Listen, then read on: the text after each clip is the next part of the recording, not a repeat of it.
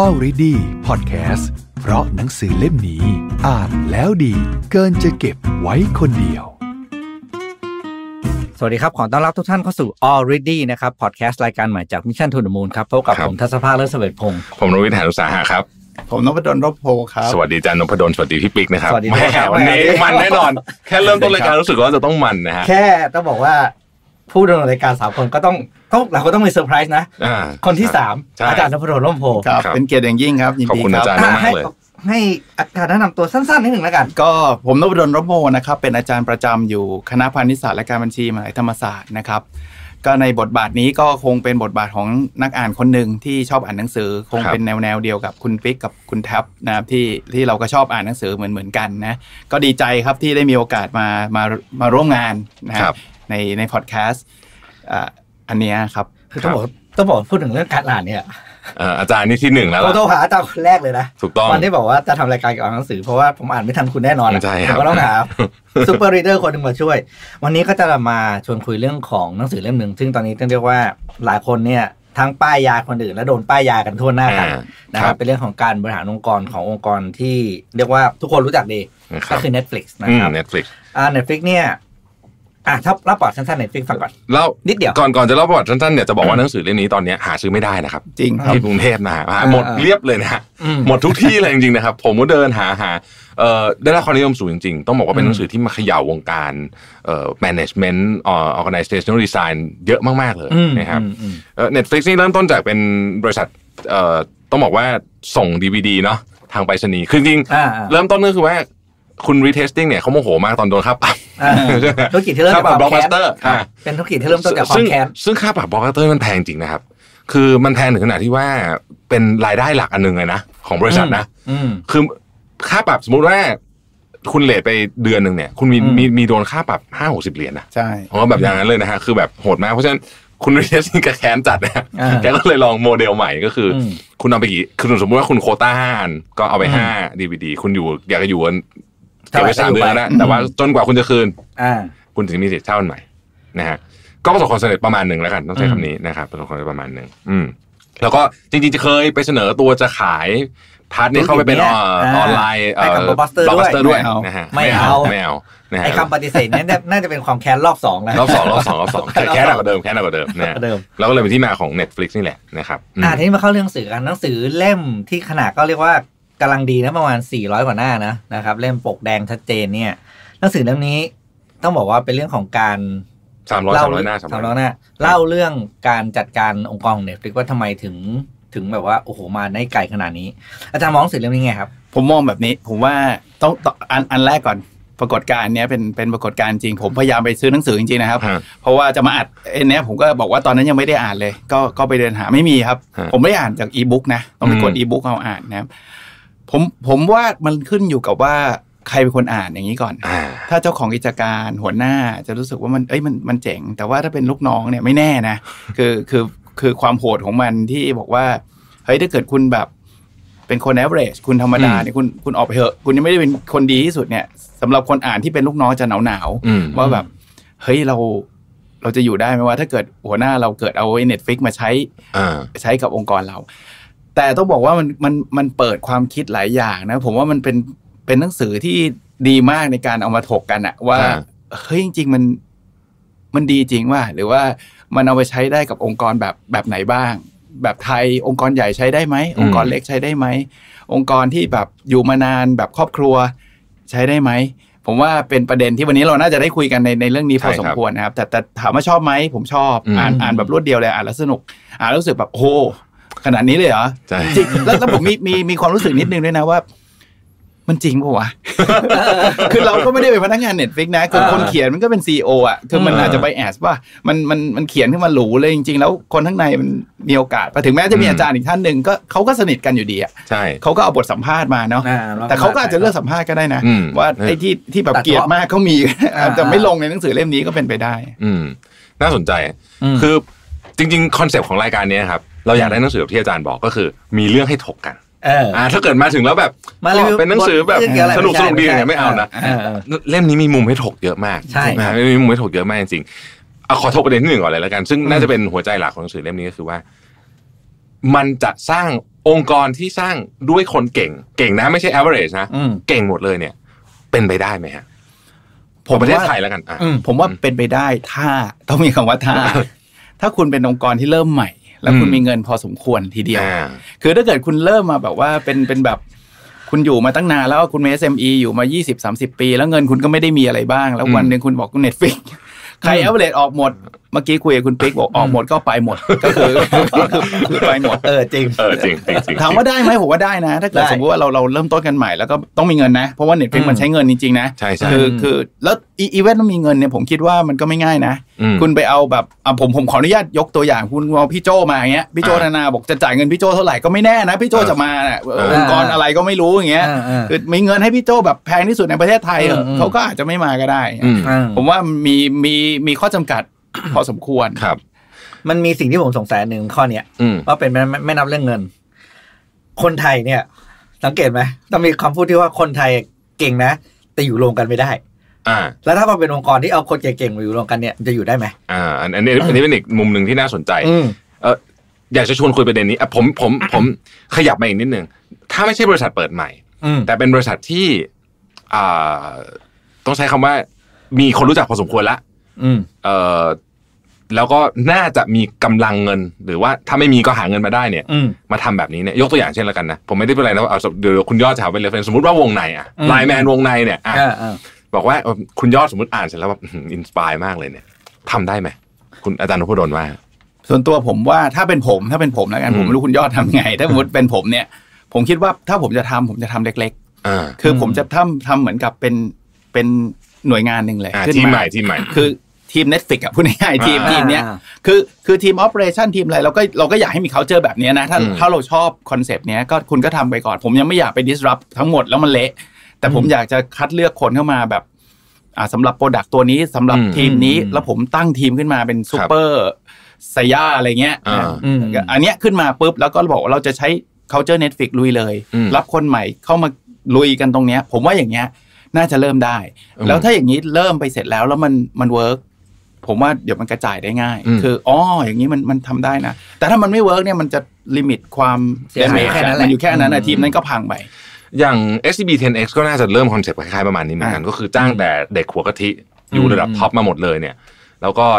ลักษณะคล้ายกับสิ่งที่ Netflix ทำเหมือนกันเท่าที่ฟังมานะฮะอ่าเอาทีนี้มันมีอีกทางหนึ่งที่ผมว่าทำได้นะอ่าก็คืออย่างแรกคือ อย่างที่อาจารย์บอกคือทำเดียวอ่าทำเป็นเล็ก ๆ ใช่ไหมอืมซึ่งมันแบ่งเป็นสองอย่าง อย่างแรกคือออกไปตั้งบริษัทใหม่เลย เอออืมแล้วบริษัทใหม่เนี่ยก็คุณจะจ้างระดับซูเปอร์ไซย่ามากี่คนก็แล้วแต่ แต่เขาจะมาแบบอีกเรื่องหนึงนะใช่ต้องใช่ต้องต้องใช้อ่าชื่อเสียงของบริษัทเก่าด้วยใช่อ่าแล้ว ถ้าจะใช้ resource ของบริษัทเก่าอืมคุณต้อง treat บริษัทเก่า as หนึ่ง as หนึ่งซัพพลายเออร์เป็นตัวเลือกหนึ่งอืมอ่าเช่นจะสั่งการผลิตจะใช้ R&D แล้วก็แล้วแต่จะถ้าไม่ดีก็สั่งคนอื่นถ้าอืมไม่ดีก็สั่งคนอื่นอืม กับสองคือถ้าแผนกเดิมมันใหญ่อยู่แล้ว แล้วไม่อยากจะแบบไปตั้งแผนกใหม่ยุ่งยากทำทีละฟังก์ชันอืมยุบไปเลยทีละฟังก์ชันสมมติว่าวันนี้เล่นหลังบ้านก่อนเล่นระบบโลจิสติกทั้งหมดก่อน สายงานเดี๋ยวจะมีเท่าหกสิบร้อยคนแล้วแต่รวมถึง warehouse ทุกอย่างทั้งทั้งทั้ง supply chain เนี่ย ยุบให้เหลือแค่สองคนเอาแบบสุด ๆ เลยมาแล้วเปลี่ยนระบบเหลือสองคนเลยเหรอสมมติอะสมมติอะก็สุดๆสั่งร้อยคนเหลือสองคนเลยเหรอก็เป็นอ๋อหนึ่งต่อห้าสิบหนึ่งต่อห้าสิบห้าสิบไงโอเคโอเคโอเคแล้วก็เอาซอสอ่าอืมพอเห็นปุ๊บ performance มันมา ที่เหลือมันจะรู้แล้วมันจะมีคนสองประเภทไงคนที่รู้ตัวเอง average หรือไม่เก่ง เขาจะต้องมีเวลาเตรียมตัวในการที่จะหาหาที่อยู่ใหม่ละอืมแล้วก็สองคือเขาจะต้องพัฒนาตัวเองขึ้นมา เพื่อให้เขาเป็นคนที่เหนือ average มองจากมุมของพนักงานบ้างอืมคำว่า ซึ่งซึ่งอันนี้ผมอยากจะชวนถกนิดนึงคำว่าเก่งเนี่ย อืมแปลว่าอะไรครับเออ คือเอาเอาจริง ๆ มันมันมันวัดด้วยอะไรเพื่อวัดด้วย performance อย่างเดียวแล้วสมมติว่าเราไม่เก่งเนี่ยเราจะเก่งขึ้นได้จริงไหม ถามถูกเรื่องเลยเจ้าอย่าง performance management อ่าเออใช่ใช่ใช่ไม่จใช่ริงใช่ใช่ใช่ๆจริงๆผมว่ามันก็แล้วแต่ถามได้ถูกผมว่ามากเลยสุดท้ายอะซีอหรือคนที่เป็นเบอร์หนึ่งอะต้องบอกให้ชัดว่าเก่งคืออะไรเอออย่างอืมอย่างอย่าง Reed Hastings เนี่ยเขาก็พูดออกมาชัดอืมๆว่าผมต้องการคนแบบเนี้ย ผมต้องการให้คุณ deliver อันเนี้ยอ่าเขาเขาถึงพูดว่ามันมันต้องมี feedback กันตลอดเวลาไงอืมว่าอืมอืมทำแบบเนี้ยเพราะเพราะมันไม่มีใครรู้ตั้งแต่แรกว่าเก่งไม่เก่งเขาก็เลยบอกว่าอืมเฮ้ยงั้นคุณก็ต้อง feedback กันเดอืมถ้าถ้าทำสมมติผมคิดว่าอันเนี้ยคือความเก่งของผมอะ แต่คุณแทบบอกเฮ้ยไม่ใช่เก่งแบบนี้ไม่ใช่ที่นี่ที่นี่อืมเขาต้องการเก่งอีกแบบหนึ่งผมว่าอ่าอันเนี้ยคงมีหลาย definition คงมีอืม definition เดียวไม่ได้อ่าแต่แต่สุดท้ายอะความชัดเจนอาจจะเป็นตัวคีย์เลยล่ะครับ ที่จะทำให้ให้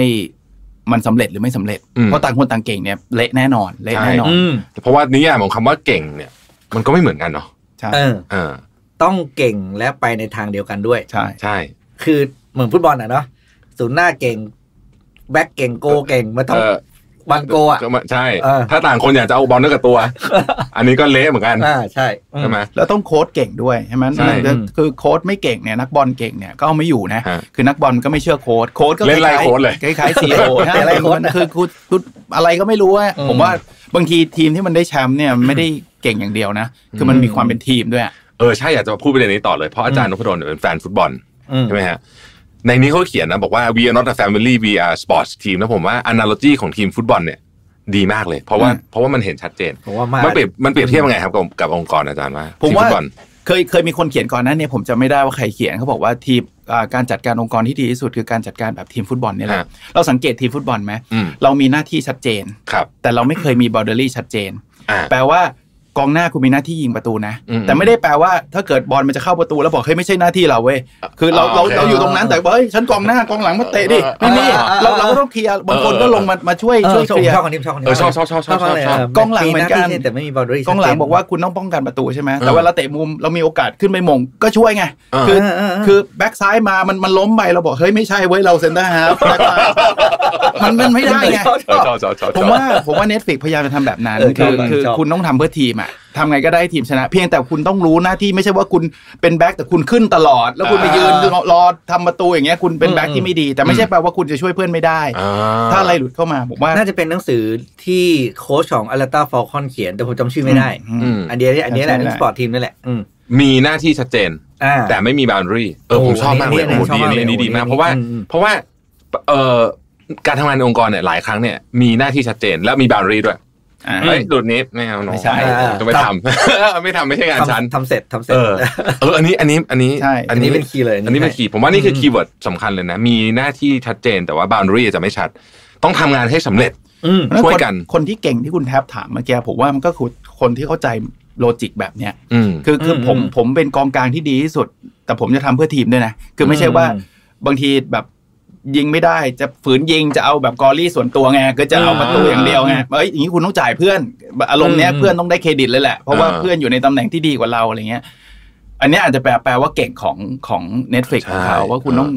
คุณต้องเป็น team player ด้วยอะอืมมันจะมีบางคนที่พอได้บอลปุ๊บพอลากอย่างเดียวเดียวเลยไม่รู้เลยว่าตัวเองอยู่ตรง position ที่เหมาะสมไหมอืมทั้งๆที่จริงๆเพื่อนนี่โล่งๆเลยอืมจ่ายไปนี่ยิงได้เลย แล้วก็เห็นบ่อยเนอะ เออ analogy ฟุตบอลผมว่าดีมากหน้ามันเห็นชัดเจนแล้วหน้าที่ของโค้ชครับ team lead อาจารย์นะอันสำหรับโค้ชใช่เป็นยังไงฮะผต้องมทำว่าอะไรโค้ชก็คือทำให้คนที่เก่งพวกเนี้ยอืมมันไม่ทะเลาะกันอ่ามันมันมันมันมันอยู่ในทีมด้วยกันได้เล่นอืมด้วยกันได้ดี แล้วโค้ชมันบอกแผนการเล่นไงอ่าคือคนเก่งมาอาจจะเอ่อเจอคู่ต่อสู้นี้คุณต้องโยนเนาะคู่ต่อสู้นี้คุณต้องเล่นเลียด คู่ต่อสู้นี้คุณแบบคุณอย่าไปบุกมากปล่อยให้มันบุกมาแล้วเดี๋ยวโต้กลับ ผมว่าโค้ชเนี่ยคือวาง strategy พวกเนี้ยเพราะฉะนั้นเนี่ยบางทีเนี่ยถ้าเราเล่นแบบเดิมกับ กับทีมใหม่เราอาจจะแพ้ก็ได้ถึงแม้อ่าคนเก่งจะช่วยกันยังไงก็ตามก็แพ้เขาเพราะว่าโค้ชเขาเก่งกว่าอืมเพราะเขารู้ว่าจุดอ่อนเราหรืออะไรเงี้ยผมว่าโค้ชในฐานะของ CEO ก็ก็คงต้องชี้นำแบบเนี้ยไม่ได้เป็นคนไปเล่นเองอ่าก็เหมือน Reed Hastings อะเขาเขาไม่ได้ make decision เองนะอ่าก็เหมือนนักฟุตบอลแหละ คือโค้ชไม่ได้ไปบอกว่าเท้าขวาสิเท้าซ้ายสิมันมันแบบเอ้ยจะไปยิงได้ไงวะโค้ชมันแค่ยืนสอนบอกว่าเออประมาณนี้แต่คุณต้องตัดสินใจเอง ว่าอืมจังหวะนั้นนะคุณจะส่ง หรือคุณจะยิงหรือคุณจะอะไรเนี่ย ขึ้นอยู่กับ กับตัวนักเตะเองก็แปลผมว่า authority ต้องอยู่กับตัว player ใช่เต็มใช่ที่ว่างั้นถูกไหมก็คือให้อิสระภาพในการเล่นเต็มที่เอออาจารย์อาจารย์พูดถูกเอ้ยยิงเข้าขวาแล้วขวายิงทำไมไม่ยิงยิงเข้าซ้ายงั้นเป็นนักเตะเองนะเออนักเตะมันก็แบบไปอยู่ทีมอื่นเนอะมันมันมาเล่นเองไหมอย่างเงี้ยเออออารมณ์แบบเนี้ยคือซึ่งอันนี้ก็คือการไมโครแมเนจนั่นเองเนาะอืมอืมอ่าโอเคโอเค เริ่มเริ่มเห็นภาพชัดทีขึ้นนี้มีอีกจุดหนึ่งที่น่าสนใจมาก เรื่องของน่าจะเป็นเรื่องของการจ่ายเงิน ค่าจ้างค่าตอบแทนอ่าอ่าอ่า policy ของสิ่งที่เขาบอกว่าเขาจะจ่ายสุดให้สุดตลอดในตลาดเออจุดแพงสุดอ่าแพงสุดในตลาดถ้าคุณคิดว่ามีตำแหน่งเดียวกันที่คุณทำอยู่แล้วมีแพงกว่านี้ให้ไปหาหลักฐานมาอะไรอย่างเงี้ยมันมันสุดโต่งไปไหมองค์กรมันรับไหวไหมอื้อหือคือผมผมว่าในสุดโต่งเพราะว่าเออในความเป็นจริงแล้วอะเอาจริง ๆนะครับอืมเราก็ไม่รู้นะ ว่าตัวเราอะอืมควรจะได้เงิน ผมไม่รู้คนอื่นมีวิธีหาไงแต่ว่าผมก็ไม่แน่ใจเหมือนกันว่าเรามีรู้ไหมว่าเราต้องควรจะได้เงินเท่าไหร่อืมหรือว่าจริงๆอะมันก็เป็นมาแบบเนี้ยเราก็ประมาณนี้แหละ แล้วก็เอาไปที่อื่นเราก็ขอขึ้นเงินเดือนอย่างนี้เท่านี้เท่านี้หรือเปล่าอืมจริง ๆ เรารู้ไหมว่า ไอ้ค่าจริง ๆ มันคือเท่าไหร่เนี่ยมันวัดยากเหมือนกันนะอืมอืมเขาถึงบอกให้ไปสมัครงานคู่แข่งไงอ่าใช่ก็ใช่ head hunter แต่ก่อนเนี่ยเราต้องเงียบๆนะอ่าคู่แข่งมาติดต่อแล้วต้องแบบเฮ้ยกลัวเจ้านายเดิมรู้ไว้เดี๋ยวไปอืมแอบไปสัมภาษณ์ไอ้นี่บอกว่าไปเลยไปเลย จะได้รู้ค่าตัวตัวเองแล้วจะได้มาบอกอืมว่า เฮ้ยเขาให้เดือนเท่านี้นะเอออยู่จะให้เท่าไหร่ แต่ผมว่าอันนี่มันวัฒนธรรมของอเมริกันมากกว่าของคนไทยอะอืมยากนิดนึงสำหรับไทยอะแต่ก็ไม่ได้แปลว่าทำไม่ได้นะอืมผมว่าก็คงพอสืบๆกันได้แหละว่าว่าเงินเท่าไหร่ฮะแต่ประเด็นคือที่ที่คุณปิ๊กถามเมื่อกี้ว่ามีจ่ายไหมนะอีกเรื่องหนึ่งเออไม่ใช่คือมันก็จะมีคนว่าบ้าที่อยากจะจ้างคนแบบนี้เข้ามาด้วยเงินเดือนเท่านี้แต่ผมว่ามันก็ต้องมีรายละเอียดของการที่ว่าเขาได้รับ offer จริงเป็น official แล้วไงอ่าอืมเช่นแล้วก็เป็น contractรอเราเซ็นกลับไปอย่างเงี้ยคุณถืออืมนี่กลับมา ไม่ใช่แค่บอกว่า via phone call หรืออีเมลที่อันนั้นมันมันอ่ามันไม่ได้เป็นหลักฐานที่ชัดเจน แต่วันก่อนเนี่ยนะครับผมผมมีบุ๊กคลับอันนี้เลยนะที่บริษัทเลยนะอ่าผมแจกหนังสือเล่มนี้ให้กับอืมทีมทีมเฮดไปแล้วก็กลับมานั่งคุยกัน คุณคุณแม็กซีทีโอผมอะเขาก็อืมบอกว่าเฮ้ยแต่ปัญหาเนี้ยมันจะไปถ้าทำแบบนี้กันหมดนะ ถ้าอืมสมมติหนังสือเล่มนี้ผู้บริหารไปอ่านแล้วโอ้โหชอบมากนะเราเริ่มทำอ่าหมดเนี่ยนะมันจะเกิดเรื่องหนึ่งขึ้น คือเงินเดือนมันจะเฟ้ออืมอืมโดยโดยธรรมชาติเลยอืมแล้วมันจะเฟ้อไปอยู่ในจุดที่แบบบ้าๆบอๆมากอืมๆ เหมือนหุ้นเดลต้าเมื่อวานก่อนเราอ่านเนี่ยนะเออแบบนั้นนะนะเออเออ มีความเป็นไปได้ไหมฮะอาจารย์ผมว่าเป็นไปได้มันเกิดขึ้นกับฟุตบอลเนี่ยครับอ่าตอนนี้โอเคเหมือนกันเห็นชัดเจนว่าตอนนี้อ่านักเตะค่าตัวเนย์มาร์บ้าบอคอแตกที่แบบว่าอืมอืมก็มีคนซื้ออะคือแต่อืมแต่ผมว่าจุดหนึ่งอะมันก็จะอยู่ไม่ได้คือมันเฟ้อได้จุดหนึ่งอะ มันก็จะแต่สุดท้ายก็ bubble แบบเออไม่ไม่เอาละ คืออืมเท่านี้ไปไปเอาเหอะเอาไปเลย คือคือคือเราเรารับไม่ได้ อืม แต่แต่ถ้าเกิดมันเป็นอย่างนั้นเนี่ย ถ้าถ้าเกิดมันเกิดฟองสบู่ขึ้นเนี่ย มันก็จะไปมันก็จะไปเป็น ทำลายโครงสร้างเออเออเป็นข้อซึ่สงองกรที่อะพูดถึงเกินความจำเป็นที่ต้องจ่ายอืมใช่ใช่อา part ต่อมาอืมในนี้ซึ่งเขาก็พูดเยอะมากก็คือเรื่องของคำว่า candor feedback อ่าอ่าอ่าคือปกติเนี่ย อันนี้อันนี้ก็โหด คือบริษัทปกติเนี่ย feedback กันเดือนละครั้ง one on one ใช่ไหมอืมแล้วก็ในห้องปิดอืมแต่นี่เขาบอกว่าไม่อะเต็มที่เลยพี่อยาก feedback เมื่อไหร่ถ้า with good intention ยกมือเลย เพื่อนมีเซนถูกยกมือเลยอาจารย์ว่าผมว่าไหอย่างนี้นี้คือคือหนังสือเล่มเนี้ยคนเขียนฉลาดสำหรับผมนะผมเออรู้สึกว่าคนเขียนเนี่ยมันมันปกป้องด้วยการขึ้นมาคำว่า talent density ก่อนอืมแล้วมันให้นิยามว่า talent density ไม่ใช่เก่งอย่างเดียวมันต้องดีด้วยอ่าอืมเพราะฉะนั้นคุณคุณทำแบบเนี้ยทำอะไรก็ได้แล้วไงเออจริงคือคือจริงป่ะที่เหลือมันไม่มีอะไรอืมทำไม่ได้แล้วเพราะคุณเก่งแล้วดีไงอืมอ่าพอคุณเก่งแล้วดีคุณจะ feedback กันคุณก็จะไม่โกรธกันอ่าเพราะฉะนั้นมันมี condition แรกที่ยังไงก็ไม่ผิดอืมเพราะว่าเก่งแล้วดี เพราะฉะนั้นผมเชื่อว่าถ้าเกิดเราเราผ่าน assumption ข้อเก่งแล้วดีได้ feedback ทำไงก็ได้ ผมก็จะไม่โกรธเพราะถ้าเกิดผมโกรธผมไม่ดีไงอ่าผใช่มผมผมมันมัน fail safe อะมันเขียนแล้วเออ fail safe อะเออเออแต่ในความเป็นจริงอะผมว่ามันไม่ง่ายอืมต้องบอกว่าไม่ง่าย เอาจริงๆอะแม้กระทั่ง Reed Hastings จริงอะถ้าเกิดมีคนคอมเมนต์แบบแรงๆอะผมว่าก็มีมีโกรธแหละอืมเออคือคือมันมนุษย์ไงเออมนุษย์เนี่ยจริง ๆ ถามว่ามีไหมที่แบบว่าโอ้โหรับได้ทุกเรื่องทุกอย่างผมว่าคงน้อยอืมคงน้อยอืมมันก็ต้องมีอารมณ์มีความรู้สึก แล้วคราวเนี้ยมันจะมันจะแยกลำบากละว่า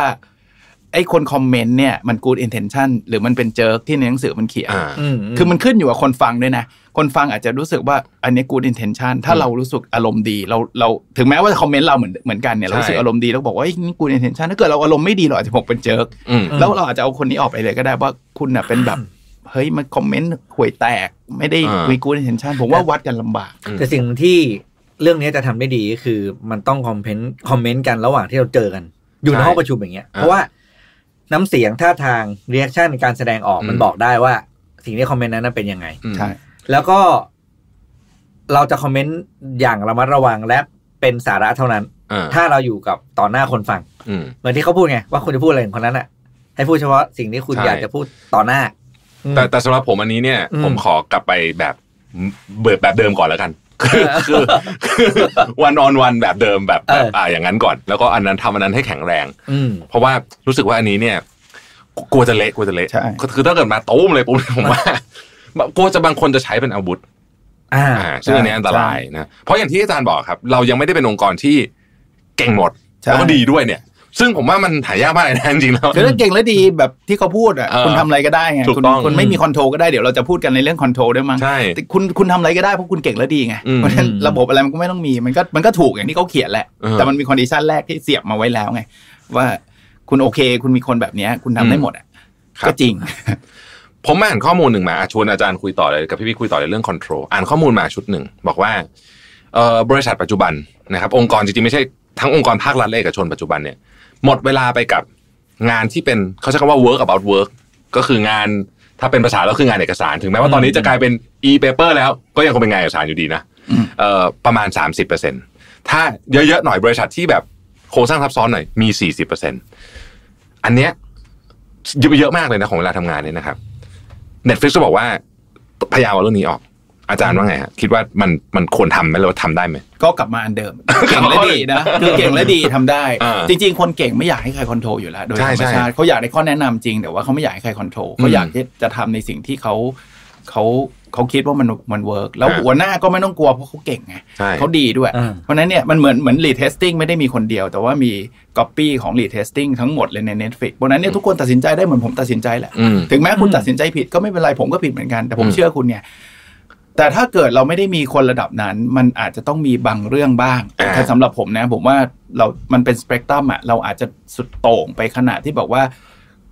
โอ้โห ไม่ใช่แค่เวเคชันนะเวเคชันอาจจะง่ายๆแต่ว่าอ่าไอ้ที่แบบว่าอนุมัติสิบล้านอนุมัติไปเลยเออใช่เงี้ยนั่นนั่นเอาเฮ้ยเออคือคุณแน่ใจเหรอคือคุณคุณทำแบบนั้นได้ คุณต้องคนแบบ ระดับแบบสุดๆอะสุดอะเออคือคือคุณกล้าเหรอ คือถ้าเกิดคุณแต่ว่าเกิดไอ้นี่คนเดียวมาอนุมัติแล้วมันบริษัทมันเจ๊งทำไงอะใช่เออสมมติว่ามี contract มาร้อยล้านนี่เซ็นแก๊กไปเลยเงี้ยอืมอ้าวแล้วแล้วพังเงี้ยแต่ผมว่า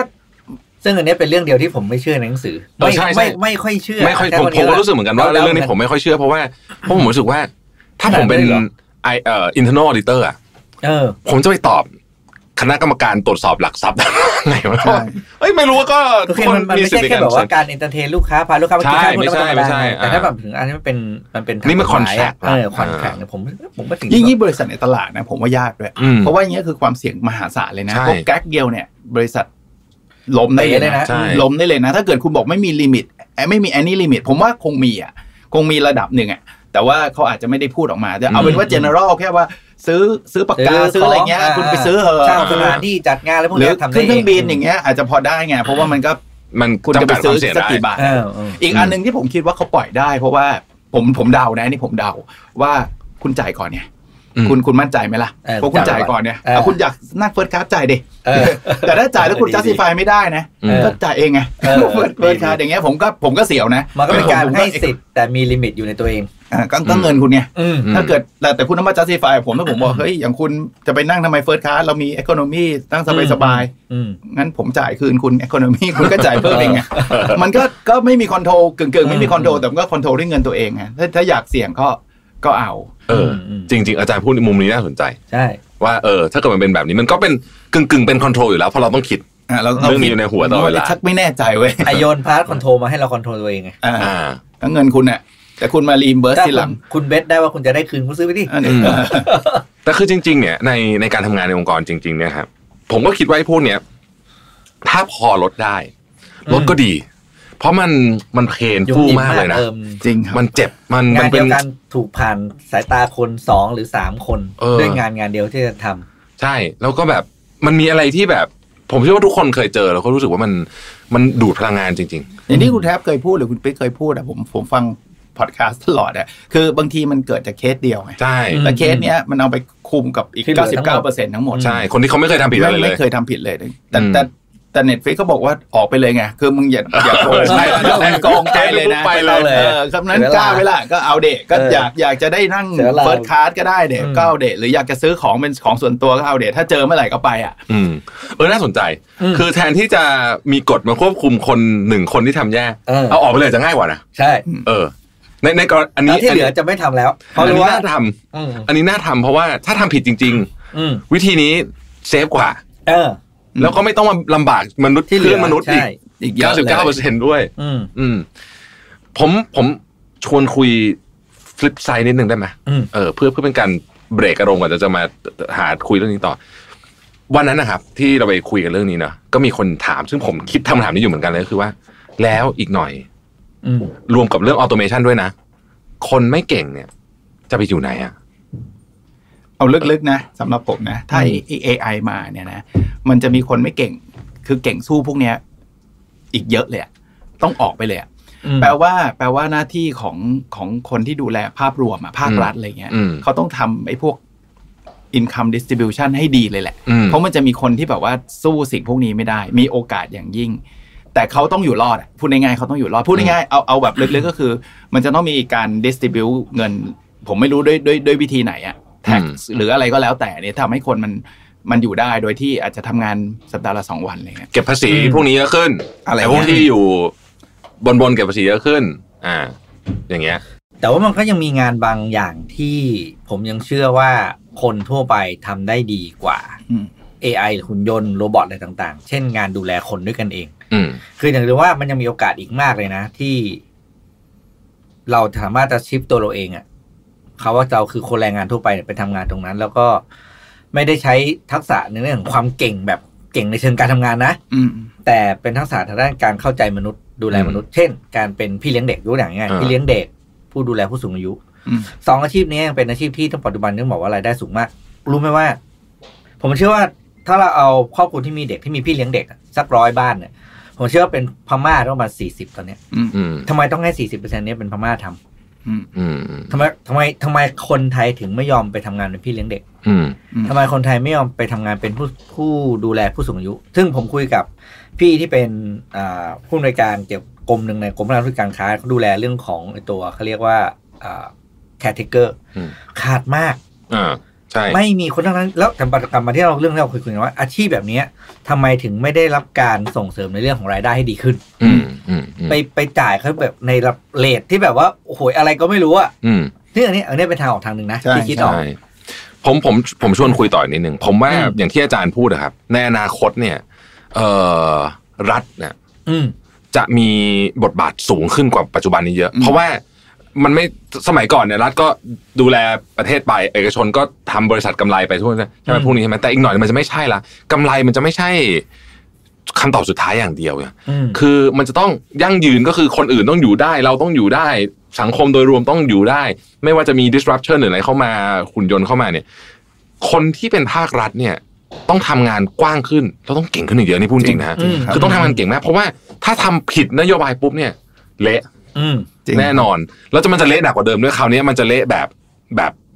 คนอื่นจะเอาตัวรอดไม่ไหวเลยอะใช่เป็นไปได้ใช่อ่าอืมมีโอกาสเพราะฉะนั้นภาครัฐอาจจะต้องรีแรมแล้วเอาคนเก่งเข้าไปอยู่ด้วยกันอีกเยอะๆอีกที่มากกเขาว่าขาดนี้อีกใช่อืมในใน section ที่ขาดผมผมเชื่อว่าคงต้องมีเราเรายังไม่ถึงไปจุดที่ขนาดที่ว่าทุกคนจะจะจะแย่หรอกสำหรับผมนะผมว่า AI มันมันมีหลายเลเวลแหละ หรือว่าอะไรก็ตามหรือคนเก่งมีหลายเลเวลแหละ มันก็จะคงต้องคง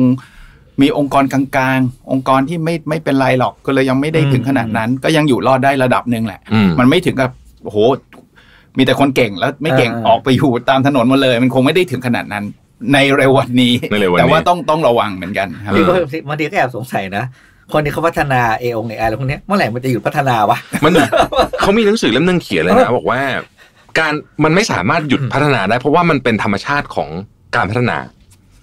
เออมันคือคือมันเออต้องไปต่อเรื่อยๆมันไม่มีการหยุดนะฮะ ต่อต่อให้เรารู้ต่อแล้วตอนนี้คนทำ AI ก็ไม่รู้นะว่ามันจะไปเก่งขนาดไหน จะอยู่ตรงไหนด้วยใช่ใช่ไหมเหมือนเหมือนตอนที่เขาคิดนิวเคลียร์ขึ้นมาตอนแรกเขาก็ไม่รู้หรอกว่ามันเป็นแบบนี้อืมอืมคือคือไม่มีใครรู้แล้วแล้วมนุษย์เราเนี่ยเก่งมากเรื่องคิดของใหม่ๆนะแต่ไม่อืมไม่ไม่ค่อยนึกนึกนึกถึงผลยาวๆไม่ค่อยออก อืมนึกไม่ออกมันนึกอย่างไม่เมื่อแมเช้าจิเนี่ยไม่อผอกมเราก็อ่านข่าวก็มีข่าวคนตอนนี้คือมี AI ที่เขียนคอนเทนต์เองได้แล้วนะใช่ฮะเราก็จะเริ่มค่อยๆหมดเราอาก็ชีพจะลงไปเราก็ได้แบบว่าใช่เออใช่อะไรอย่างเงี้ยต่อไปจีนเขาต่อไปลงหนังสือคงไม่ต้องคนเขียนเออหนังสืออย่างเบเงี้ยสเซลเลอร์เนี่ยมันมีแล้วนะผมเคยอ่านหนังเจอ บอกว่ามันไปอ่านหนังสือเป็นล้านเล่มอะ AI อะ มันไปอ่านเบสเซลเลอร์เป็นล้านเล่ม แล้วมันรู้แล้วว่า theme best seller มันต้องเขียนเรื่องอะไร แล้วมันก็มานั่งเขียน เพียงแต่ตอนนี้มันยังทำได้ไม่ดีพออมถ้ามันทำได้ดีระดับหนึ่งนะ ต่อไปเนี่ยอ่านไม่รู้เลยนะว่า คนจริงใครเขียนหรือเขียนไม่เขียนโอ้โหแต่ว่าโอ้โหอาจจะเป็นแบบตายได้รับละรางวัลเลย อันดับหนึ่งตายละตายละตายตายตายอะกลับมาเรื่อง Net Netflix ดีกว่าอ่าครับ อะไรที่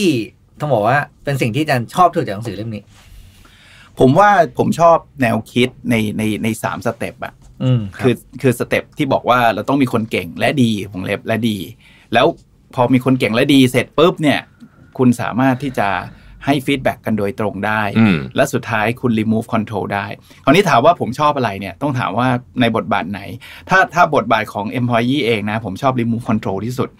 คืออมผมรู้สึกว่าอย่ามายุ่งกับผมอืมผมสามารถตัดสินใจเองได้ เชื่อผมเถอะอะไรเงี้ย อันเนี้ยผมชอบที่สุด แต่ถ้าเกิดในบทบาทของของผู้ประกอบการเองเนี่ย ผมเชื่อ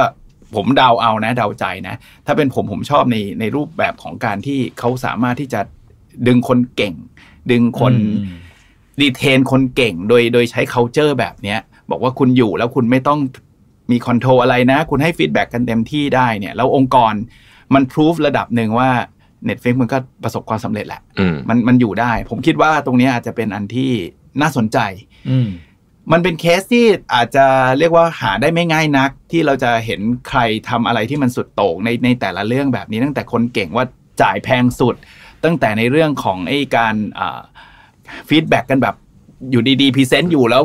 เรทบอกเลยอืมอย่างเงี้ยเราเราไม่ค่อยเห็นในลักษณะนั้นต่อให้เป็นอเมริกันต่อให้เป็นอืม western ก็เหอะมันมันมันเฮ้ยมีด้วยเหรออยู่ดีๆ ไปหยุดแบบนั้นอะเออ และอันที่สามคือแบบเฮ้ยคุณจะเซ็นอะไรก็ได้ คุณคุณรับผิดชอบ อันนี้โหดมากอันนี้ผมว่าโหดสุดละโหดเออผมว่ามันก็ดูแปลกอืมดูดูน่าทึ่งแล้วกันดูน่าทึ่งอืมแต่ก็เป็นเป็นเป็น question mark เหมือนกัน อืมแต่เผอิญ Netflix เนี่ยเป็นองค์กรขนาดที่ค่อนข้างใหญ่ด้วยอืมมันก็เลยยิ่งทำให้หนังสือเล่มนี้เนี่ยต้องบอกว่าสำหรับผมเนี่ยคิดว่าสั่นสะเทือนวงการ management เดี๋ยวตอนนี้คิดว่า CEO บริษัทไทยนี่ได้อ่านกันประมาณอ่าครึ่งหนึ่งละ แล้วก็อ่านเสร็จแล้วคงมีความคิดอยู่ในหัวอะไรเยอะเหมือนกัน จริงครับ แต่อืม Netflix มันเริ่มต้นตั้งแต่ไอ้คือมันเคยล้มมาจากเพียวซอฟต์แวร์มันไม่ได้ล้มหรอกนะเขาก็เขาก็ไอ้เป็น learning ตอนนั้นใช่ที่ใช่เขาคือ experience คือจริงๆ มันไม่ใช่ว่า Netflix มันโตมาแบบแบบนี้เลยตั้งแต่แรกเออแล้วแล้วแล้วอยู่ดีๆ ก็มาเปลี่ยนไงอืมคือมันมันมันเหมือนได้บทเรียนนี้มาแล้ว เขาก็เลยค่อยๆ สร้าง Netflix ออกมาจากบทเรียนที่เขาได้มาตั้งแต่แรก คราวนี้ถ้า CEO เราอ่านเนี่ย เราไม่ได้โตมาแบบนั้นไงเออมันตั้งแต่อืม ตั้งแต่แรกเราโตแบบ Family อะสมมติยกตัวอย่างอือะมแล้วอยู่ดีๆบอก ไม่ Family เลยนะเราลองนึกภาพว่าเอาเอา Family จริงๆอะแล้วต่อไปเราไปบอกลูกเราบอกว่า เอ้ยถ้าลูกทำตัวไม่ดีพ่อตัดลูกเลยนะ คือคือมันมันง่ายไม่ง่ายนะผมว่าไม่ง่ายอะเออพ่อจะมีลูกที่ดีสุดคนเดียวเลยอะไรบ้างเออเนี่ยเลยเหรอแต่พ่อจะจ่ายจ่ายแพงสุด มันไม่ง่ายอะคือลูกที่คุณหมดการคุณเรีเลี้ยยนงมาเลด คุณเลี้ยงเขามาเนี่ยหรอคุณเลี้ยงเขามาเเป็นแบบนั้นมาตลอดแล้วอยู่ดีคุณมาแบบเปลี่ยนเปลี่ยนบอกว่าไม่ใช่แล้วต่อไปนี้เรามีลูกคนดีคนเดียวสมมติเรามีลูกสองคนผมดีคนเดียวนะเว้ยอีกคนไปอยู่วัดอย่างเงี้ยอะไรเงี้ยไม่ได้นะเว้ยเออที่โหดว่ะแล้วคุณมีอะไร feedback อะไรเงี้ยเราผมว่ามันยากสมมติพ่อกำลังคุยเดี๋ยวลูกชี้หน้าพ่อเวลากินข้าวว่างโทรศัพท์นี้ป่วยเลยอย่างเงี้ยเออนี่ไม่ได้นะเพราะถ้าเป็นอย่างนั้นหมายความว่าจริง ๆ แล้วเนี่ยเออคือถ้าอย่าง อย่างที่อาจารย์บอกคือองค์กรที่มีมาอยู่แล้ว มีวัฒนธรรมดั้งเดิมมานู่นนี่อืมมาเนี่ย มันจะต้องดูบริบทด้วยเนาะอืมคือการเอาไปใช้ตุ้มเลยทีเดียวเนี่ย ผมคิดว่าก็อันตรายมาก แต่ถ้าเริ่มใหม่เลยนะ วันนี้เริ่มศูนย์เลยเนี่ยอืมได้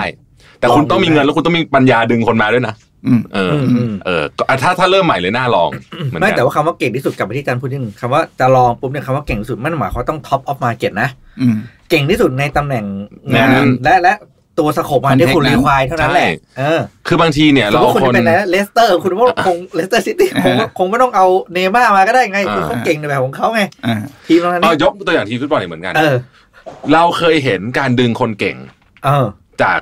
ทีมไหนไม่รู้ทีมเอ่อเดินคนเก่งมากๆแล้วอ่าแล้วไม่เข้ากับสไตล์ของฟุตบอลอ่าแล้วผมแล้วดับคือมาผมไม่ได้แล้วดับดูบอลมานานนะแต่ที่ผมจำได้เลยคือเวรอนอ่าของแมนยู ใช่ไหมนั่นย้อนหลังกลับไปพอสิบสกมว่าควปีรปีแล้ละวสิบปีอะอ่าอ่าคือเวรอนเนี่ยโอ้โหอแบย่างบเทพเทพอะเทพอ่าเทพจริงๆนะเทพจใช่ริงๆแล้วก็ซื้อมาแพงมากด้วยอืมแล้วทุกคนในยคาดหวังว่า โอ้โหมาสไตล์มาแน่นอนเราแบบต้องอืมเละเละมาเดี๋ยวจริงๆปรับตัวไม่ได้จริงๆครับเอออืมเพราะเจอฟุตบอลอังกฤษใช่ไหมตอนนั้นน่ะอืมใช่มันเร็วกว่า คนละแบบเลยคนละแบบคนละแบบ คนละ culture คนละ landscape เออ industry อะไรเงี้ยผมว่าก็สำคัญนะอ่าคุณคุณมาผิดอืมคุณก็ fail แต่ใช่ถ้าเป็น Netflix ก็ fail ก็เอาออกไงอืม คือก็ไม่ไม่ไม่คือเฮ้คุยณเก่งมาจากไหนก็ไม่เออออกไงก็ออกไปแผนก HR ที่นี่เขาต้องแบบจิตใจนิ่งมากเลยนะเออไล่คนออกเป็นเรื่องธรรมดานะสิ่งหนึ่งที่อยากเห็นมากเลยนะคือสัญญาจ้าง Netflix เขียนอะไรบ้างอะเออ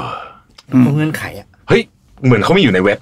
อาจจะไม่ใช่สัญญาจ้างแต่ว่าคอ condition เหมือนเขามีอยู่ผมเคยเข้าไปกดในดูในใน deck เขาเหรอเขาจะ deck กันเหรอไม่ไม่ใช่เขาจะเล็กในเว็บเลยในเว็บเหรอในเว็บไซต์เลยในเว็บเหรอ Netflix โอ้โหนี่แบบอยากรู้เลยระบุอะไรไปบ้างอะไรเงี้ยอืม คุณจะต้องไม่ฟ้องร้องอะไรมันต้องมันต้องมีแหละไม่งั้นอ่วมอะโอ้โห ผมจำได้ในหนังสือเขาเขียนว่าไอ้ที่เขาบอกว่าจะให้ออกเขาจะจ่ายเงินเยอะเลยแหละใช่ให้ออกอืมแต่ว่ามีคลอสว่าคุณต้องไม่ฟ้องบริษัทมคือคุณจะเอาเงินก้อนนี้ไหมถ้าจะอืมออกเนี่ยคือเราจ่ายมากกว่าไอ้ขั้นต่ำแน่นอน เราจ่ายอืมจะแบบไม่รู้กี่เท่าอะอืมแต่คุณจะเอาก้อนเนี้ยคุณเซ็นด้วย ว่าออกไปไม่ฟ้องบริษัทนะอ่าอ่าคุณเอาไหมล่ะ ถ้าคุณจะฟ้องก็อ่าก็สู้กันไปอ่าก็เรามีแต่คุณทีมก็ได้ขั้นทายต่ำแหละอ่าเออได้ขั้นต่ำแล้วก็มาสู้กันเออนะอืมถ้าไม่อยากนั่นก็จบกันไป ส่วนใหญ่เออคนก็อยากจบแหละเออใช่ก็สียวลาได้เงินตั้งเยอะแยะมมแต่ว่าเนี่ยมันคือมันต้องมีเงินเยอะชนิดที่แบบค่อนข้างจะใช้ทิ้งขว้างสูงเพราะว่าต้นทุนด้านคนนี่ถือว่าแพงมากนะเออเออโดยเฉพาะบริษัทขนาดนี้เนี่ยต้นทุนด้านคนเนี่ยคือแพงมากเพราะฉะนั้นต้องมีเงินแบบ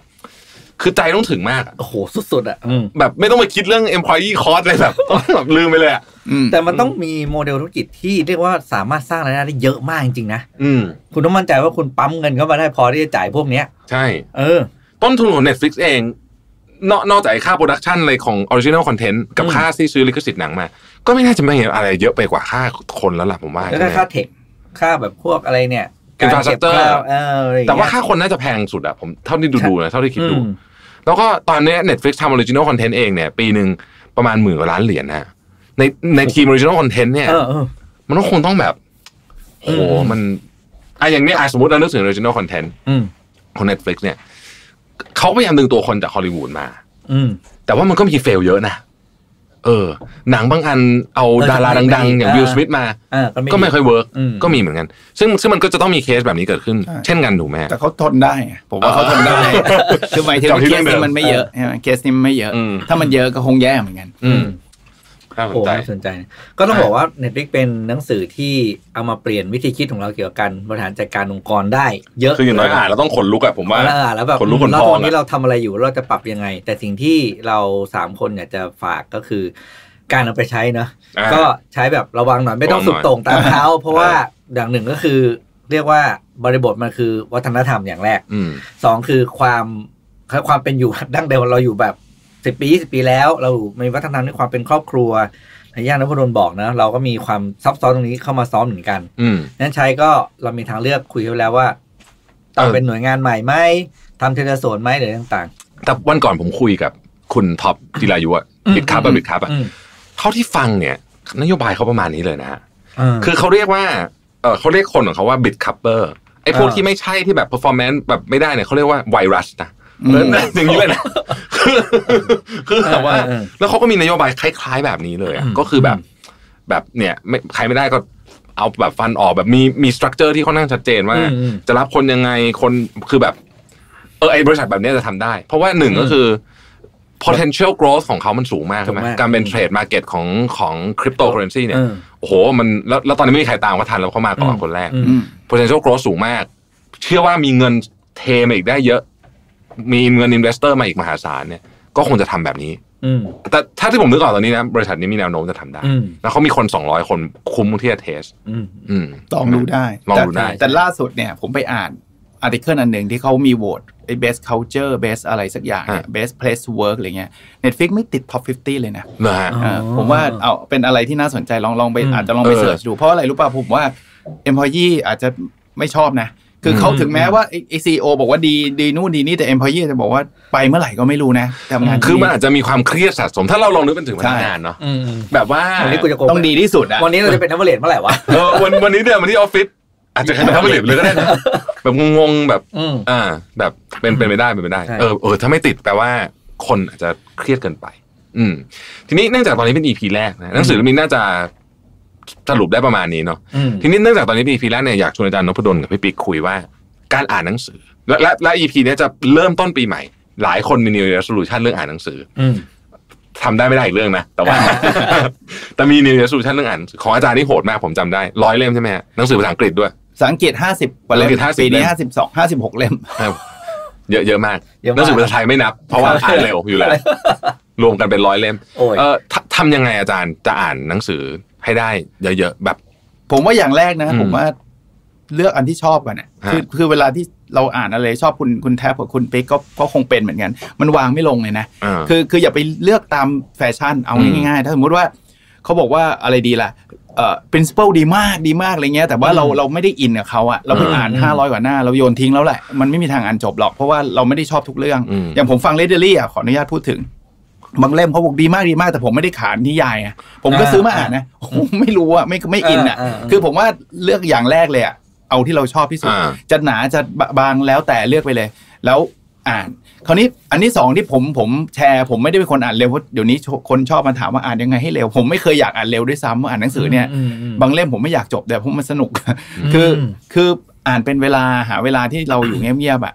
ผมมีตอนเช้ากับตอนตอนก่อนนอนอะอืมแค่เนี้ย ผมว่ามันก็ได้เยอะแล้ววันหนึ่งสมมติชั่วโมงหนึ่งเงี้ยฮะผมอ่านตอนเช้าแล้วก็บวกตอนเย็นเนี่ย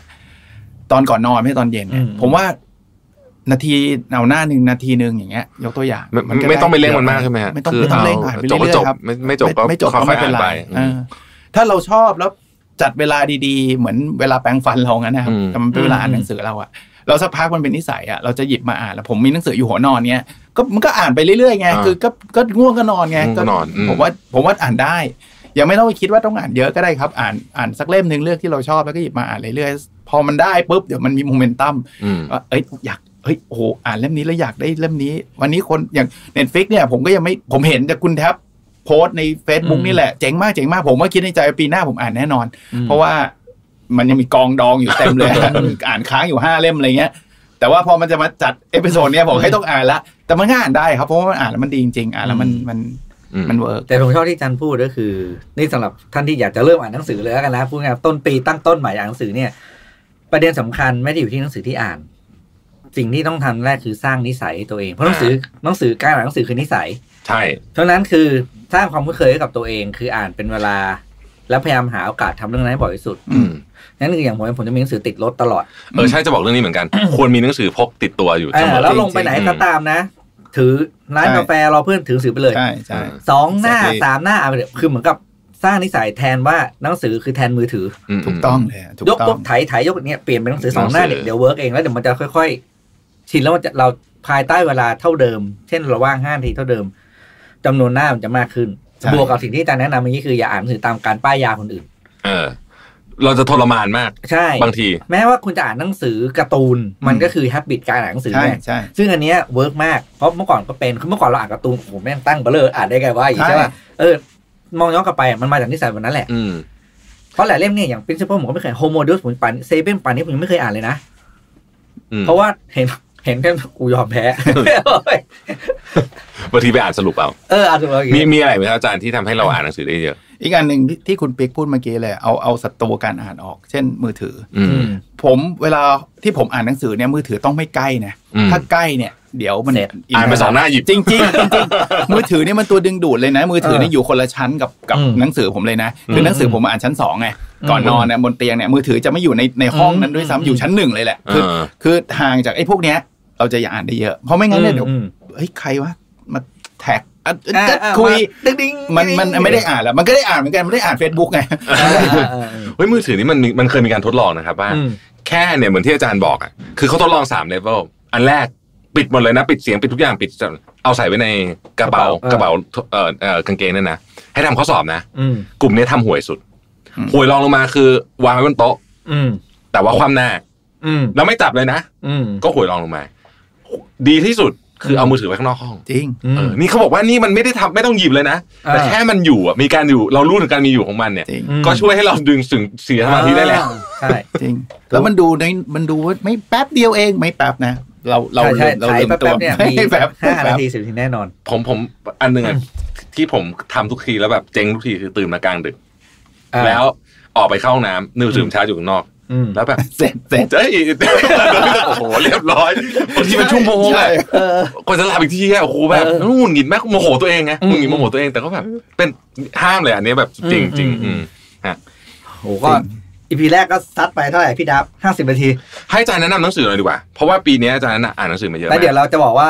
EP ต่อไปจะคุยเรื่องอะไรอ่าเอา top อะไรดีฮะ top top five อาจารย์เอาแบบ Top five เน้นๆเลยขอเน้นให้เพิ่งต่างเพิ่งดีวเขียนไปสิบห้าสิบห้าเล่มอ่าเออจะสิบห้าเอาเล่มครับไม่เป็นไรครับไม่เป็นไรเอาเอาเอาเอาเอาเอา top ที่ five นี่นึกอ่านึนึกได้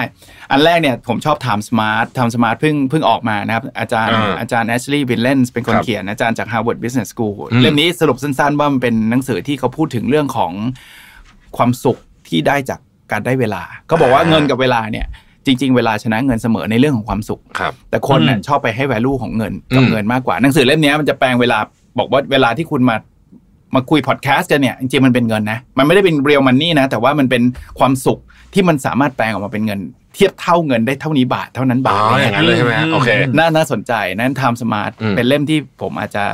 ประทับใจที่สุดในปีที่แล้วอืมอืมโอ้ที่เหลือเนี่ยเอ่อคราวนี้เลือกยากแล้ว เอ่อเล่มที่ผมอีกอีกเอ่อชอบอีกเล่มหนึ่งเป็นเรื่องของ build to serve แล้วกันผมเลือก build to serve ครับ build to serve เนี่ยมันคนเขียนเป็นคนเขียนหนังสือเล่มแรกที่ชื่อ your one word build to serve เนี่ยจะเป็นการพูดถึง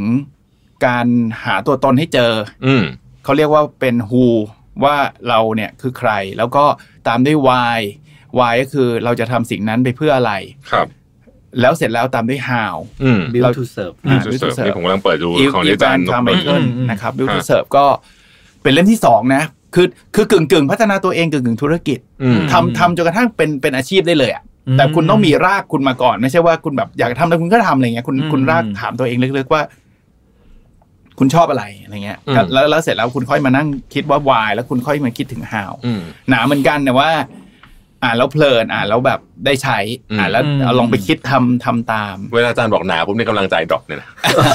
เฮ้ยความหนาหนังสือนี่มีผลเยอะมากมีผลนะว่ามีผลว่ามีผลไหมเห็นก็ยอมแพ้แล้วแต่เพิ่นผมอ่านอีบุ๊กไงเล่มเนี้ยมันก็เลยไม่ได้รู้สึกถึงความหนาคือบางครั้งเนี่ยนะเห็นถึงความหนาหนังสือเนี่ยนะต้องยอมยอมไปค้นรีวิวของสักสิบคนมาอ่านอะอ่าแล้วมันก็จะแบบแปะคนที่แบบอ่าก็ได้ครบแล้วอย่างแรกแล้วSapiens อันนั้นหนังสืออันหนึงที่ผมที่ประเภทที่ผมไม่ชอบเลยคือที่มันตัวเล็กแบบแบบหนังสือสมัยก่อนนะฮะอ่าที่มันแบบหนังสือ fiction เมื่อก่อนเปิดแล้วแบบจิ๋วไม่ไม่หนานะเออแต่โอ้โหตัวฟอนต์เก้า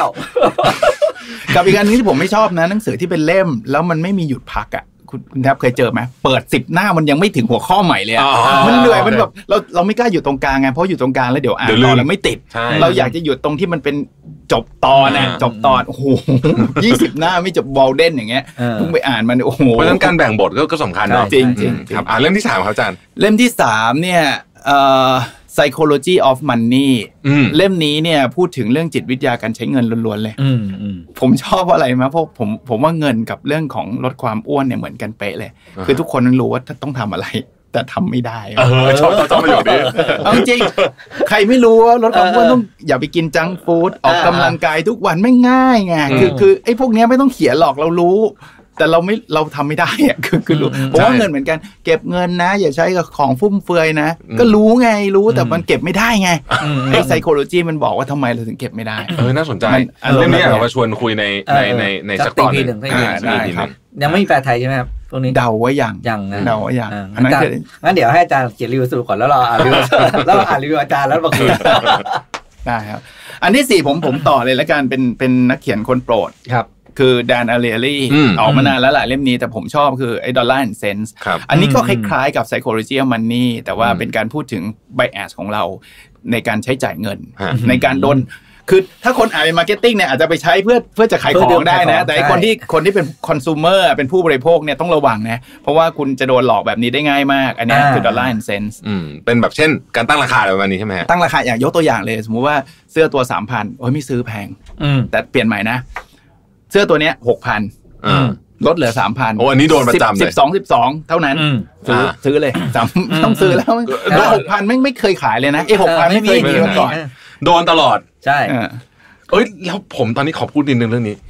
ปีเนี้ยผมกลับมาย้อนดู statement นะเฮ้ยเราช้อปปิ้งออนไลน์เยอะมากแล้วไม่ใช่ช่วยเพราะช่วงโควิดด้วยนะเออมันกลายเป็นนิสัยอืมเออที่ต้องต้องตอนนี้ต้องต้องเลิกเลยอะต้องมันอืมอืมอืมคือมันกลายเป็นนิสัยใหม่ว่าแบบ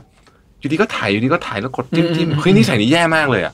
มันสร้างช่วงโควิดเลยนะนิสัยเนี้ยเดี๋ยวรู้ไหมผมซื้ออะไรไปล่าสุดอะไรฮะไฮสามขวดอ๋อโอเคดีมากแต่เพราะว่าของเราคือโอเคคือมันซื้อง่ายจริงๆนะจริงผมเห็นด้วยไงท้ายๆเออเห็นเอออะไรมาแล้วกดกดเรียบร้อยละดอลลาร์เซนบอกเลยนะบอกว่าโอเคที่เรานะที่เรากดแบบนี้เพราะอะไรหรือเปล่าเพราะมันไม่มีเพนเนี่ยเพนมันไม่เหมือนกับการควักแบงค์ไปจ่ายอ่าอ่าสัมผัสมันสองรู้สึกพันเฮ้ยสองพันว่ะไอ้บัตรเครดิต ไอ้กรอก แบบอย่างไอ้วันคลิกของไอ้อเมซอนน่ะไม่ได้รู้ตัวเลยนะใช่คลิกใช่แล้วจ่ายทีหลังอืมคือคืออาอ่าเพนมาอยู่ในอนาคตอีกไกลเลยอะไม่รู้จ่ายเมื่อไหร่อืมอืมอืมอันนั้นเป็นเล่มที่สี่ครับอะเราเราเราใกล้จบแล้วครับเขาเขาเตือนมาแล้วเขายิงตัวคือไม่ต้องสนใจเสียคือวันนี้กำลังทำห้องกำลังใหม่ทำห้องอยู่กำลังทำห้องอยู่แล้วก็มีขอการขอสองนาทีขอสองนาทีเอออ่าเป็นกันเองไม่เป็นไรกันเองกันเองอะอะอีกเล่มหนึงครับอาจารย์ครับแล้วอ่าครับ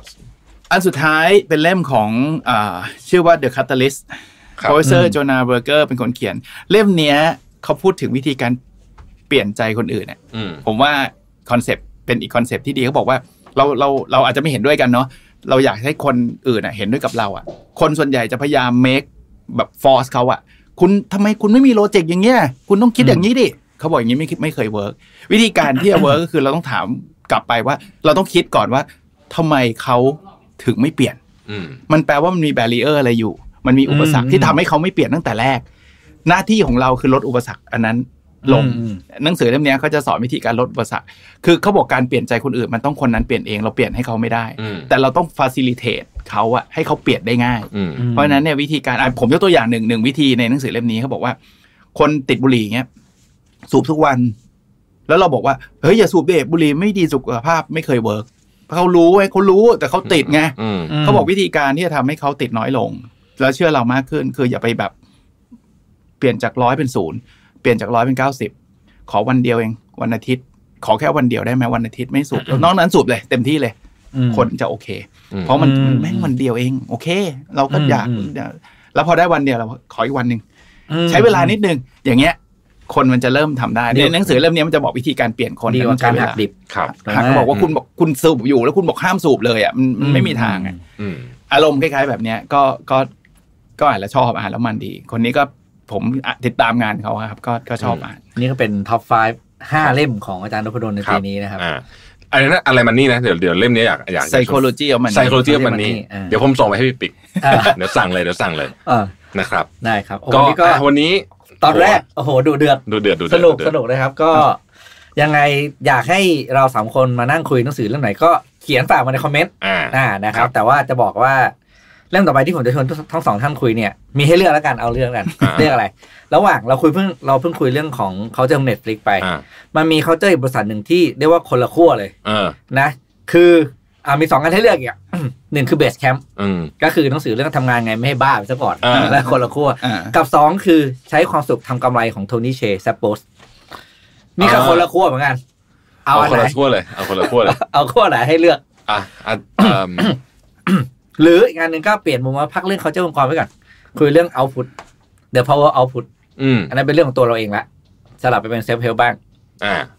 เอาอะไร The Power Output น่าสนใจนะอาจารย์ว่าไงฮะได้อาจาย์ครับดีไหมอ่างั้ฮะนคุยเรื่อง the power output นะอ่า The Power Output เพราะว่าผมว่าปีนี้เนี่ยโฟต้องโฟกัสเรื่อง output เยอะๆอืมอืมทำยังไงจะจะ output ได้เยอะ น่าสนใจน่าสนใจอะแล้วก็เรารายการของเราจะ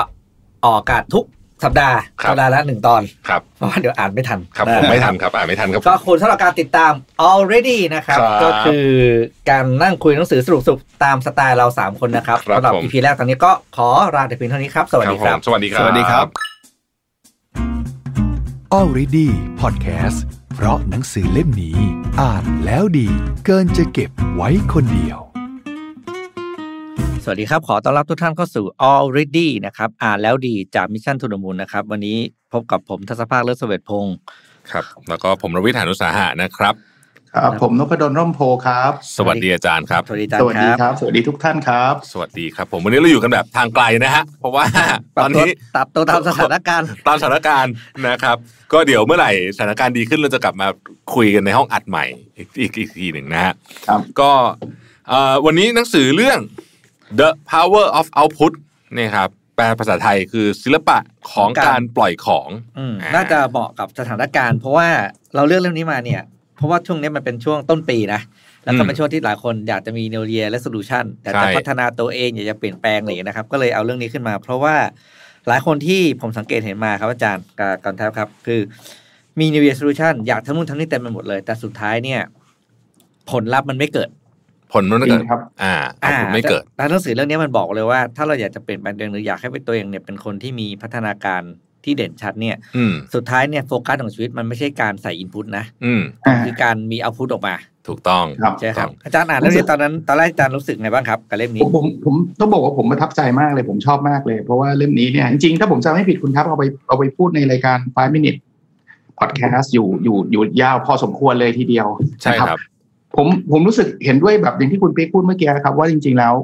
เราเราอาจจะใส่อินพุตกันมากเกินไปเราสังเกตใน New Year Resolution นะจะอ่านหนังสือปีละกี่เล่มอย่างเงี้ย ก็ดีนะครับ ไม่ใช่ไม่ดีแต่ว่าถ้าเราอ่านเฉยๆก็จะมีคำถามมาอยู่เรื่อยๆว่าอ่านแล้วลืม อ่านแล้วไม่เห็นมันจะดีขึ้นเลย เพราะว่าเราเราเอาแค่อินพุตใส่เข้าไปครับ เราไม่ได้ผลิตเอาพุตมาเล่มนี้มันมันจะบอกว่าอินพุตไม่ใช่ไม่สำคัญนะเขามีอัตราส่วนเลยว่าอินพุตเนี่ยสักสามสิบเปอร์เซ็นก็พอแล้ว อีกอืเจ็ดมสิบเปอร์เซ็นขอเป็นเอาพุตคือคุณอย่าใส่เข้าไปอย่างเดียวนะ ถ้าใส่อย่างเดียวคุณก็จะเอาจริงๆอ่านอ่านแล้วก็ลืมจริงครับ เมื่อเมื่อสองสามวันก่อนผมเพิ่งเขียนบทความไปอันหนึ่งว่า ที่ผมอ่านแล้วไม่ค่อยลืมหรือว่า หรือว่าลืมน้อยก็แล้วกันจะบอกไม่ค่อยลืมก็ก็ก็เกินไปนะลืมน้อยคือผมอ่านแล้วผมมีโอกาสมาเล่าให้ฟังในพอดแคสต์ไงมันก็เลยทำให้เรามีเอาพุทออกมาให้พอดแคสต์มันก็เป็นหนึ่งในเอาพุทหรืออย่างเราคุยกันสามคนเนี่ยผมผมเชื่อว่าวันเนี้ย ผมจะได้อะไรดีๆอีกหลายอย่างเลย เพราะว่าเราเราอ่านกันมาเนอะแต่ละคนแต่ละมุมมอง แต่ว่าเรามีเอาพุทออกมา ในการเอามาเล่าเอามาถกเอามาพูดคุยเอามาแชร์กันเนี่ยผมแล้วแล้วคนอื่นอาจจะไม่จำเป็นต้องมีพอดแคสต์นะครับ คนอื่นก็ไปคุยกับเพื่อนได้ครับ อืมเอาไปเขียนใน Facebook ก็ได้ได้ครับ อ่านเล่มนี้แล้วชอบมาก อ่านเล่มนี้แล้วไม่เห็นด้วย อ่านเล่มนี้แล้วรู้สึกยังไงอะไรเงี้ยครับ ก็ก็ความประทับใจแรกคืออ่านแล้ว เออ มันมันเตือนตัวเองเหมือนกันนะว่าเราต้องต้องมีเอาพุทอะคือถ้าเกิดอ่านเฉยมันก็เฉยๆอะมันก็ไม่มีการเปลี่ยนแปลงอยู่แล้ว อืม อันนี้ผมว่าน่าสนใจมากเลยครับว่า ผมเพิ่มเติมจากที่อาจารย์เล่าเมื่อกี้นิดหนึ่งว่าเออเราเนี่ย เวลาเราทำพวกโดยเฉพาะ New Year Resolution เนี่ยจะสังเกตว่าเราจะเน้นเอ่อ action ขาขาเข้าซะเยอะ ครับแต่ว่าเราไม่ค่อยได้บอกว่าเสร็จแล้วแล้วมันจะยังไงต่อ ซึ่งอืมผมว่าอันเนี้ยในหลายประเด็นเนี่ยมันน่าสนใจว่าเราอาจจะต้องปรับวิธีคิดนี้หรือเปล่าเพราะผมผมอ่านแล้วรู้สึกว่าเออมีการ mindset ผมเปลี่ยนนิดนึงว่าเออจริง ๆ เนี่ยบางทีมุมมองของของการวาง output เนี่ยเออจริง ๆ ถ้าพูดถึงเรื่องบริษัทก็ก็เหมือนกันนะ ก็คือผมว่า output สำคัญที่สุดนะมันไม่สำคัญหรอกว่าเราจะประชุมกันกี่ครั้งหรือว่าทำงานอะไรก็แล้วแต่ หรือบางทีความพยายามของเราอย่างเดียวยังไม่ค่อยสำคัญเท่าไหร่เลยเออมันสำคัญว่าใช่ใช่ใช่เฮ้ยยอดขายมันถึงเปล่า ใช่ใช่ใช่ผมใช่ไหมมีคำพูดที่ว่าอ่าไอ้คำว่า planning คือ plan แล้วนิ่งไงอ่าใช่แพลนแล้วนิ่ง แล้วผมแถมอีกนิดนึงก่อนจะเข้ารายการก่อนจะเข้าเนื้อหาหลักของวันนี้ก็คือว่า และช่วงโควิดนี้เออผมขอเน้นนี้โควิดกลับมาหาเราอีกแล้วเนี่ยนะฮะยิ่งโควิดแบบนี้เนี่ย ผมคิดว่าอาจารย์กับพี่ปิ๊กน่าจะค่อนข้างเห็นด้วยว่า output ยิ่งสำคัญใหญ่เลย เพราะตอนเนี้ยคือตอนเนี้ยมันต้องเรียกว่ายิงมันต้องเข้าอะเอออ่าใช้คำนี้ใช้คำนี้อ่า ไม่มีใช่ใช่คือบอลบอลบุกแล้วไปป้วนเปี้ยนหบอน้าลบอลโกบอลนะสวยงามมันพวกเนี้ยไม่คือเอาตอนนี้ตอนนี้เราไม่ต้องการบอลแบบอาร์เซนอลนะครับ ไปอ่าป้วนเปี้ยนหน้าโกล เราไม่ต้องการเลยครับอ่าไม่ไม่เอาเนาะนั่นนีงอนครับผมเลยแหละผมเลยแหละอาจารต้อย์งแฟนอาร์เซนอลต้องบอลต้องบอลบุกแล้วเอาต้องโป้ทำงสกเดีอยวร์ให้จอได้ดเออโป้งเดียวจอดเออเลยอะเออถ้าในกรณีของฟุตบอลซึ่งเราชอบเปรียบเทียบกันมากเนี่ยนะครับ เออเอาผุดก็คือประตูไหมฮะอาจารย์ใช่ไหมใช่ใช่ผมว่าคือประตูมคือไม่ใช่ว่าอินพุตอินพุตคือการซ้อมอย่างเงี้ยซ้อมมาอ่าดีก็ต้องซ้อมไม่ซ้อมคุณก็ไม่ได้เอาผลหรอกแต่ว่าอ่า คุณซ้อมอย่างเดียวไม่ได้ไงคือคุณต้องด e ลิเวอร์มจะบอกว่าผมเป็นกองหน้าที่แบบว่าเฮ้ยผมวิ่งตลอดเลยนะ ผมผมไม่มีเหนื่อยเลยนะ คุณอยู่อ่าทีมไม่ได้หรอกเพราะว่าถ้าเกิดคุณไม่ยิงประตูอะสุดท้ายคุณก็ต้องออกแหละเพราะว่าคุณก็ต้อง ด e ลิเวอร์เอาผลอืมเป็นกองหน้าที่วิ่งระยะไกลที่สุดเลยไม่ใช่กองหน้าที่วิ่งรอบสนามเชิญอาจารวิ่งย์เยครับอะสุดอะไรเงี้ยคือคือไม่ได้บอกวิ่งไม่สำคัญวิ่งก็สำคัญก็ต้องมีความฟิตอะไรเงี้ยแต่พวกนี้มันแค่อินพุตไงครับอืมมันต้อง deliver ออกออกมาเป็นเอาพุตครับมันมีถ้าประจะโยชน์ลากเข้า OKR ก็ก็ก็เอาพุตเลยครับ อันนั้นนะครับ ที่เราต้องการ key result อะคือคือมันคืออะไรจริงครับมันมีประโยชน์ในหนังสือที่ผมชอบมาก คืออยู่ในบทแรก ๆ เลยนะเขาบอกว่า ผมผมโค้ดเลยแล้วกันนะครับ บอกว่า Input ทำให้โลกในสมองเปลี่ยนแปลงไปเท่านั้น แต่การสร้าง Output เปลี่ยนแปลงโลกในความเป็นจริงได้ โอ้โห ประโยคนี้นี่ เออ ประโยคนี้เจ็บจริงๆประโยคนี้เจ็บ จริงคคืรับอจริงคือมันเหมือนกับอะพูดง่ายนะถ้าเกิดเราเราอินพุตในสมองเนี่ยอินพุตเข้าไปในสมองมันเหมือนเราฝันเรามีข้อมูลอะแต่เราไม่สามารถออกมาใช้ได้ มันจะเหมือนกับคนที่ถ้าบนถ้าเป็นคำพูดในโซเชียลที่เขาแซะกันอะก็คือคำคมเต็มหัวเอาตัวไม่รอดอะอะไรอย่างนั้นแหละจริง ทีนี้ผมถามเทคนิคอาจารย์แล้วกันในฐานะที่อาจารย์น่ะเป็นเป็นตรงของเขาว่าอาจารย์เป็นหนึ่งคนที่มี output เยอะมาก อืมผลงานบทความงานวิจัยพอดแคสต์เขียนหนังสือด้วยเขียนหนังสือล่าสุดเนี่ยอาจารย์เขียนหนังสือภาษาอังกฤษขายในสา อีกิเมจซอขายใน Ama zon อันนี้โหดสุดเจ๋งมากเจ๋งมากเลยอาจารย์ผมผมอยากให้อาจารย์แนะนำอ่าผู้ฟังนิดหนะครับว่าการวางแผนทำออฟพุตของอาจารย์น่ะมีขั้นตอนหรืออาจารย์มีวิธีคิดมีลำดับแผนงานไงครับ คือคือผมพูดแบบนี้แหละครับ ผมตั้ง OKR ถ้าถ้าจะพูดก็ก็เอาง่าย ๆ แบบนั้น คือผมก็ตั้งเป้าหมายแหละว่าปีนี้สิ่งที่ผมอยาก deliver ที่มันเป็นสิ่งสำคัญที่สุดคืออะไรบ้าง แต่ OKR ผมเนี่ยมันก็ mix ระหว่าง input กับ output แหละ อย่างเช่นผมยกตัวอย่างเช่นการอ่านหนังสือก็เป็น OKR ผมก็เป็น OKR แนวแนว input หน่อยว่าผมจะอ่านให้ได้กี่เล่มเนาะแล้วก็อ่านอย่างเดียวเนี่ยมันคงไม่ได้มันไม่ไม่ได้เปลี่ยนอะไรเพราะฉะนั้นเนี่ยผมก็จะมีการตั้ง OKR ที่มันเป็น output เช่น บอกว่าผมอยากที่จะเขียนหนังสือให้ได้กี่เล่ม พอเรามีแผนแบบนั้นเนี่ยการอ่านหนังสือมันจะมีมันจะมีคุณค่ามากขึ้นนะครับอืมคือเราไม่ได้อ่านไปเรื่อยๆอ่านไปงั้นๆอ่านเอาแต้มอะไรเงี้ยคือคือมันก็จะเซ็งๆหน่อยถ้าเกิดจะอ่านแบบนั้นอ่านแบบโอ๊ยวันนี้ครบเท่านี้เล่มแล้วแล้วก็จบอะไรเงี้ยแต่พออ่านเสร็จปุ๊บเนี่ยเราเราเราหยิบหนังสือที่เราอ่านมาเนี่ย เอามาสรุป เอามาพูดพอดแคสต์หรือแม้กระทั่งเอามาเป็นธีมในการเขียนหนังสือของเราเนี่ยผมว่าการอ่านมีความหมายมากขึ้น ผมไม่รู้คุณแท็บกับคุณปิ๊กเป็นเหมือนผมมาไม่รู้เนอะเวลาเราอ่านสักพักหนึ่งมันจะล้า ใช่คือคือมันมันไม่มันมันมันไม่ไหวแล้วอะเอาตรงๆนะผมพูดถึงอ่านหนังสือมันเหมือนกินข้าวอะ คือมันอิ่มอะคราวนี้มันอิ่มเนี่ยถ้าเกิดเรายังอ่านต่อมนก็จะอ้วกไงคือบางคนพยายามแบบนั้นเนี่ยผมผมไม่สนับสนุนเลยนะเวลาผมอ่านหนังสือแล้วรู้สึกล้านะ ถ้าวันนั้นไม่ได้มีอะไรที่เป็น commitment ที่ต้องทำเนี่ยนะผมจะลุกขึ้นมาเขียนนะครับ แล้วมันจะเบาขึ้นคือมันเหมือนได้ปล่อยของอะตรงๆ มันก็เนี่ยแหละครับศิลปะของการปล่อยของเนี่ย คืออมมันได้ปล่อยของเนี่ยมัน เออ มันก็แบบโอเค แล้วเราก็จะมีพลังกลับไปอ่านใหม่นะมันเหมือน กินแล้วอิ่มแล้วเราต้องออกไปไปออกกำลังกายอะออกไปวิ่งออกไปอะไรสักอย่างอะแล้วเดี๋ยวเราก็จะกินได้อีกอะอืมผมว่าแนวแนวเดียวกันเลยครับเออผมไม่เคยสังเกตป็เป็นมุมนี้เลยนะจออกริงแบบๆอาจารย์เออผมไม่เคยสังเกตตัวเองแบบนี้เลยนะครับ ที่อาจารย์พูดเมื่อกี้ว่าพออ่านเยอะไปมากๆ แล้วมันจะอ้วกอ้วกจะคือมันมันมันมันรับไม่ไหวแล้วอะใช้คำนี้แล้วกัน แล้วก็สุดท้ายมันต้องหาทางออกด้วยวิธีใดก็ตามไม่ว่าจะเป็นอะไปบรรยาย เขียนเพจจัดคอร์สอะคือมันต้องสุดท้ายมันต้องออกมาทักทักสักทางหนึ่งอะใช่ แต่แต่ในทางกลับกันครับ ถ้าเกิดเราสมมุติว่าเราไปบรรยายเราเขียนเขียนเขียนเขียนสักพักเราก็จะตัน เพราะว่ามันเหมือนเหมือนไปวิ่งอย่างเดียวแล้วมันหมดแรงอะ มันไม่มีอินพุตเข้ามาอีก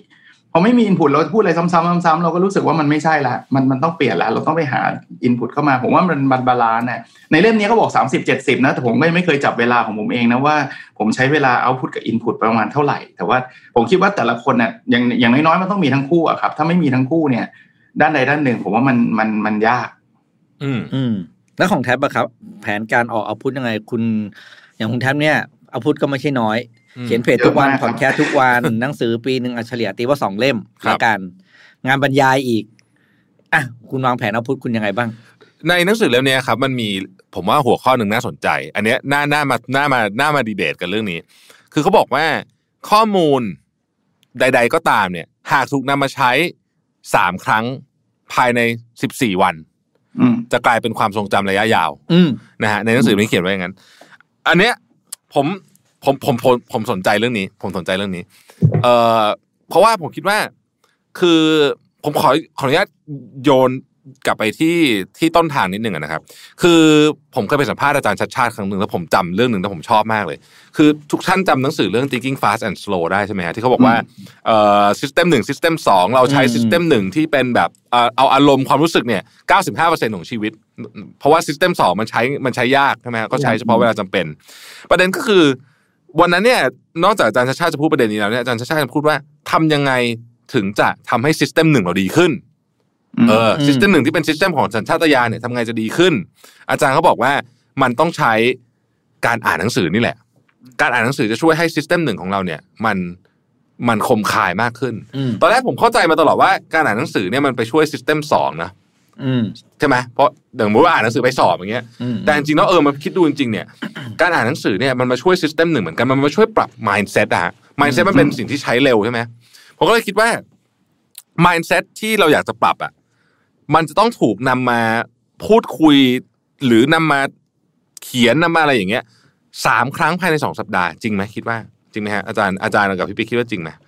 ผมว่ามันผมต้องผมมีมีความเป็นไปได้เหมือนกันนะอืมอืมผมเชื่อแต่ผมตัวเลขผมไม่แน่ใจ แต่อืมเขาบอกแบบนั้นก็น่าสนใจครับว่ามันสามครั้งแล้วเราจำได้มากขึ้นแต่ผมเชื่อว่าเป็นแบบนั้นแน่ๆครับ ถ้าเกิดเราเหมือนเวลาเราเรียนหนังสือเหมือนกันเนอะครับเรียนหนังสือเรียนฟังอาจารย์เฉยๆอะแล้วไปสอบเราเราเราทำไม่ได้หรอกอืเพมราะฉะนั้นเนี่ยเราเราจำเป็นต้องมีเอาพุตไง ที่อาจารย์เขาให้ทำการบ้านที่อาจารย์เขาให้เขียนอ่า assignment หรืออะไรแบบเนี้ยมันคือหนึ่งในเอาพุตเรียนเลขเนี้ยเราเราไปท่องแล้วก็สุดท้ายไปสอบเลยอะผมว่าตกครับมันก็ต้องต้องลองฝึกทำแล้วจริงๆแล้วฝึกทำเนี่ยแหละ จะทำให้เราจำได้ ว่าอ๋อทฤษฎีมันเป็นแบบนั้นแบบนี้คงคงคล้าย ๆกัน สอดคล้องกับไอ้ learning pyramid ด้วยไหมฮะ ที่บอกว่าอืมฟังได้ห้าเปอร์เซ็นต์สิบเปอร์เซ็นต์อืมแต่ถ้าเกิดว่าเราไปสอนคนอื่นเนี่ย อันนี้จะได้เยอะสุด จริงรู้สึกจะงเก้าสิบเลยอ่ เพราะว่ากว่าเราจะสอนคนอื่นได้เนี่ยเราต้องเข้าใจมากๆก่อนถูกไหมฮะถูกถูกอืมเนี่ยเนี่ยผมว่าผมว่าอย่างที่อาจารย์ชัดชาติพูดอะผมผมเห็นด้วยร้อยเปอร์เซ็นเลยครับ คือ คือเรากำลังอ่านหนังสือหรือเรากำลังอะไรก็ก็ก็ไม่รู้ว่าเข้าไปอะแต่ถ้ามันเข้าไปเป็นแบบจะใช้ศัพท์มันคือ Data มันยังไม่ใช่ Information ไงอืมคือมันเข้าไปเป็นอืมเป็นอืมเป็นเป็นเป็นบิตบิตบิตบิตอะ แต่พอพอเราเรียบเรียงมันออกมามันกลายเป็น information ละแล้วจัดระเบียบ Data พวกนั้นเนี่ยครับเพื่อที่จะเอาไปใช้ต่อเนี่ย ผมคิดว่ามันช่วยมาก ๆ ในเรื่องความทรงจำในเรื่องของการนำไปใช้ประโยชน์ แล้วในธีมของหนังสือ The Power of Output ก็คือ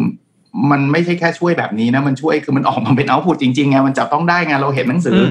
เป็นเล่มออกมาอย่างเงี้ยใช่เราเห็นการบรรยายสามชั่วโมงออกมาอย่างเงี้ยแล้วแล้วชีวิตเรามันจะเปลี่ยนจากไอ้พวกเอาพุตนะมันไม่ได้เปลี่ยนจากพวกอินพุต คือไม่มีใครมาจ้างเราเยอะๆจากการเราอ่านหนังสือเยอะๆอะจะขึ้นเงินเดือนให้ผมอ่านยี่สิบเล่มนะขึ้นเงินเดือนให้ผมไม่มี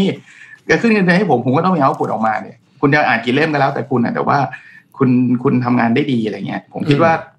โฟกัสอาจจะต้องมาอยู่ตรงนั้นด้วย แต่ก็ไม่ใช่แปลว่าอินพุตไม่สำคัญ ใช่ ผมเห็นด้วยคือเราต้องเน้นสร้างเอาพุตด้วยแต่ในขณะเดียวกันเอาพุตก็ต้องมาจากอินพุตนั่นแหละ คือต้องมีใช่อินพุตพอสมควรมันถึงจะมีเอาพุตได้แต่ว่าเอ่อถ้าเกิดว่าเราใส่แต่อินพุตอย่างเดียว อันเนี้ยผมว่าอาจจะต้องลองปรับแผนดูปรับปรับสัดส่วนเวลา ผมไม่แน่ใจว่า 30 70 ของเขาเนี่ยเป็นอัตราส่วนที่เหมาะสมไหมแต่ก็ก็ก็ฟังดูแล้วก็ก็ make sense เพราะว่าขาเอาพุตจะยากกว่าเสมอถูกไหมฮะอาจารย์ใช่คืออ่านหนังสือใช่มาเล่มหนึ่งเนี่ยมันยังทำ presentation ของเราเองไม่ได้เนาะเออมันจะต้องหลายเล่ม อาจจะต้องเอาเรื่องอ่านหนังสืนู้อนนี้เป็นมาต่อ10เล่มอะอันนี้อืมอ่า ถึงจะมาประกอบกันเป็นเรื่องที่เป็นตัวเราเองได้ เพราะฉะนั้นครับขาเอาพุดมันจึงยากกว่า ยากกว่าอืมยากกว่าถูต้องเสมอยากกว่าแล้วเราจะต้องปรับไปเรื่อยแต่มันมีจริงครับแล้วมันมีประเด็นหนึ่งในในในหนังสือที่ผมคิดว่าหลายๆคนเนี่ย ไม่ได้ถึงเรื่องเรื่องนี้ก็เลยกลายเป็นสาเหตุที่ทำให้ output แต่ละคนเนี่ยออกมาน้อยหรือไม่ค่อยมีก็คือเขาบอกว่า ให้เราเอาผลจาก output มาเนี่ยแล้วกลับมาใช้เกิดประโยชน์กับตัวเองครั้งต่อไปก็คือเอามา feedback ตัวเอง เออๆอืมคือ ทำอะไรออกมาแล้วก็ดูผลของมันเนี่ยแล้วเอาผลนั้นมาปรับปรุงตัวเอง ซึ่งอันเนี้ยอืมผมคิดว่าหลายคนมองข้ามเรื่องนี้ หลายคนไปมองว่าทำออกมาแล้วมันต้องใช้ได้เลยอย่างที่อย่างอย่างที่เราอยากจะได้ หรือต้องแบบอะใช้คำว่าง่ายที่เขาใช้คำว่า perfect นะทำต้อง perfect perfect ปุ๊บเนี่ยสุดท้ายเลยพอทำแล้วมันไม่ได้ มันก็ไม่ได้เอาผลตรงนั้นมา ใช้เพื่อปรับจูนตัวเอง ปรับทิศทางในการทำงานจริงแล้วก็ครับหยุดไปเลยเลิกทำไปเขายกตัวอย่างนี้ในหนังสือครับยกเขาบอกว่าเหมือนเด็กเวลาทำข้อสอบแล้วตอบผิดอะอืม เด็กคนที่เรียนเก่งกว่า ก็คือจะมาหาสาเหตุว่าไอ้คำถามเนี้ยสุดท้ายวิธีการทำคำตอบให้ถูกเนี่ยมันทำยังไงอืมแต่ถ้าไอ้เจ้าเด็กที่เรียนไม่ค่อยดีก็คือตอบผิดก็คืออยากรู้คำตอบคืออะไรแล้วจบกัน อืม ซึ่งมันต่างกันเลยนะ คนแรกคือตกลงทำยังไง ถึงจะคิดให้ได้อย่างเป็นอย่างนี้ คือเขากลับไปหาวิธีมาของคำตอบ ส่วนไอเด็กคนหลังก็คือแล้วคำตอบที่ถูกคืออะไรอะ แล้วก็จบคือมันก็ คำตอบที่เขาได้คือเขาได้แค่คำตอบสำหรับคำถามนั้น แต่เขาไม่ได้ได้วิธีคิด เห็นด้วยครับเห็นด้วยแล้วจริงๆในในบทบาทอาจารย์เนี่ยเราเจอนักศึกษาสองแบบจริงๆนะแบบแรกคืออยากรู้แค่คะแนนเท่าไหร่ เกรดเท่าไหร่แล้วจบละอ่าทำไมผมไม่ได้เออะไรเงี้ยจบอืมอืมแต่จริงๆจะมีเด็กกลุ่มที่สองคือเขาไม่ได้มายเรื่องคะแนนด้วยซ้ำเขาอยากรู้เขาทำผิดตรงไหนอืมคือเขาอยากรู้แค่ข้อสอบอะที่เขาทำผิดอะเกรดเท่าไหร่ไม่เป็นไรหรอกอาจารย์แต่ว่า อยากรู้ว่าข้อสอบมันคือ ตรงเนี้ยตอบไปแบบนี้มันถูกไหมถ้าไม่ถูกตอบแบบไหนถึงถูกแล้วจะทำยังไง ผมว่า อันเนี้ยอันเนี้ยก็เป็นสิ่งที่สำคัญคือคือบางทีเราอาจจะถูก treat หรือถูก grooming มาเป็นลักษณะแบบนั้นนะว่าเราเราต้องได้คะแนนดี อย่างที่คุณปิ๊กพูดเมื่อกี้มันมีประเด็นนะนะบางถ้าคนอยากจะ perfect อะบางทีไม่ใช่ว่าจะจะทำแล้วเลิกนะ บางทีไม่ทำเลยแหละ เพราะว่าโอ้โหมันดูจะยากดูจะไม่เอาดีกว่าเพราะฉะนั้นเนี่ย output ก็ไม่ออก เราก็มีแต่ input แต่ว่าพอจะเตรียมสมมุติว่าคนอยากจะเขียนเพจอย่างเงี้ยอุ้ยเขียนแล้วเดี๋ยวไม่ perfect เดี๋ยวคนไม่มาไลค์เดี๋ยวคนไม่มาแชร์ ก็เลยไม่เขียนเลยอืม output ก็ก็ออกยากอีกก็ออกยากอาจจะต้องลด barrier พวกนี้ลงนะครับ ฟังคุณปิ๊กพูดเมื่อกี้ก็เหมือน growth mindset กับ fixed mindset อะคือ growth mindset มันพร้อมที่จะผิด แล้วมันก็ไปเรียนรู้ แล้วก็พัฒนาตัวเอง loop ของ Input Output มันก็จะต่อเนื่องอืมจริงครับ ผมขอเสริมเรื่อง feedback นิดหนึ่ง ผมว่า feedback เนี่ยเป็น part ที่สำคัญมากเออแต่อย่างที่พี่ปิ๊กบอกคือบางทีเนี่ยมันเป็น part ที่ยาก แล้วก็ยากยากสองสอง step นะยาก step ที่หนึ่งก็คือว่ามันถ้า feedback ที่ดีจะเป็น feedback ที่ที่บอกว่าเราไม่ดียังไงเอออันนี้คือ feedback ที่ทำให้เราพัฒนาได้ ซึ่งคนคนจำนวนมากไม่อยากฟังเออถึงแม้จะบอกว่าอยากฟังแต่ไม่อยากฟังเพราะฟังแล้วมันท้อเหมือนกันบางทีเออนะ โอเค แต่จริงอันนี้ช่วยพัฒนาอันที่หนึ่งนะ step ที่หนึ่งอันนี้ step ที่สองเนี่ยถ้าเกิดเรามองภาพใหญ่ขึ้นนะครับ ยกตัวอย่างเช่น สมมติว่าอย่างผมทำเพจพอดแคสต์ทำ media อย่างเงี้ยจริง ๆ แล้วเนี่ยทุกทุกคอนเทนต์ที่ลงไป ต้องถูก analyze นะแล้วก็ไม่ใช่ analyze ว่ามันมันผลตอบรับเป็นยังไงเฉยๆ มันต้องถูกเอามาทดสอบว่า เอ๊ะคอนเทนต์ประเภทนี้ โอเค ลงเวลานี้อาจจะไม่ดี ลงตอนเย็นดีไหมลงตอนเช้าดีไหม แล้วก็ต้องไปเทียบกับคอนเทนต์ของคู่แข่งด้วยนะ คือมันมีหลายมิติมากซึ่งอันเนี้ยมันเป็นงานอีกหนึ่งงานเลยใช่ใช่การหา feedback เนี่ยไม่เป็นงานอีกหนึ่งงาน ต้องไปซื้อโซเชียลมีเดีย monitoring มาไหมอะไรอย่างเงี้ยโหคือเรื่องใหญ่มาก คือมันกลายเป็นว่าเอ่มมันกลายเป็นงานอะเพราะฉะนั้นมันก็เลยมีคนจำนวนมากคิดว่าเฮ้ยไม่เป็นไรงั้นก็ก็ทำแค่นี้ก็เหนื่อยแล้วอะไรอย่างเงี้ยนะอืมแต่จะบอกว่าถ้าคุณมี feedback พวกนี้ อย่างเช่นเอาผมยกตัวอย่างถ้าผมทำเพจทำ media ทั้งหลายเนี่ยแล้วมันมีข้อมูลกลับมาว่า อันนี้ดีอันนี้ไม่ดีละเอียดยิ่งละเอียดแค่ไหนเนี่ยนะฮะเราจะยิ่งทำงานเหนื่อยน้อยลงในอนาคต แล้ว output จะเยอะขึ้นด้วย คือยิงปุ๊บตรงตลอด ยิงปุ๊บตรงตลอด เพราะมัน Data มันมีไงแต่มันใช้เวลามันใช้เวลาในการทำอืมแต่ว่ามันเป็นมันเป็นเวลาที่เราควรจะลงทุนให้กับมันนะใช่ใช่เพราะมันเพราะว่าทำให้เราเหนื่อยนะวันนี้สบายวันหน้าถูกอืมเมื่อก่อนเราก็สมัยที่ผมเขียนเพจแรกๆใช่ไหมที่ที่เราเริ่มเขียนเพจด้วยกันมาไล่ๆกันอะสามสี่คนอะ ผมก็เขียนแบบเป็นแนวแบบว่า อยากโพสต์ตอนไหนก็โพสต์อะไม่สนใจเลยนะว่าเวลาไหนใครก็จะอ่านมากที่สุดอ่านน้อยมันจะซึ่งมันจะมีความต่างถูกไหมครับโพสต์บางโพสต์โพสต์ของคอนเทนต์บางประเภท คนจะอ่านมากช่วงเช้า บางประเภทคนอ่านเยอะช่วงดึกอะไรอย่างเงี้ยใช่ซึ่งผมเนี่ยไม่สนใจเลยอยากเขียนอะไรก็เขียนสุดท้ายเนี่ยก็เราเพิ่งมารู้ทีหลังว่าเฮ้ยมันทำให้เราเหนื่อยน้อยลงเยอะมาก การที่เราทำความทำการที่เราทำความเข้าใจตัวเลขสถิติและผลตอบรับพวกนี้ ใช่ จริง ผมผม feedback อ้าวไหนๆจะพูดถึง feedback แล้ว ผมชอบมากเลยครับทั้งทั้งคุณปิ๊กและคุณแท็บเนี่ยผมเนี่ยเป็นแฟนพันธ์แท้ของมิชชั่น to the Moon ครับ อย่างที่วันก่อนก็ไปโพสต์ว่าแค่แค่ฟังทันนี่ผมภูมิใจมากเลยนะเพราะว่าวันแต่ละวันถ้าถ้าผมหลุดไปวันหนึ่งเนี่ยงานหนักเลยนะคือคือคือมันเยอะมาก แต่ล่าสุดเนี่ยเพิ่งขับรถ ตอนเมื่อวานเนี่ยไปประชุมทั้งวันขับรถไปเสร็จปุ๊บเนี่ยเฮ้ยมีคำว่าไฮไลท์โผล่ขึ้นมายังคุณแท็บกับคุณปิ๊กเนี่ยตัดไอ้ตรง Mission to the Moon แล้วมันมันมันเป็น ไอ้ Mission Daily Report ครับครับมันเป็นไฮไลท์ที่มันเป็นไฮไลท์อ่าเฮ้ยอ่าโอ้โหชอบมากอะคืออ่าคือผมว่าอย่างเงี้ยก็คือการการปรับปรุงจาก feedback หรืออะไรต่างๆ เพราะว่าผมเคยคิดนะตัวส่วนตัวผมชอบนะว่าเอ้ยรายการมันดีนะมันยาวแต่ว่าโอ้ยถ้าเป็นคนที่ที่แบบทั่ว ๆ ไปเนี่ยฟังจบยากมากนะ เพราะว่าแค่อันนั้นก็ชั่วโมงหนึ่งแล้วอะแล้วมันชั่วโมงหนึ่งทุกวันเนี่ยคืออมคือเหนื่อยเลยแหละ แต่ผมชอบไงผมฟังจบไงแต่พอมันเนี่ยมีไฮไลท์นี่แบบว่าเออมันคัดมาเลยเนาะมันแบบว่า เรารู้เรื่องนี้เลยจบเลยอะไรเงี้ยนี่นี่ก็เป็นไอเดียของน้องผมคิดว่าอืมเป็นไอเดียน้องเออทีมงานเขาคิดมาเองเขาก็ทำกันเองครับอันเนี้ยน้องดาบโปรดิวเซอร์เราอะใช่เขาก็สุดยอดเสนอครับเขาก็สุดยอดเลย ซึ่งผมว่าสุดยอดเออดีดีดีมีคนช่วยคิดดีดี ชอบชอบ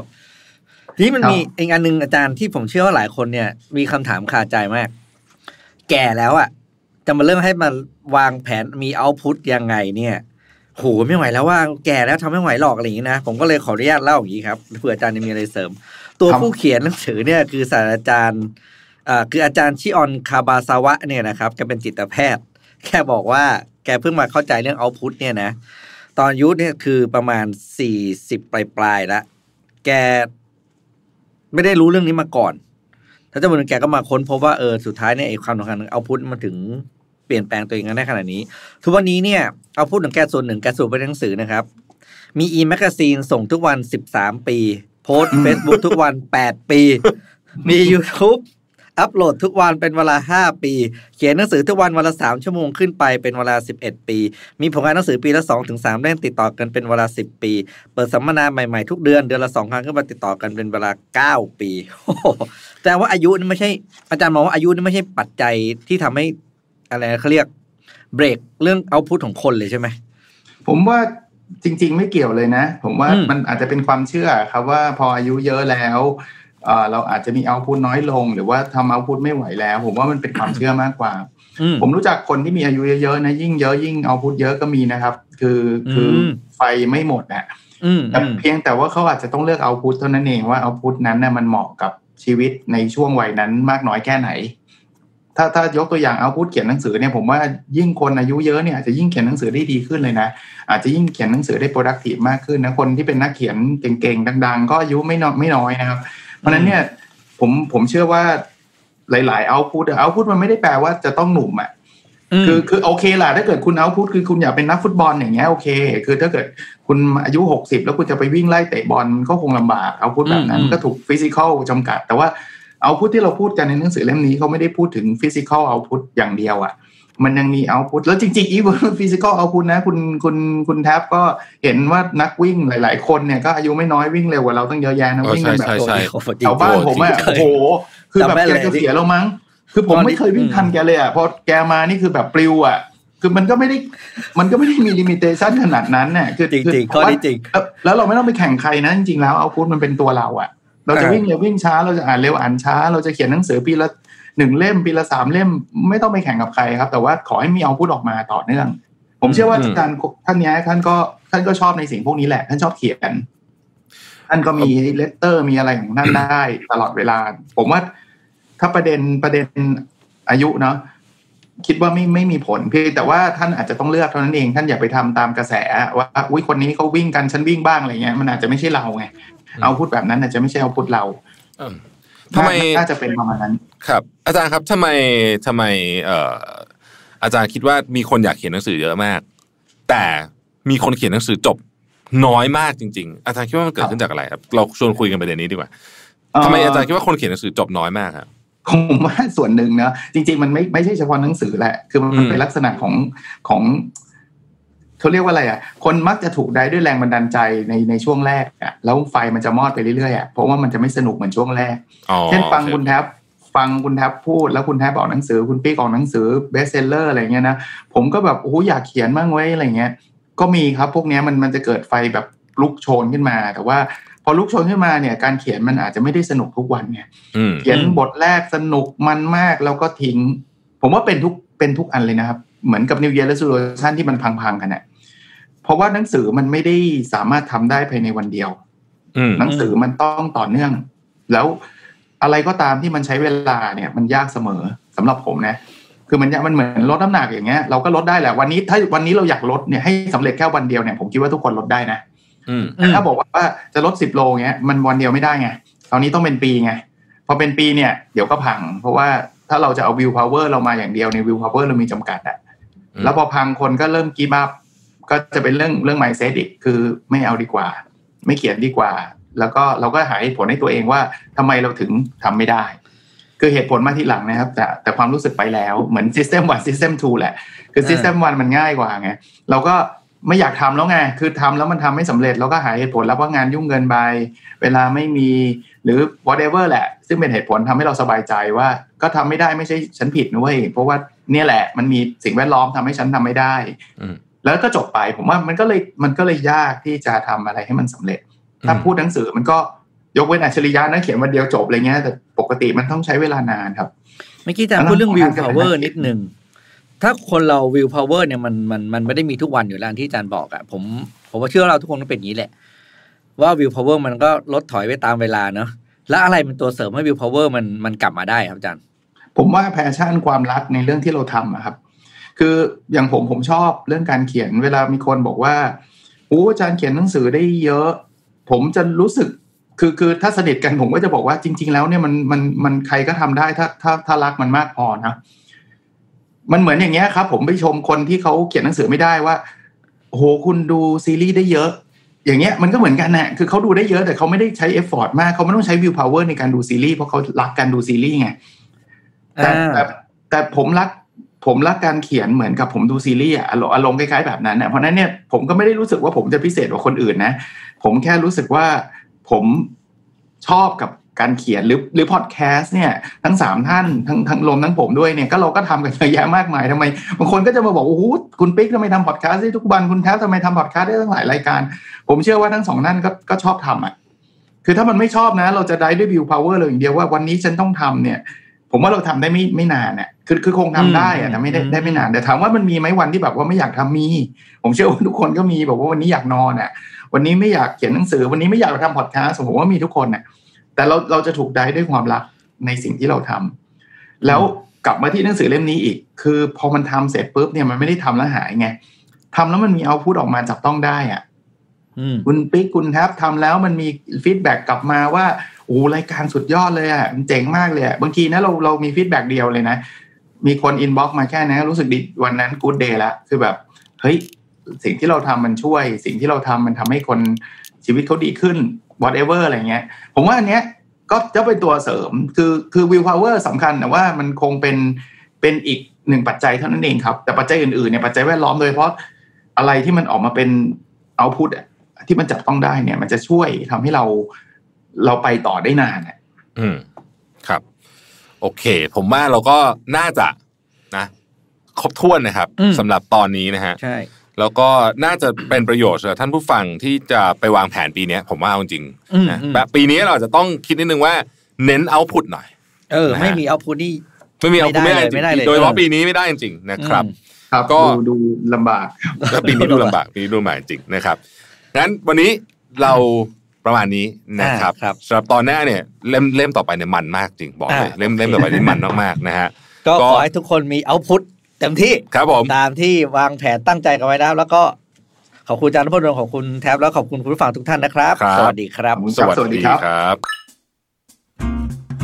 Already Podcast เพราะหนังสือเล่มนี้ อ่านแล้วดี เกินจะเก็บไว้คนเดียว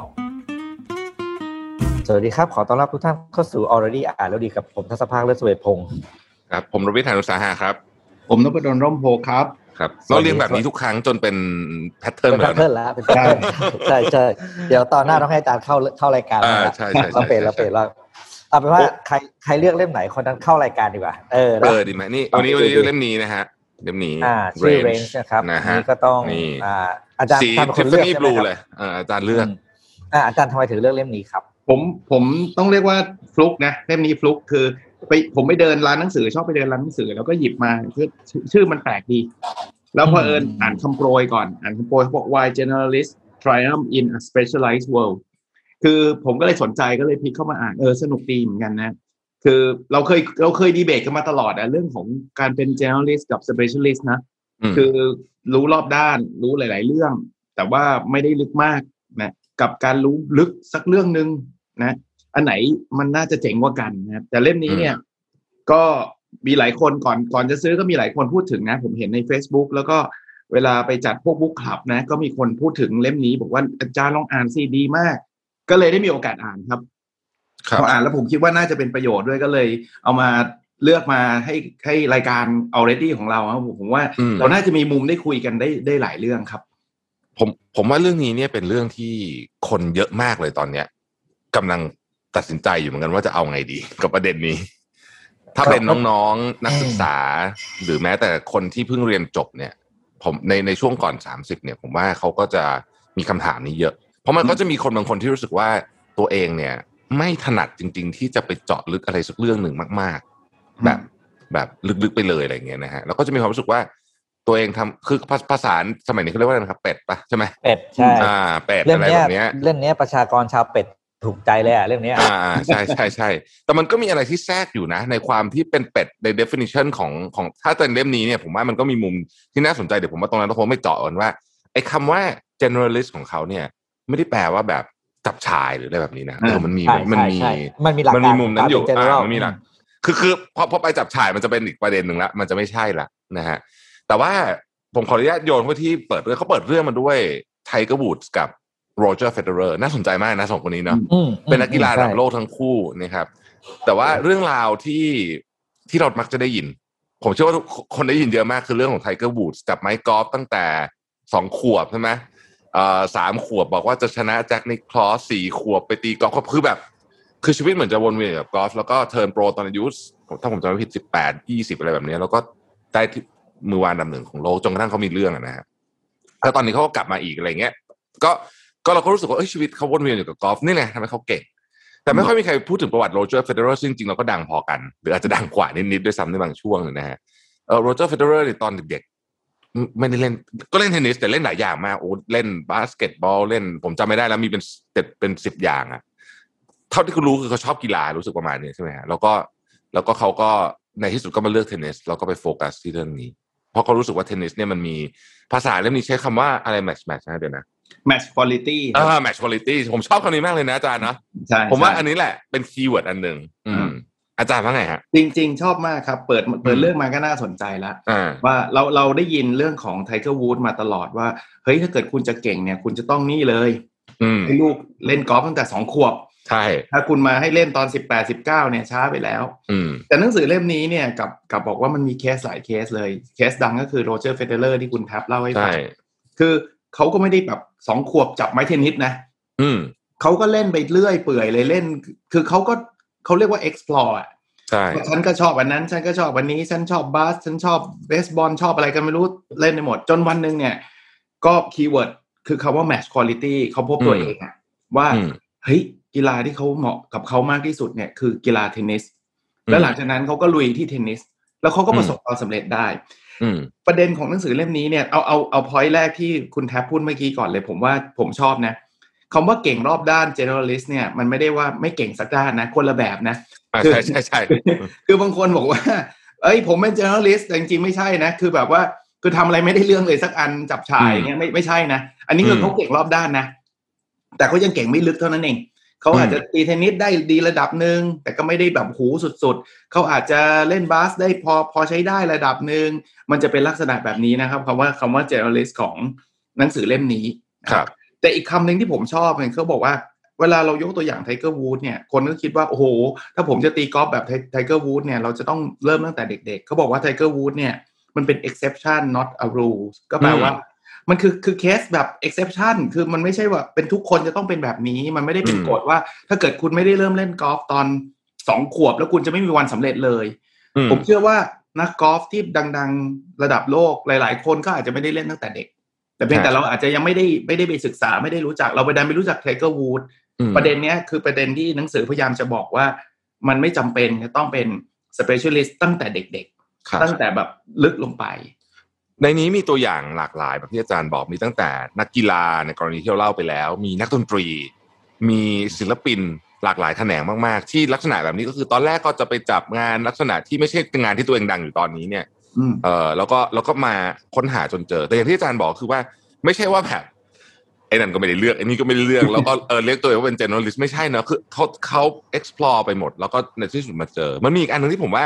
เป็นงาน study ที่ใหญ่กว่า แล้วผมว่าเห็นภาพมากกว่า ผมจำประเทศไม่ได้ขออภัยจริงไม่ไม่สกอตแลนด์ก็ไอร์แลนด์อังกฤษอะไรแถวๆเนี้ยแถวๆนั้นนะฮะเอ่อที่เขาบอกว่าเขาไปดูนักเรียนอะที่ที่อืมเลือก เอ่อถ้าผมจำไม่ผิดที่ไหนสักที่หนึ่งมันต้องเลือกเรียนก่อนเหมือนมากเหมือนเมืองไทยอะสกอตแลนด์เช่นคุณอืมอ่าอืมแต่สต้องกอตเลือกแลใช่นไหมด์เนี่ยไม่ต้องเลือกอังกฤษเนี่ยต้องเลือกเรียนอ่าอังกฤษต้องเลือกอืมอังกฤษต้องเลือก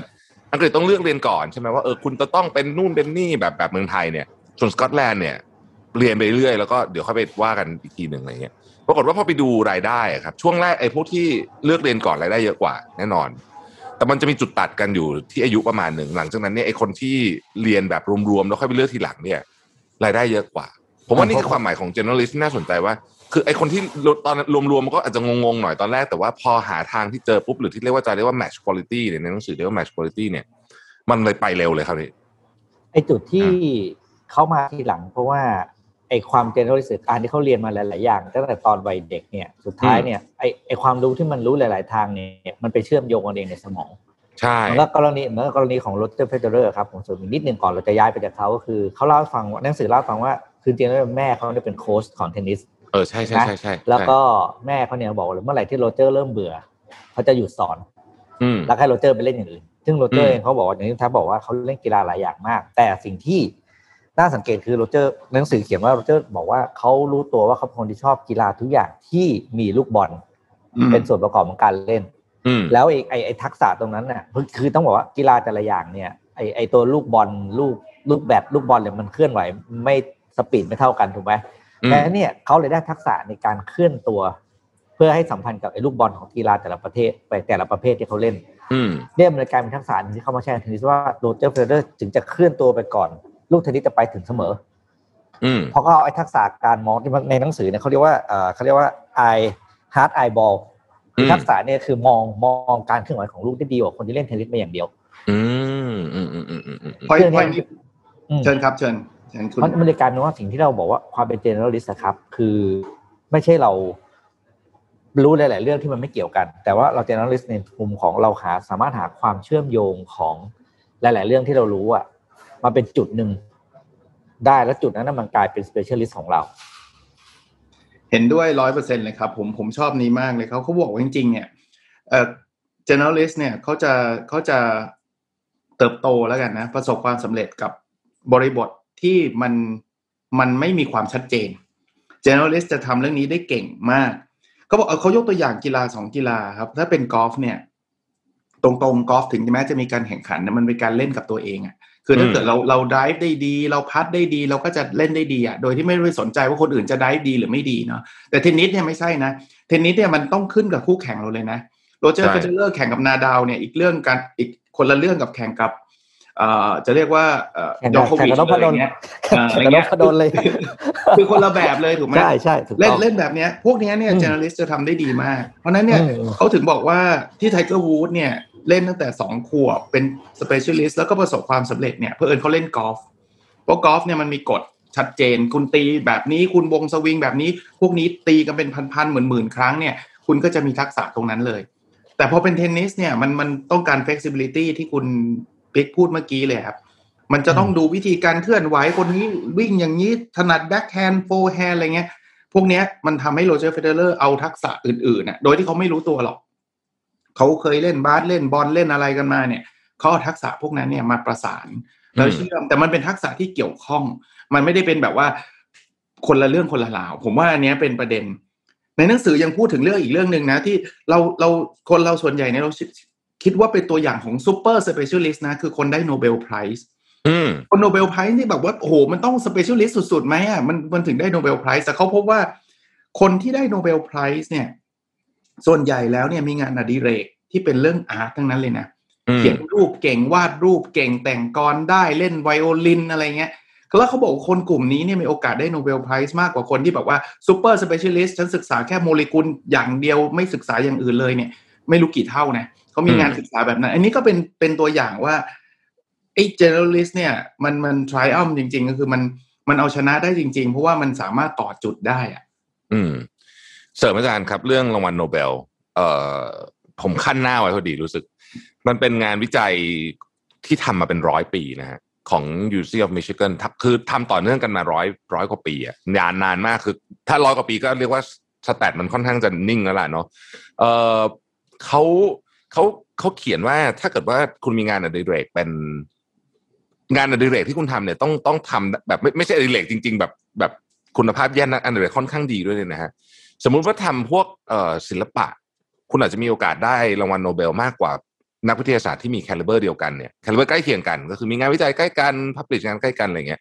เจ็ดเท่าอืมเอ่อถ้าเขียนนิยาย7.5เท่าอะไรแบบนี้นะฮะแต่ว่าผมจำอันอันสุดท้ายได้ อันที่เป็นเอ่อการแสดง เพราะว่าการแสดงเนี่ยมันมันจะว่าไปมันมันมันไกลที่สุดละจากจากจากงานวิจัยในห้องทดลองสมมติ แล้วก็ กับงานแสดงซึ่งเป็นงานแสดงบนเวทีอย่างเงี้ย stage play หรือว่านักมายากลเนี่ย อันนั้นมีโอกาสได้มากกว่า 22 เท่าเลยนะ เพราะว่าผมว่ามันทำให้สมองทั้งทั้งหมดอะเชื่อมโยงกันเยอะมาก คนคนจะเล่นละครเวทีได้ครับโอ้โหมันต้อง มันต้องใช้ทักษะอีกกลุ่มหนึ่งนะเป็นอีกชุดหนึ่งแบบคนละเรื่องเลยไม่เกี่ยวอะไรกับงานในห้องแลบแต่อย่างโดยทั้งสิ้นเนี่ยเขาก็เลยเนี่ยความรอบด้านของเขาเนี่ยมันเลยทำให้เขาเก่งมากผมว่า อืม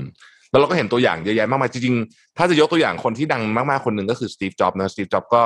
เคยบอกไว้ว่าเนี่ยที่มี Apple ทุกวันนี้ก็เพราะเขาไปเรียนคลาสหนึ่งที่เป็นคลาส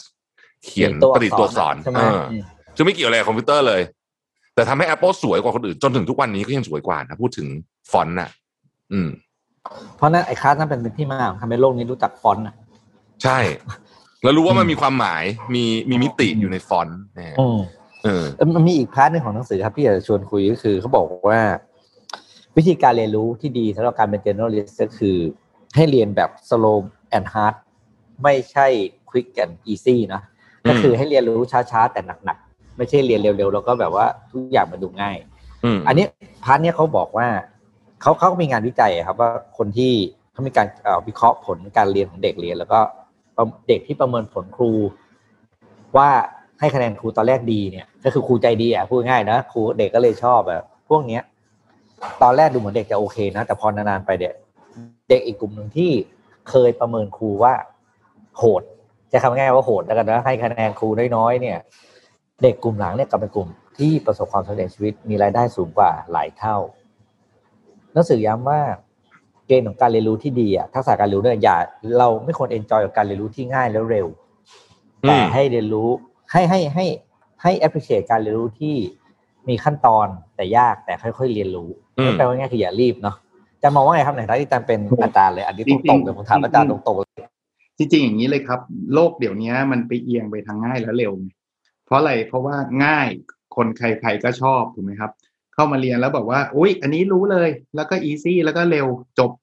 แต่ว่ามันอาจจะไม่ได้ใช้อะไรได้ได้เยอะเลยอะ ผมเห็นด้วยกับหนังสือเล่มนี้เห็นด้วยกับคุณฟิกพูดถึง แต่ถามว่าในบริบทนะทำได้ไม่ง่ายนะพูดง่ายๆว่าหูเราเราจะ hard ให้ให้มันยากให้มันลึกเนี่ย ก็ก็ดีนะ จริงๆ ผมว่ามีอาจารย์หลายท่านก็อยากที่จะทำแบบนั้น แต่ตัวนักศึกษาเองเอาเอาคนเรียนเองเอางี้แล้วกันนะครับ ก็จะมีบางกลุ่มที่บอกว่าฮูรู้ไปทำไมเรื่องนี้ไม่ได้ใช้ ซึ่งซึ่งก็เข้าใจเขาได้นะเพราะตอนนี้เขาอาจจะยังไม่ได้ใช้อะงานวิจัยมันถึงออกมาไงว่า กว่าจะเขาจะรู้ว่าเขาได้ใช้เนี่ย อาจจะห้าปีแล้วเรียนจบไป โอ้ยวิชานี้ยังเวิร์กว่ะผผมว่าอืมหน้าที่ของอาจารย์เนี่ยอาจจะต้องเชื่อมโยงให้เขาเห็นนะว่าไอ้ที่มันยากตอนเนี้ย มันจะได้ใช้เมื่อไหร่ มันจะได้ไปใช้ในบริบทไหน ผมว่าเล่มนี้เนี่ยอ่านไปอ่านมาเนี่ยเป็นเรื่องการศึกษาเยอะพอสมควรเลยนะ วิธีการเรียนรู้เลยนะ แม้กระทั่งที่คุณแทบพูดเมื่อกี้ว่าเราเอาเอาการศึกษาของเราส่วนใหญ่เนี่ยเราเลือกคณะตั้งแต่ตอนที่เรายังไม่รู้เลยว่าคณะนั้นนะสอนอะไรใช่คือมปลายอะ ต้องเลือกสุดๆแล้วอะ แล้วมปลายใช่เคยรู้อะไรบ้างไหมคือ คือโอเคแหละบางโรงเรียนเขาอาจจะมีแนะนงแนะแนว แต่คนแนะแนวก็เคยไม่เคยได้ทำอาชีพนั้นนะนะยกเว้นว่าโรงเรียนใหญ่จริง ๆ ที่เชิญคนมาผมผมไม่รู้สมัยก่อนเป็นไอ้ไอ้สมัยนี้เป็นยังไงนะฮะแต่แต่วิชาแนะแนวผมสมัยก่อนเนี่ยคือวิชาหลับครับจริงครับคือหลับหลับหลับทุกคาบอะที่มีแนะแนวอะเออคือผมว่าอันเนี้ยกระบอกกระบอกไปเตะบอล เออก็เอาไปเตะบอลใช่เออหรือไม่กระโดดเรียนไปเลยอะไรแบบเนี้ยแย่จัง แต่ว่ามันเป็นอย่างนั้นจริง ๆ เนาะคือเรารู้สึกว่า ตอนเข้าไปมหาลัยอะครับ ส่วนใหญ่ผมว่า เอ่อคนที่ไปนนอกจากบางคนที่รู้เนี่ยหมวดหมวดใหญ่สุดน่าจะเป็นพ่อแม่เลือกให้อันอันดับหนึ่งใช่ตามเพื่อนอันดับสองตามเพื่อนตามแฟน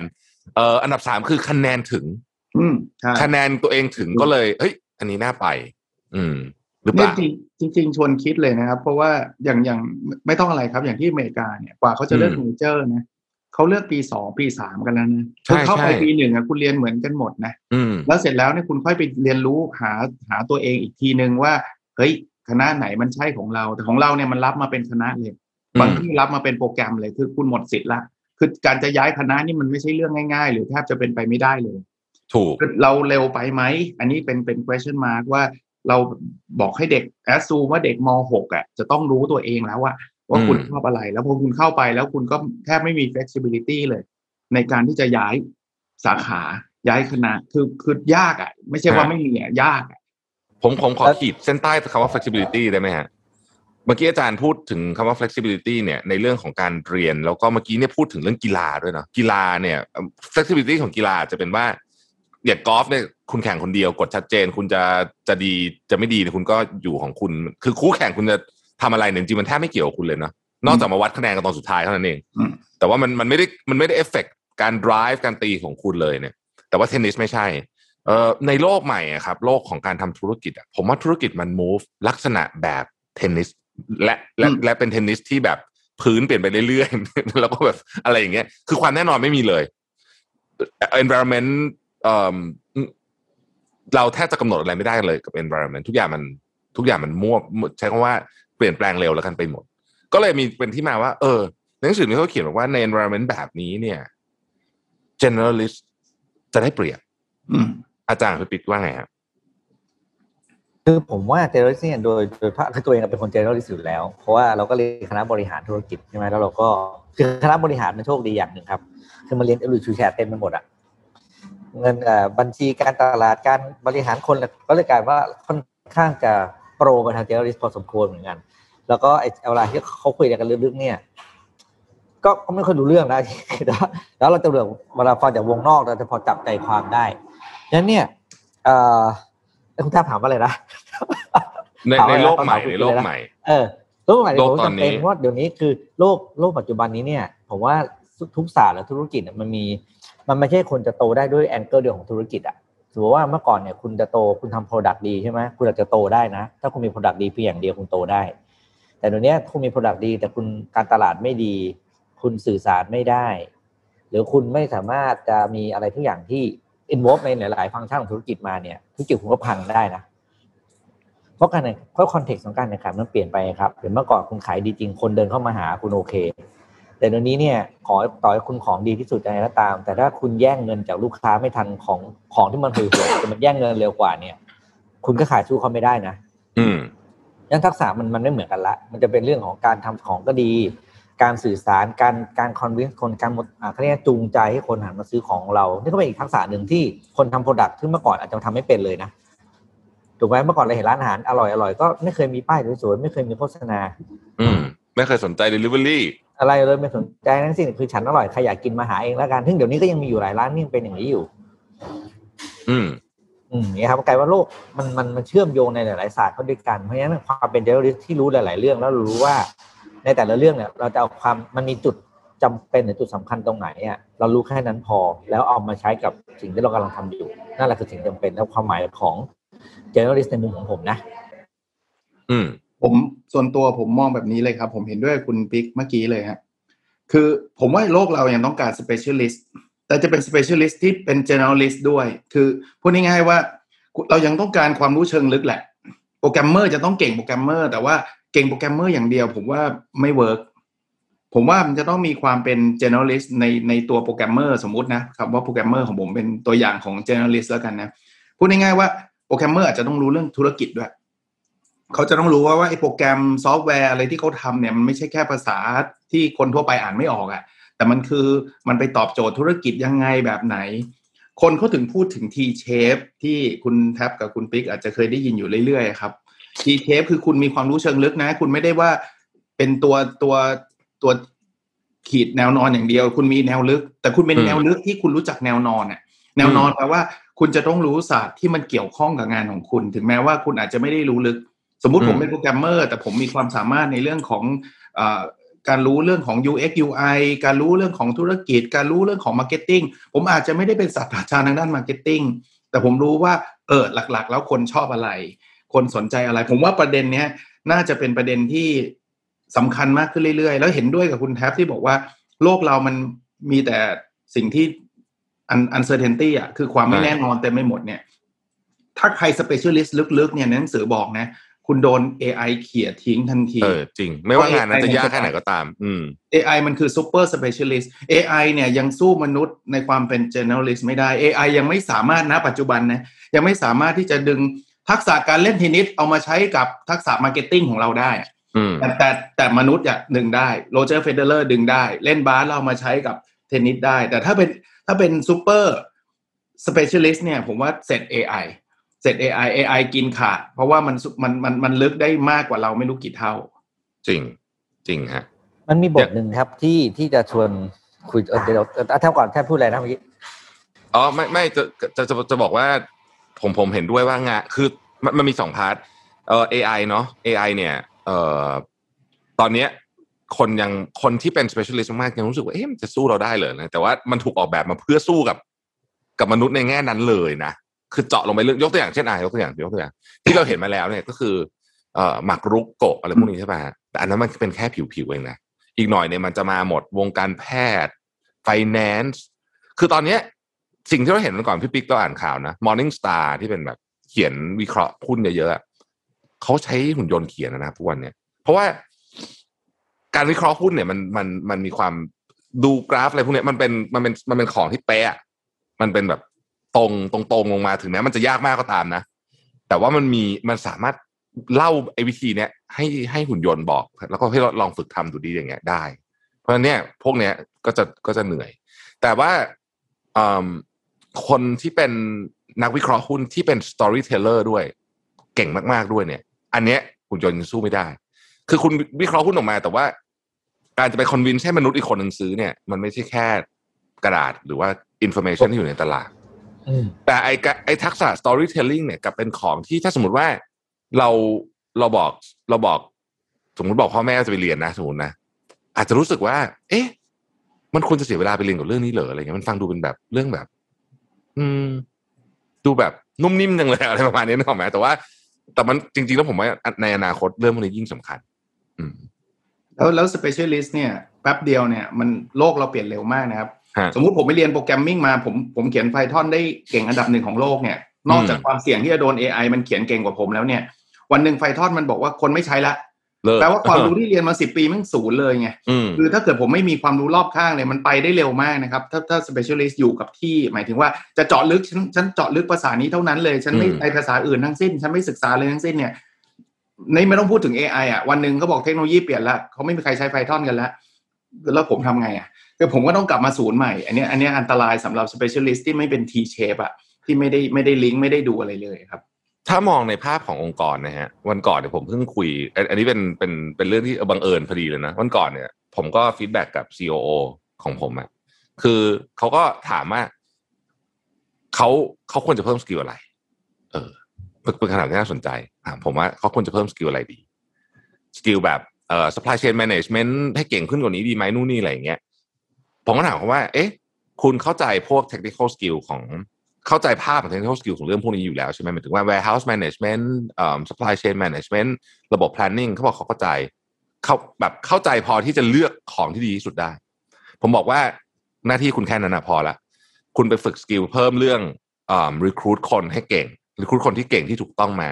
ไปฝึก skill เรื่องอ่อ coaching team ให้มากขึ้น แล้วจะสังเกตว่าพอเราพูดกับผู้บริหารที่เป็นระดับ สูงสูงแล้วขององค์กรเนี่ยนะครับ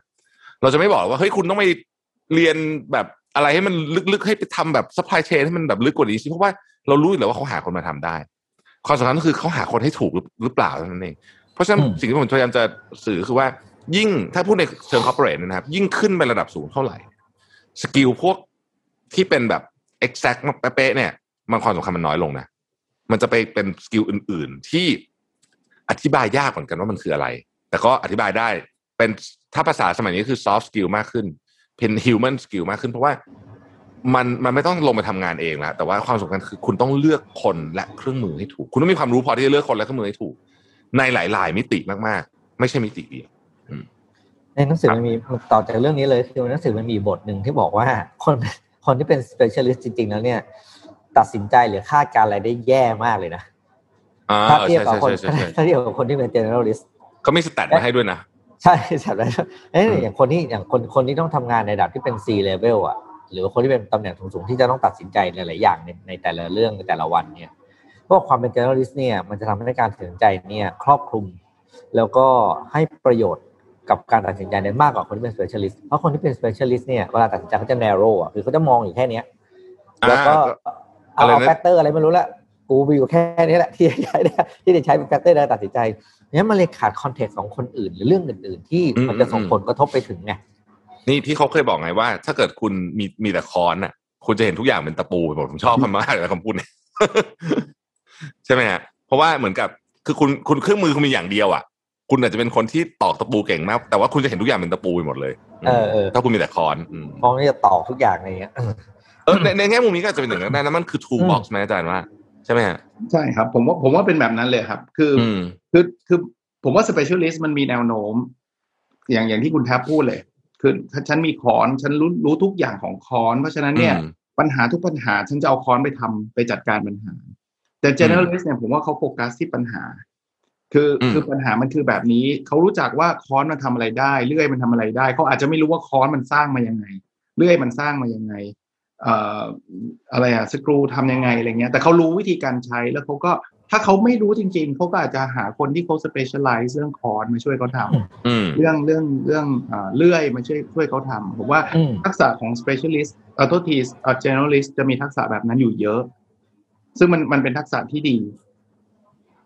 แต่หนังสือเล่มนี้เนี่ยเขาก็ไม่ได้พูดว่าโอ้โห specialist เป็นสิ่งที่แย่นะหรือหรือ generalist เป็นสิ่งที่ดีกว่า specialist ทุกอย่าง ผมว่าอืมมันมันคนละบทบาทกันนะเพียงแต่ว่าเขาเขาแค่เตือนว่าถ้าเกิดคุณเป็น super specialist แล้วคุณไม่มองอะไรเลยเนี่ย อันตรายนอกจาก AI แล้วทักษะต่างๆ มันมันแคบมากๆ เนี่ย คุณอาจจะไปต่อไม่ได้อย่างน้อยๆก็ในในวิชาชีพคุณเองนั่นแหละ คุณเติบโตขึ้นไปที่คุณแทบพูดอะเป็น COO เป็น C level เป็น CEO แล้วเนี่ย คุณยัง specialist เนี่ยคุณก็พาองค์กรไปได้ลำบาก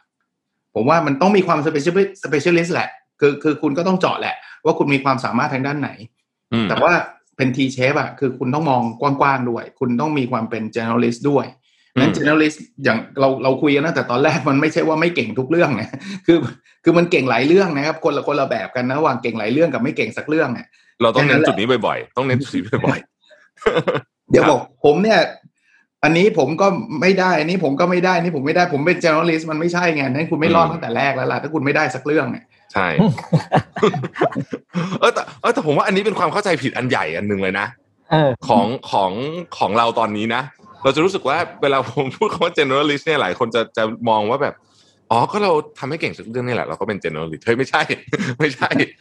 เออ มันต้องมันต้องมีอะไร มันต้องเก่งหลายเรื่อง แต่ว่าในความลึกของหลายเรื่องที่ว่านั้นอะ อาจจะไม่ได้ลึกเท่าคนที่เป็น specialist อือืมม ผมว่าคนที่เป็น generalist มันคือความความสามารถพิเศษอย่างหนึ่งของคนที่เป็น generalist นะก็คือการรู้ว่าแต่ละคนหรือแต่ละศาสตร์มันมีจุดเด่นอะไรอะ แล้วดึงมันออกมาแล้วมา มามามามามามาทำ list หรือมามามาแบหน้าตักดูเอาเรามีอะไรแค่ไหนอะแล้วอะไรขาดก็ค่อยไปหาอย่างอื่นมา generalist จะทำ solution นี้ได้ แต่ specialist ไม่มีทาง ผมค่อนข้างชัวร์เองไอ้ค่อนข้างชัวร์นะไอ้ทักษะนี้เพราะเห็นมาหลายคนละเพื่อนหลายคนผมก็เป็น generalist อย่างนี้แหละ ถึงเวลานั้นมันทำอะไรไม่เป็นนะมันวิ่งหาคนช่วยแล้วมันหาถูกคนทุกทีเลยอืมแต่มันแต่มันไม่ต้องทำอะไรด้วยตัวเองทุกอย่างมันบอกรู้ว่าเรื่องเนี้ยคนนี้ต้องทำเรื่องนี้คนนี้ต้องทำแล้วมันก็เอามาตึงตึงตึงมาแล้วก็ คนที่เป็น journalist เนี่ยจะต้องมีคนที่เป็นอ่ามี human skill สูงมาก คือบริหารคนเก่ง ถูกต้องถูกคือต้องการที่คุณจะไปเอา specialist มาหลาย ๆ คนเนี่ย คุณเอาเหมือนกับคนที่เป็นสายเฉพาะทางเนี่ยเพราะฉะนั้นเขาจะมาด้วย mindset ที่ต่างกัน คุณทำไงให้คนพวกนี้มาอยู่รวมกันได้ อันเนี้ย people skill ซึ่งซึ่งบอกเลยว่า journalist ต้องมีมาก ๆ ถึงจะถึงจะอยู่รอดในคำว่าเป็น journalist ให้ได้ซิงจอบก็เป็นอย่างนี้นะซิงจอบเอาคนเก่งมากซิงจอบเนี่ยเขาเป็นคนหัวดื้อแต่เขามีวิธีการ convince คนเก่ง ๆ ให้คล้อยตามเขาอืม ผมว่าเรื่องอีกเรื่องหนึ่งที่เมื่อกี้คุณคุณปิ๊กพูดมาแป๊บหนึ่งเนี่ย ผมว่าเดี๋ยวนี้ก็อาจจะเป็นเทรนด์และน่าสนใจนะคือ คือเรื่องการแก้ปัญหาเนี่ย เขาบอกเดี๋ยวนี้เนี่ยหลายครั้งเนี่ยเวลาเราเจอปัญหาเนี่ยเราให้คนที่เป็น specialist แก้มันจะมีวิธีการแก้เดิมๆ ซึ่งถ้าวิธีนั้นมัน work มัน work ไปนานแล้วล่ะ มันไม่ work เนี่ยหลาย ๆ ครั้งเนี่ยเขาเกิดเปิดคล้ายๆเป็น open open open source เลยอะคือพูดง่ายๆว่าช่วยกันแก้หน่อยซิน้ำมันมันมันมันลงทะเลอย่างเงี้ยเราก็ต้องถึงนึกถึงพวก chemical engineering หรือ chemist เป็นนักนักเคมีกำจัดคราบน้ำมันใช่ป่ะแต่จริงแล้วเนี่ยเราเปิด แล้วเผลอๆหรือหลาย ๆ ครั้งเนี่ยเราได้ solution เนี่ยคนที่มันไม่ได้เคยทำงานทางด้านน้ำมันเลยนะ แต่เขาสามารถลิงก์เอาความรู้ที่มันอยู่นอกโดเมนอันนั้นเนี่ยเอามาใช้กับโดเมนนี้ได้ ผมว่าอันเนี้ยเป็นสิ่งที่น่าสนใจนะ เพราะเพราะเพราะผมเชื่อว่าหลาย ๆ ครั้งเนี่ยเราเรา get stuck หรือเราติดอยู่กับคำถามเดิม ๆ ปัญหาเดิม ๆ เพราะว่าเราใช้ mindset เดิม ๆ ซึ่งไม่แปลกเพราะเราอยู่กับ specialist ไง specialist เขาก็จะมี mindset แบบนี้เขาก็จะใช้เครื่องมือของเขาชุดเดิมนั่นแหละ ซึ่งถ้าชุดเดิมมัน work มัน work ไปนานแล้วอะอย่างเงี้ยผมว่า generalist อาจจะช่วยได้ ถ้าถ้าเกิดสมมุติว่าในองค์กรเราเราไม่สามารถจะผลิต generalist ได้ทันที บอกคุณต้องไปเรียนให้มันกว้างๆอะไรเงี้ยมันอาจจะไม่ได้ทันทีบางทีเปิด แข่งขันช่วยกันโซฟปัญหานู้นปัญหานี้ ผมจำได้หนังสืออาจจะไม่ใช่เล่มนี้มั้งครับ แต่ว่า ที่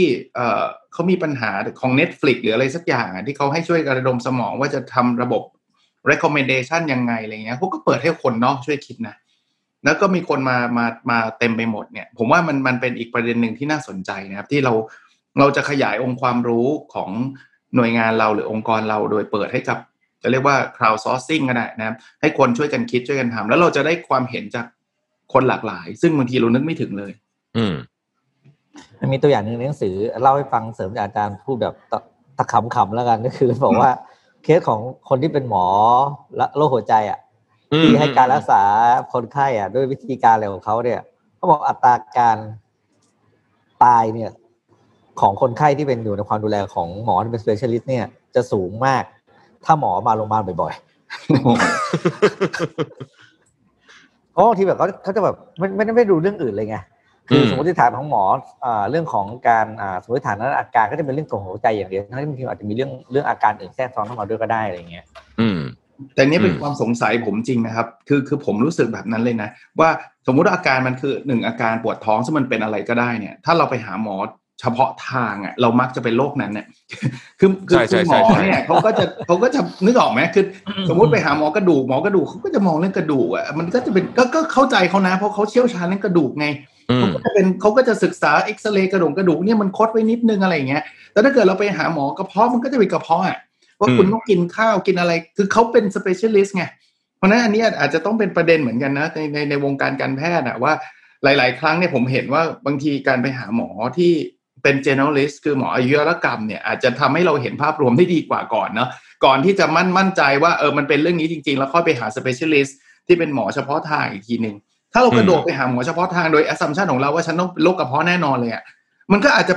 เจาะลงไปหมอก็ก็จะศึกคุณษาแบบคุณนั้นอะคุณจะได้เป็นโรคกระเพาะสมใจครับอย่างนั้นใช่ อืม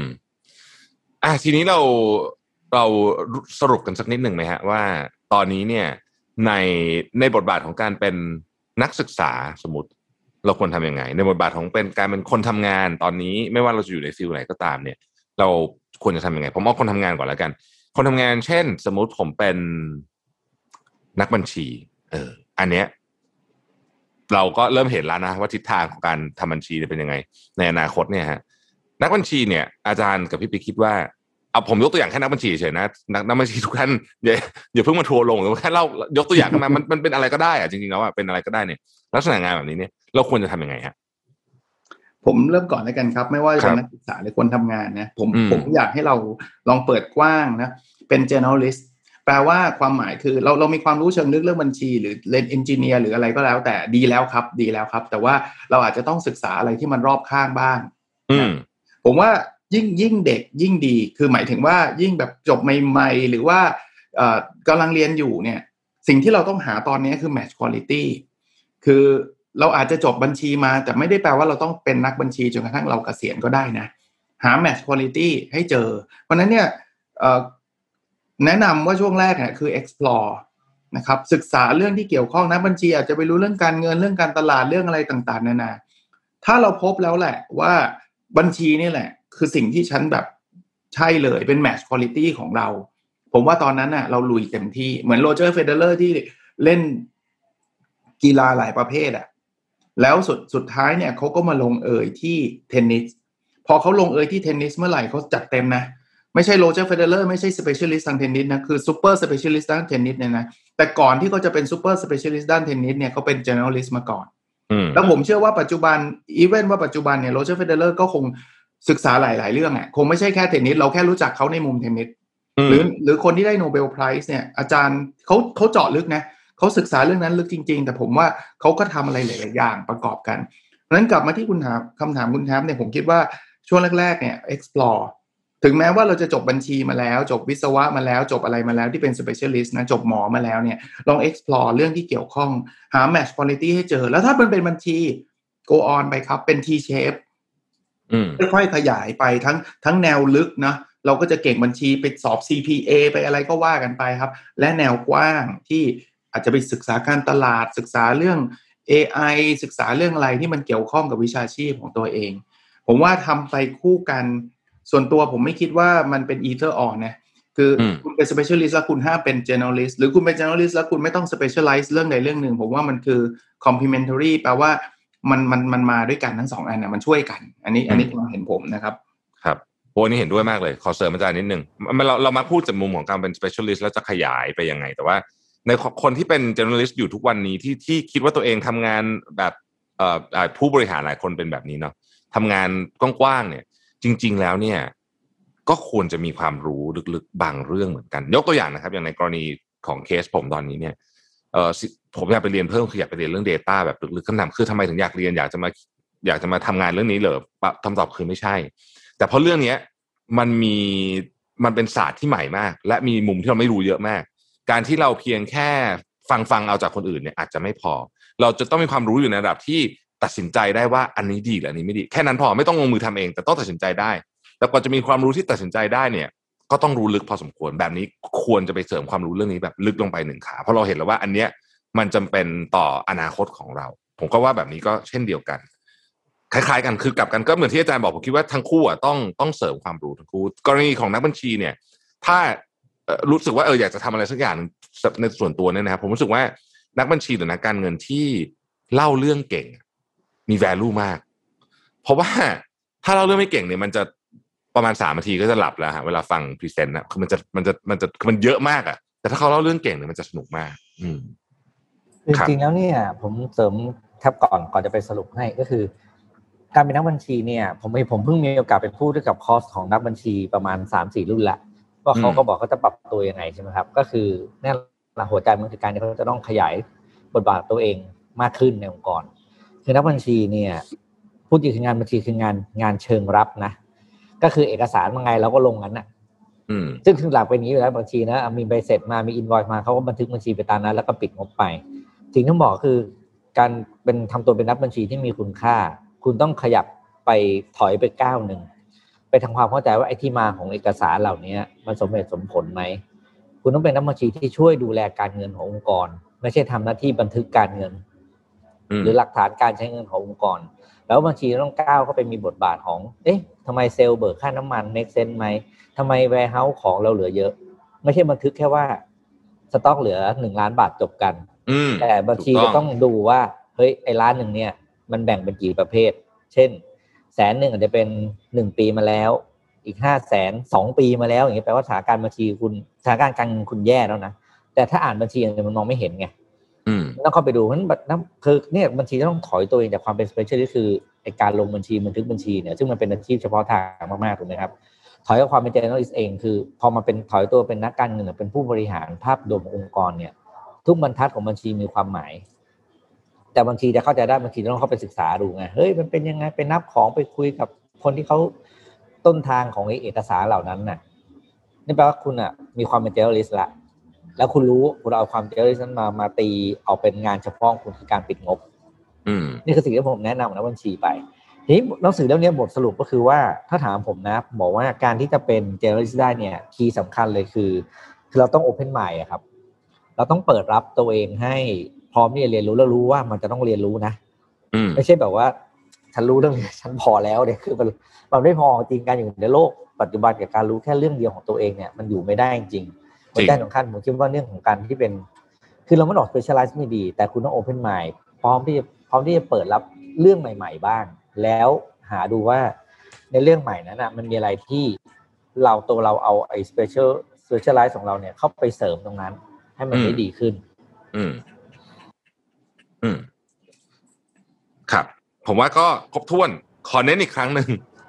generalist ผมต้องเราว่าเราต้องยันนำนี้ตลอด generalist ไม่ใช่ทำงานอะไรไม่เก่งสักเรื่องนะอืม อันนี้อันนี้สำคัญมากนะฮะได้เหมือนได้จะใช้คำว่าเข้าใจในหลาย ๆ เรื่องนะเป็นผู้มีความเข้าใจดีในหลายอ่าๆเรื่องเข้าใจดีในหลายเออๆเรื่องถูกต้องถูกต้องแต่รู้ลึกในเรื่องหนึ่งเรื่องใดเรื่องใดเรื่องหนึ่งโดยเฉอืพาะมอืมแล้วสามารถเชื่อมโยงไอ้ความเข้าใจในหลายๆเรื่องนั้นน่ะ มาประยุกต์ทำให้งานที่เรารู้เรื่องใดเรื่องหนึ่งเป็นพิเศษ ให้มันแตกต่างแล้วก็มีเขาเรียกว่ามีมิติทางการมองเกี่ยวกับงานนั้นมากขึ้นเนาะอืมเราก็จะสรุปประมาณนี้นะครับ ครับผมก็ต้องขอบคุณอาจารย์นุพลอีกทีนะครับสำหรับการเลือกหนังสือเรื่องนี้ค่อนข้างเซอร์ไพรส์มากอย่างที่ผมบอกว่าเอ่อตอนเห็นชื่อหนังสือก็แบบต้องแอบอุทานเลยๆหนังสืออะไรวะเราเราไม่เคยเห็นไงเออก็คุณอาจารย์นุพลเขาเลือกหนังสือดีมาให้เราได้อ่านกันนะครับ ครับ แล้วเล่มต่อไปเราเลือกกันยังนะครับ ยังเลยครับพี่กระต่ายไม่ได้เลือกเลยยังเลยใช่ไหมอ่าโอเคได้เดี๋ยวเดี๋ยวเราไปไปเลืเรีอยกกกันนอกรอบได้คครัรับบวันนี้ขอบคุณสำหรับการงั้นวันนี้ขอบคุณมากๆครับนะครับครับ สวัสดีครับอาจารย์สวัสดีสวัสดีครับสวัสดีครับสวัสดีครับสวัสดีครับครับ Already Podcast เพราะหนังสือเล่มนี้ อ่านแล้วดี เกินจะเก็บไว้คนเดียว สวัสดีครับ ขอต้อนรับสวัสดีทุกท่านครับเข้าสู่ already กับผมทัศภาคและเสเวตพงศ์ผมรวิศ หาญอุตสาหะครับ ผมนพดลร่มโพครับ สวัสดีครับอาจารย์ครับสวัสดีครับแท็บครับสวัสดีสวัสดีครับทุกท่าน เราก็ยังคงเอ่อ intro กันด้วย sequence เดิมนะฮะยังไม่เปลี่ยน sequence เดิมนะครับเพราะว่ามันติดแล้วมันติดแล้ว ถ้าเปลี่ยน sequence แล้วมันจะงงมันจะมีใช่ใช่ตาร์ใช่ใช่ stun stunอาจารย์พี่บิ๊กเป็นไงครับช่วงนี้ work from home ยาวๆ ยาวไป ยาวไปครับ ผมก็ยาวมีเข้าเข้าที่ทำงานบ้างบางวันอะไรอย่างเงี้ยแล้วก็ work from home เป็นหลักเพราะตอนนี้ทุกคนอยู่บ้านอินเทอร์เน็ตผมช้าเลยอะนี่ผมต้องไปหนีไปต่อไอ้เนี่ย hotspot อะ เออจริงเออมันจริงป็เกี่ยวจริงเนาะเออมันช้าเกี่ยวจริงมันช้าจริงมันช้าจริงเหมือนทุกคนใช้แล้วใช้แบบเต็มประสิทธิภาพเลยอะเต็ม bandwidth เลยครบเพราะเพราะบางอย่างเนี่ยมันก็ต้องบอกว่าเรื่องฮาร์ดแวร์มันก็มีผลจริงๆอย่างสายที่เดินเข้าบ้านเราอะมันก็เออเออมาจากสายที่เป็นคือย่านที่มันเป็นที่พักอาศัยอะอ่าสายโอเคมันไม่ใช่แค่บ้านสายเราคนเดียวเออสายที่มันเออเดินตัวเมนและตัวโหนดที่โหนดใช่ไหมโหนดอยู่ตรงนั้นเอเนี่ยอเออมันมันไม่ได้แบบรองรับแบบโหดๆเข้าตามอาคารสำนักงานไง อืม คือตอนนี้ทุกคนเออออยู่บ้านหมด แล้วก็เวลาก็เหมือนกันหมดเลย ก็คือเนี่ยได้เวลาไม่เท่ากันด็เก้าโมงเช้าแปดโมงเนี่ยโอ้เต็มที่เลยสิบโมงถึงเที่ยงนี่คืออืดสุดไม่งเป็นเวลาประชุม เออ ก็ต้องก็อืมผมนี่ผมหนีมาใช้ไอ้นี่มาหลายวันแล้วนะใช้มือถือฮอตัวสเองปอตเหรอใช่แต่เออเพราะสปอตดีกว่าเออดีกว่าจริงแล้วก็มันก็ safe กว่าอะเรามาเรื่องกันครับวันนี้เรามาคุยกันเรื่องหนังสือ ชื่อ The Power of Ignorance The Power ครับครับ โดยเดฟทรอตต์อันนี้ให้ดูนี่เล่มนี้นะครับนะครับเผื่อใครไปหาซื้อคือคุณแท็บเป็นคนเลือกเล่มนี้ต้องบอกว่าอะคุณแท็บโดยเฉพาะเดฟทรอตต์เนี่ยเป็นนักเขียนคนโปรดของแท็บอยู่ละเล่าให้ฟังนิดนึงก่อนครับ ใช่ครับเขาจริงๆไม่ได้ก็เดฟเห็นชื่อเดฟทรอตต์ก็เลือกเลยครับไม่ต้องแทบไม่ต้องอ่านเลยเพราะว่าเพราะว่านี่น่าจะเป็นเล่มที่สี่ถ้าผมไม่ได้ตกหล่นไปนะฮะก็มีสามเล่มออกมา แล้วก็เอ่อเดฟทรอตเนี่ยเขาพื้นเพเขาเป็นคนโฆษณาครับเขาเป็นประธานของ เคยเป็นประธานบริษัทชื่อเกตลอนดอนแล้วก็เอ่อเนื่องจากความเป็นคนโฆษณาเนี่ยลีลาการเขียนของเขาเนี่ย และวิธีการเล่าเรื่องเนี่ยก็คือเป็นแบบคนโฆษณาคือต้องใช้จำนวนคำให้ประหยัดที่สุด แล้วก็เล่าเรื่องให้มันกระชับ แต่ว่ามีลีลามากๆ ถ้าใครอ่านหนังสือเดฟทรอตเอ่อจะพบว่าบางทีเขาเขียนประโยคแบบแปลกๆครับ คือถ้าไปดูเนี่ยใช่ผมใช่ไม่แน่ใจว่าแกรมมาถูกหรือเปล่าด้วยนะ แต่ว่าผมรู้ว่าเขาตั้งใจ เพราะว่าเขาเป็นคนที่ใช้อืมภาษาเก่งนะฮะ แล้วก็เอ่อ ด้วยการเขียนประโยคแปลกๆของเขาเนี่ยมันมันเลยทำให้บางอันมันออกมาดูเท่มากนะฮะเป็นเอางี้ดีกว่าเป็นจริงถ้าเกิดในเชิงของฟอร์มหนังสือเนี่ยนะครับ นี่คือคนที่ผมอยากเขียนให้ได้แบบนี้มากที่สุดเลยเออผมชอบมากเลยเดฟพอตเนี่ยนะฮะเขียนสั้นๆ ประโยคสั้นๆอ่าอย่างเงี้ยนะสั้นๆสั้นๆ แล้วก็มีหมัดฮุกอะไรอย่างเงี้ยนะครับอืมแล้วก็แต่ที่ลึกแต่ผมว่าที่เจ๋งกว่านั้นก็คือ เมื่อกี้พี่ปิ๊กก็บอกก่อนเราเข้ารายการกับอาจารย์ว่าเอ๊ะเขาไปเอาเรื่องพวกนี้มาจากไหนอะ เออเนอะเนอะคือแบบว่าโดยเฉพาะเรื่องที่เกี่ยวกับสงครามเรื่องเกี่ยวกับประวัติศาสตร์เนี่ยเยอะจริงใช่ๆเยอะมากแบบบางเรื่องเราก็ไม่บางเรื่องเราก็ไม่เคยรู้เลยเป็นเกร็ดเล็กเกร็ดน้อยอะไรอย่างเงี้ยนะครับแล้วก็ทุกทุกเรื่องเนี่ยมีมุมที่น่าสนใจมากๆหมดเลย จริง ๆ ต้องบอกว่า เออสองเรื่องที่เขาเล่าบ่อยที่สุดก็คือ ประวัติศาสตร์สงครามกับฟุตบอล อันเนี้ยเป็นสองอันที่เขาเล่าบ่อย เดี๋ยวอาจารย์ก็น่าจะเห็นตัวอย่างฟุตบอลในนี้ใช่หลายเล่มเอ้ยหลายอันเหมือนกันนะฮะๆอืมคือจริงต้องเล่าอย่างนี้ก่อนว่า เอ่อ ถ้าใครขี้เกียจมารออ่านแบบเนี้ยเขามีบล็อกอยู่นะฮะชื่อว่า Dave Trot บล็อกเข้าไปอ่านนะเขาก็ลงทุกอาทิตย์สองอาทิตย์อะไรแบบเนี้ยผมก็บางทีก็ลืมลืมๆบ้างแต่ว่า ก็เข้าไปอ่านนั้นก็ได้ครับมันก็คือเหมือนกันนะอืมแต่อันนี้ก็มีการเรียบเรียงใหม่นิดหน่อยนะครับอะผมถามอาจารย์พี่ปิงงี้ครับ มีบทไหนไหมที่แบบอ่านแล้วอุ้ยชอบจำได้บางไว้อะไรอย่างเงี้ยอาผมจารย์เริ่มพดต้นลป็นไงผมเริ่มต้นครับก่อนละกันครับผมเห็นด้วยคุณแท็บพูดเมื่อกี้เลย คือเ e ฟท็อตเนี่ยเป็นสตอรี่เทเลอร์ที่ที่ที่เจ๋งมาก ที่อืมที่เจ๋งมากคืออย่างนี้ คือเรื่องที่เขาเล่าอะมันเป็นเรื่องที่เราส่วนใหญ่ไม่รู้จักมาก่อนเนี่ยใช่ คือคือถ้าเกิดเราอ่านหนังสือมาเยอะๆเนี่ยให้พวกหนังสือมันก็จะมีเรื่องเล่านะ แต่บางเรื่องนี่เราเราเราฟังมาเป็นรอบที่สิบละอืมแบบสตีฟจ็อบถูกไล่ออกแล้วกลับมาใหม่อะไรอย่างเงี้ยคือพวกนี้อ่าอ่านแล้วเฉยๆไงเพราะว่าเราอ่านมันเป็นสิบอืมรอบแล้วไงแต่เดฟท็อตนี่แต่ละเรื่องเนี่ย แล้วมันมันมันไม่ใช่เป็นเรื่องที่ไม่มีคนรู้จัก เฉยๆนะ มันเป็นเรื่องที่ไม่มีคนรู้จัก แต่มันเป็นเหตุการณ์ที่คนทั้งโลกรู้อะ คือออืมมันเป็น behind the scene สำหรับเหตุการณ์ใหญ่ๆ มันไม่ใช่แบบเรื่องเรื่องคุณป้าเขาอ่าเรื่องอ่าอ่าอะไรเงี้ยไม่ใช่ แต่มันเป็นเรื่องใหญ่ใช่ใช่ที่คุณแท็บถามเนี่ย เอาผมเอาฟุตบอลก่อนแล้วกัน ผมชอบฟุตบอลอ่าเรื่องลิเวอร์พูลที่เขาเขียนอ่าในเล่มนี้เขาบอกลิเวอร์พูลอืมแข่งกับบาร์เซโลนาผมผมเล่าให้ฟังคร่าวๆนิดหนึ่งคือนัดแรกเนี่ยไปแพ้บาร์เซโลนาอยู่สามศูนย์ในบ้านบาร์เซโลนา อันนี้ผมจำได้ผมผมดูเลยนะอืมพอนัดที่สองเนี่ยใครๆก็คิดว่าร่วงแน่นอน เพราะว่าคุณแพ้บาร์เซโลนามาสามศูนย์คุณต้องชนะในบ้านสี่ศูนย์เนี่ยอืมซึ่งสี่ศูนย์ชนะบาร์เซโลนามันมันตลกแล้วเขาแล้เรียกทีมอะทีมมนุษย์ต่างดาวใช่ไหมอ่าอ่าใช่ใช่ใช่เมสซี่ก็อยู่กันเลยมันมันคือมันเอ้ยอืมคุณคุณเล่นขำๆไม่เถอะ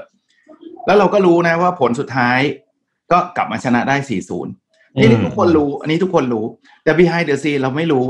ว่าอืมทีมงานลิเวอร์พูลเนี่ย มีการ จัดการมองแบบรายละเอียดเยอะมากว่าบาร์เซโลนาเนี่ยจุดอ่อนคืออะไร หนังสือเล่มนี้เล่าให้ฟังนะครับบอกว่า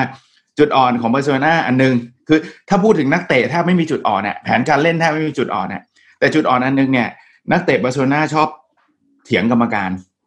อืมอืมคือคือกรรมการเป่าลูกโทษ เป่าอะไรอะเอ่อเตะมุมอะไรเงี้ยจะต้องกรูเข้าไปเถียงตลอดเวลา แล้วเขาบอกว่าจังหวะนั้นนะเป็นจังหวะที่บาร์เซโลนาจะไม่ได้โฟกัสกับการป้องกันประตู ซึ่งเลี้ยวภูเนี่ยก็เอาอาศัยจุดนั้นแบบเตรียมไว้ดิบดีเลยเตรียมตั้งแต่แม้กระทั่งเด็กเก็บบอลเนี่ยว่าพอบอลออกนี่คุณต้องพร้อมเลยนะ เพราะว่ามันเป็นจุดอ่อนนะมันเป็นอาจจะแค่สิบวินาทีเท่านั้นแหละแล้วก็เป็นจริง ๆ พอพอลูกที่ลูกที่สี่นะ ลูกนั้นลูกที่สี่นำไปแล้วสามศูนย์ลูกที่สี่เนี่ย เขาวางบอลอย่างรวดเร็ว ซึ่งจริงเขาบอกไม่ได้เด็กเก็บบอลด้วยไปหยิบบอลมาข้างๆสนามเลยคือเตรียมบอลไว้แล้วเรียบร้อยเนี่ย มาวางเสร็จปุ๊บแล้วเอ่อเทรนต์เนี่ยไอ้แบ็กลิเวอร์พูลเนี่ยมันเตะขึ้นมาทันทีเลย แล้วก็ออริกิก็ยิงสี่ลูกเป็นลูกที่สี่ได้เลย ผมชอบเรื่องเนี้ยผมประทับใจหนึ่งคือผมประทับใจเรื่องเรื่องเกี่ยวข้องกับฟุตบอลอยู่แล้ว อันที่สองคือรายละเอียดพวกเนี้ยเอามาจากไหน ยกเว้นว่าเขาต้องรู้จักลิเวอร์พูลอะคือ คือมันไม่ได้เป็นรายละเอียดที่เราเห็นในหน้าหนังสือพิมพ์อะมันต้องมีมี insight ในทีมแน่ๆอะคือคือไม่งั้นเราจะไปรู้ได้ไงว่าเขาทำอะไรพวกนี้เนาะอันที่สามถ้าเป็นบทเรียนของอันนี้คือเราเห็นความละเอียดของของทีมใหญ่ ๆ เลยอะว่าเขาเล่นบอลเขาไม่ใช่ว่า เอ้ยโยนไปเหอะเตะไปเหอะมันไม่ใช่ไงมันละเอียดถึงขนาดที่ว่าลงลงว่าเด็กเก็บบอลต้องมีหน้าที่อะไรอะลงไปถึงอืมขนาดนั้น แล้วมันก็เอาชนะได้จริงๆมันก็เป็นเรื่องที่มันเป็นเป็นแบบ comeback of the of the decade เลยหรือเปล่าก็ไม่รู้แหละ คือโอ้โหนั่นเป็นแหละเนี่ยคือผมว่าจำได้กันอีกนานน่ะนัดเนี้ย โดยเฉพาะแฟนหงส์แดงเนาะอันเนี้ยอันนี้เป็นเป็นบทแรกเลยครับที่ผมอ่านแล้วแบบเฮ้ยโอ้โหเจ๋ง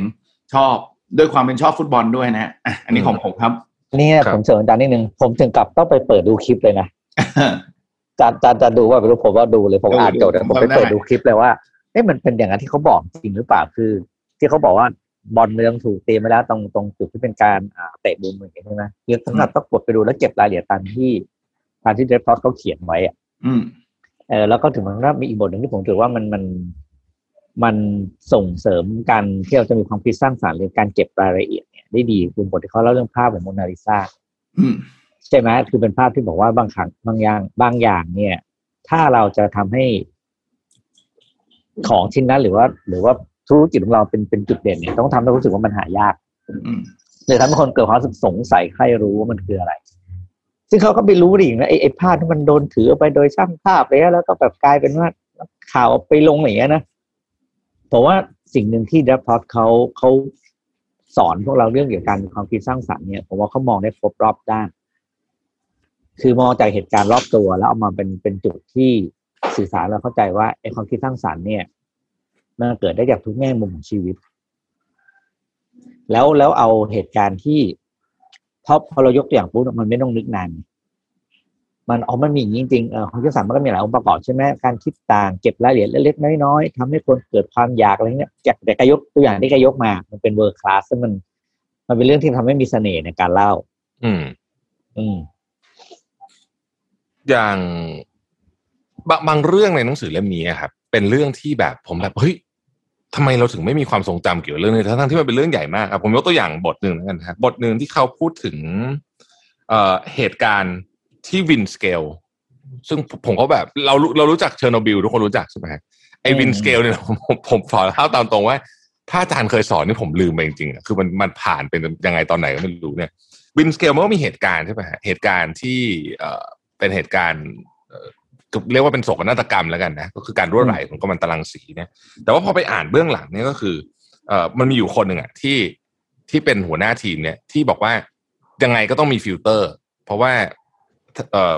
มันมีเหตุการณ์คล้ายๆ กันเกิดขึ้นที่อเมริกาที่ไม่มีฟิลเตอร์ที่ไปเจอแบบเหมือนเหมือนเศษกัมมันตรังสีอยู่อยู่ข้างอยู่ไอตัวที่ไม่มีฟิลเตอร์นะครับไอท่อเขาเรียกว่าอะไรอะปล่องใช่ไหม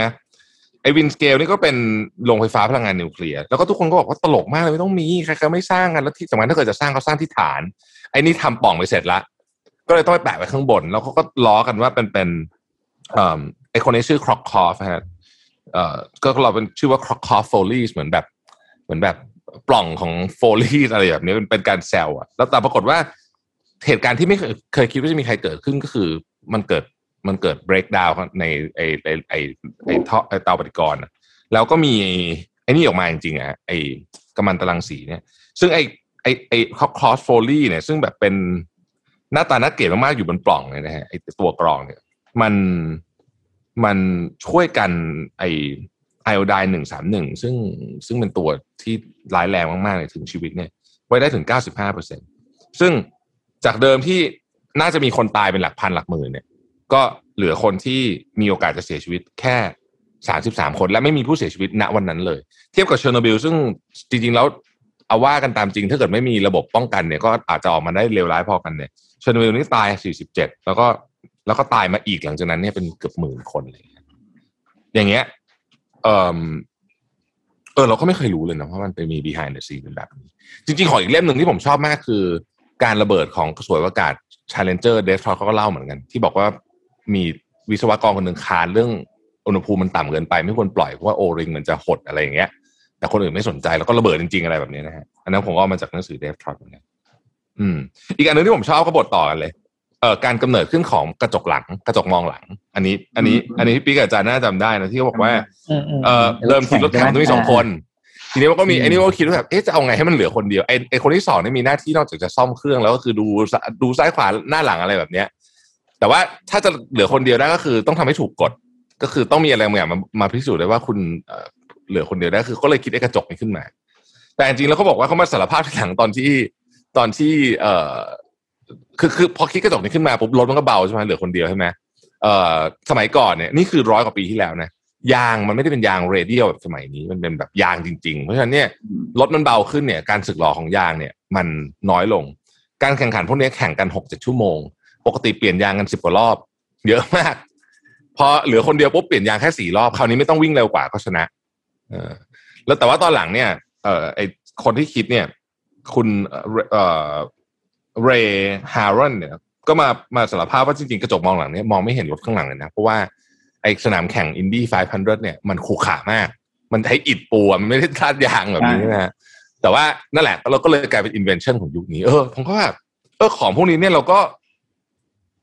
ไม่ไม่ไม่เคยได้อ่านที่ไหนนะอันเนี้ยไอกระจกหลังเนี่ยใช่อืมคือเสน่ห์ของของการเขียน Dave Trott เนี่ยคือเขามีจะเรียกเกิดเล็กเกิดน้อยเหรอเรื่องราวประกอบไอเดียเนี่ย ใช่มันไม่น่าสนใจแล้วเขาเรื่องที่มันใกล้ตัวมาก ผมไม่แน่ใจเหมือนกันว่าเขาไปเอามาจากไหนนะที่แบบไอ้เรื่องพวกนี้ที่แบบมันก็ดูเป็นเรื่องใหญ่มันก็พออ่านเสร็จแล้วเฮ้ยเรื่องนี้มันน่าจะอยู่ในหนังสือที่พวกเราผ่านตากันมาบ้าง แต่ก็ไม่มีอืมผมไม่เคยเจออาจารย์อาจารย์อ่านอ่านหนังสือเยอะผมมันจะเคยเจอ ผมเอาอีกบทหนึงกันขอก่อนก่อนจะไปต่อนะฮะบทนี้ผมชอบมากบทที่มาของเพลงเฮจูดอันนี้ผมไม่เคยรู้จริงๆอืมโอ้อันนี้สุดยอดเลยนะบทนี้เนี่ยนะฮะเล่าสั้นๆก็คือว่าปีหนึ่งเก้าหกเจ็ดเนี่ยจอห์นเลนนอนเนี่ยจอห์นเลนนอนตอนนั้นมีภรรยากับลูกอยู่แล้ว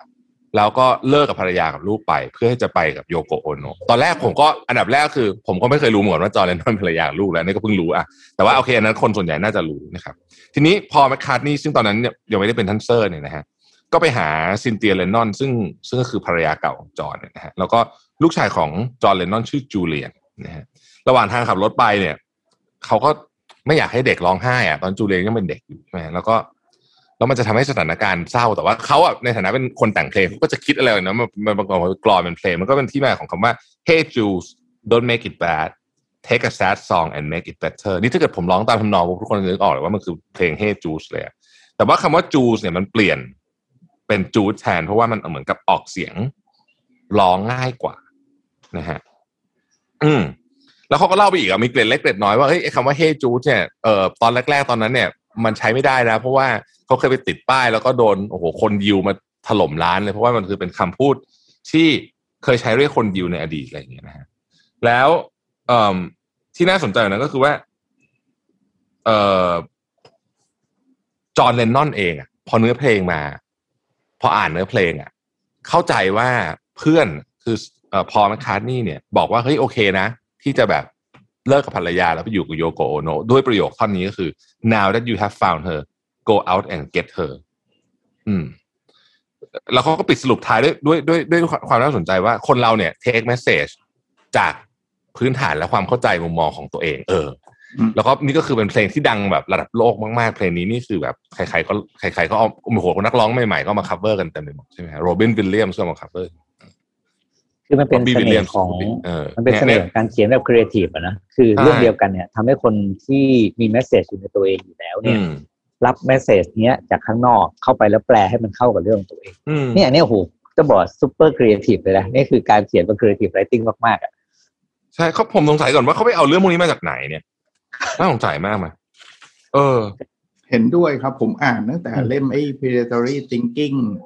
creative blindness ไอ้อะไรนะ one plus one equal three เนี่ย คิดอยู่ตลอดอืมเวลานะว่าไปเอาเรื่องมาจากไหน แล้วมันเป็นเรื่องที่แบบว่า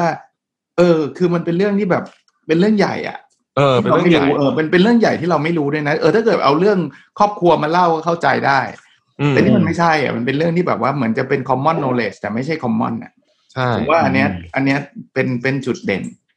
อืมในไหนๆพูดแล้วผมขอขออีกสักเรื่องหนึ่งที่ผมชอบ คือครับมันมีดีไซเนอร์คนหนึ่งถ้าผมจำไม่ผิดนะ เป็นดีไซน์เฟอร์นิเจอร์มั้งครับ แล้วแล้ววันหนึ่งเนี่ยเขาก็ไปรับจ็อบเพื่อนเขาให้ออกแบบห้องหรืออะไรเงี้ยไปทำฟรีแลนซ์ออกแบบห้องหรืออะไรสักอย่างเนี่ย แล้วเขาก็รู้สึกผิดว่าเขาเขาเริ่มไปรับฟรีแลนซ์เยอะอะไอออกแบบห้องเนี่ยเขาก็เลยไปบอกเจ้าของเฟอร์นิเจอร์นะ ถ้าผิด correct ผมด้วยนะ ว่าเขาเนี่ยไปรับ job อันนี้นะ you โอเคไหมเพราะว่าเขารับเงินเดือนกับเป็นดีไซเนอร์ประจำเนี่ยแล้วแล้วดันไปรับ job ออกแบบห้องไงไอ้ไอ้เจ้าของมันบอกว่า เฮ้ยทำต่อไปเลย บอกเอ๊ะมึงก็มึงก็งงว่าทำไม you ใจกว้างงี้วะให้ทำต่อ แต่เขาบอกว่าไอ้การที่คุณไปออกแบบห้องแบบเรียบง่ายเนี่ยนะมันทำให้เฟอร์นิเจอร์เขาขายดี เพราะว่าอืมเฟอร์นิเจอร์เขาเนี่ยไอ้คนนี้มันก็ออกแบบเหมือนกัน มันก็คือเฟอร์นิเจอร์มันก็จะออกแบบเรียบง่ายเหมือนกัน แล้วมันจะฟิตกับห้องเลย กลายเป็นว่าการที่จะขายเฟอร์นิเจอร์ได้ดีเนี่ยนะ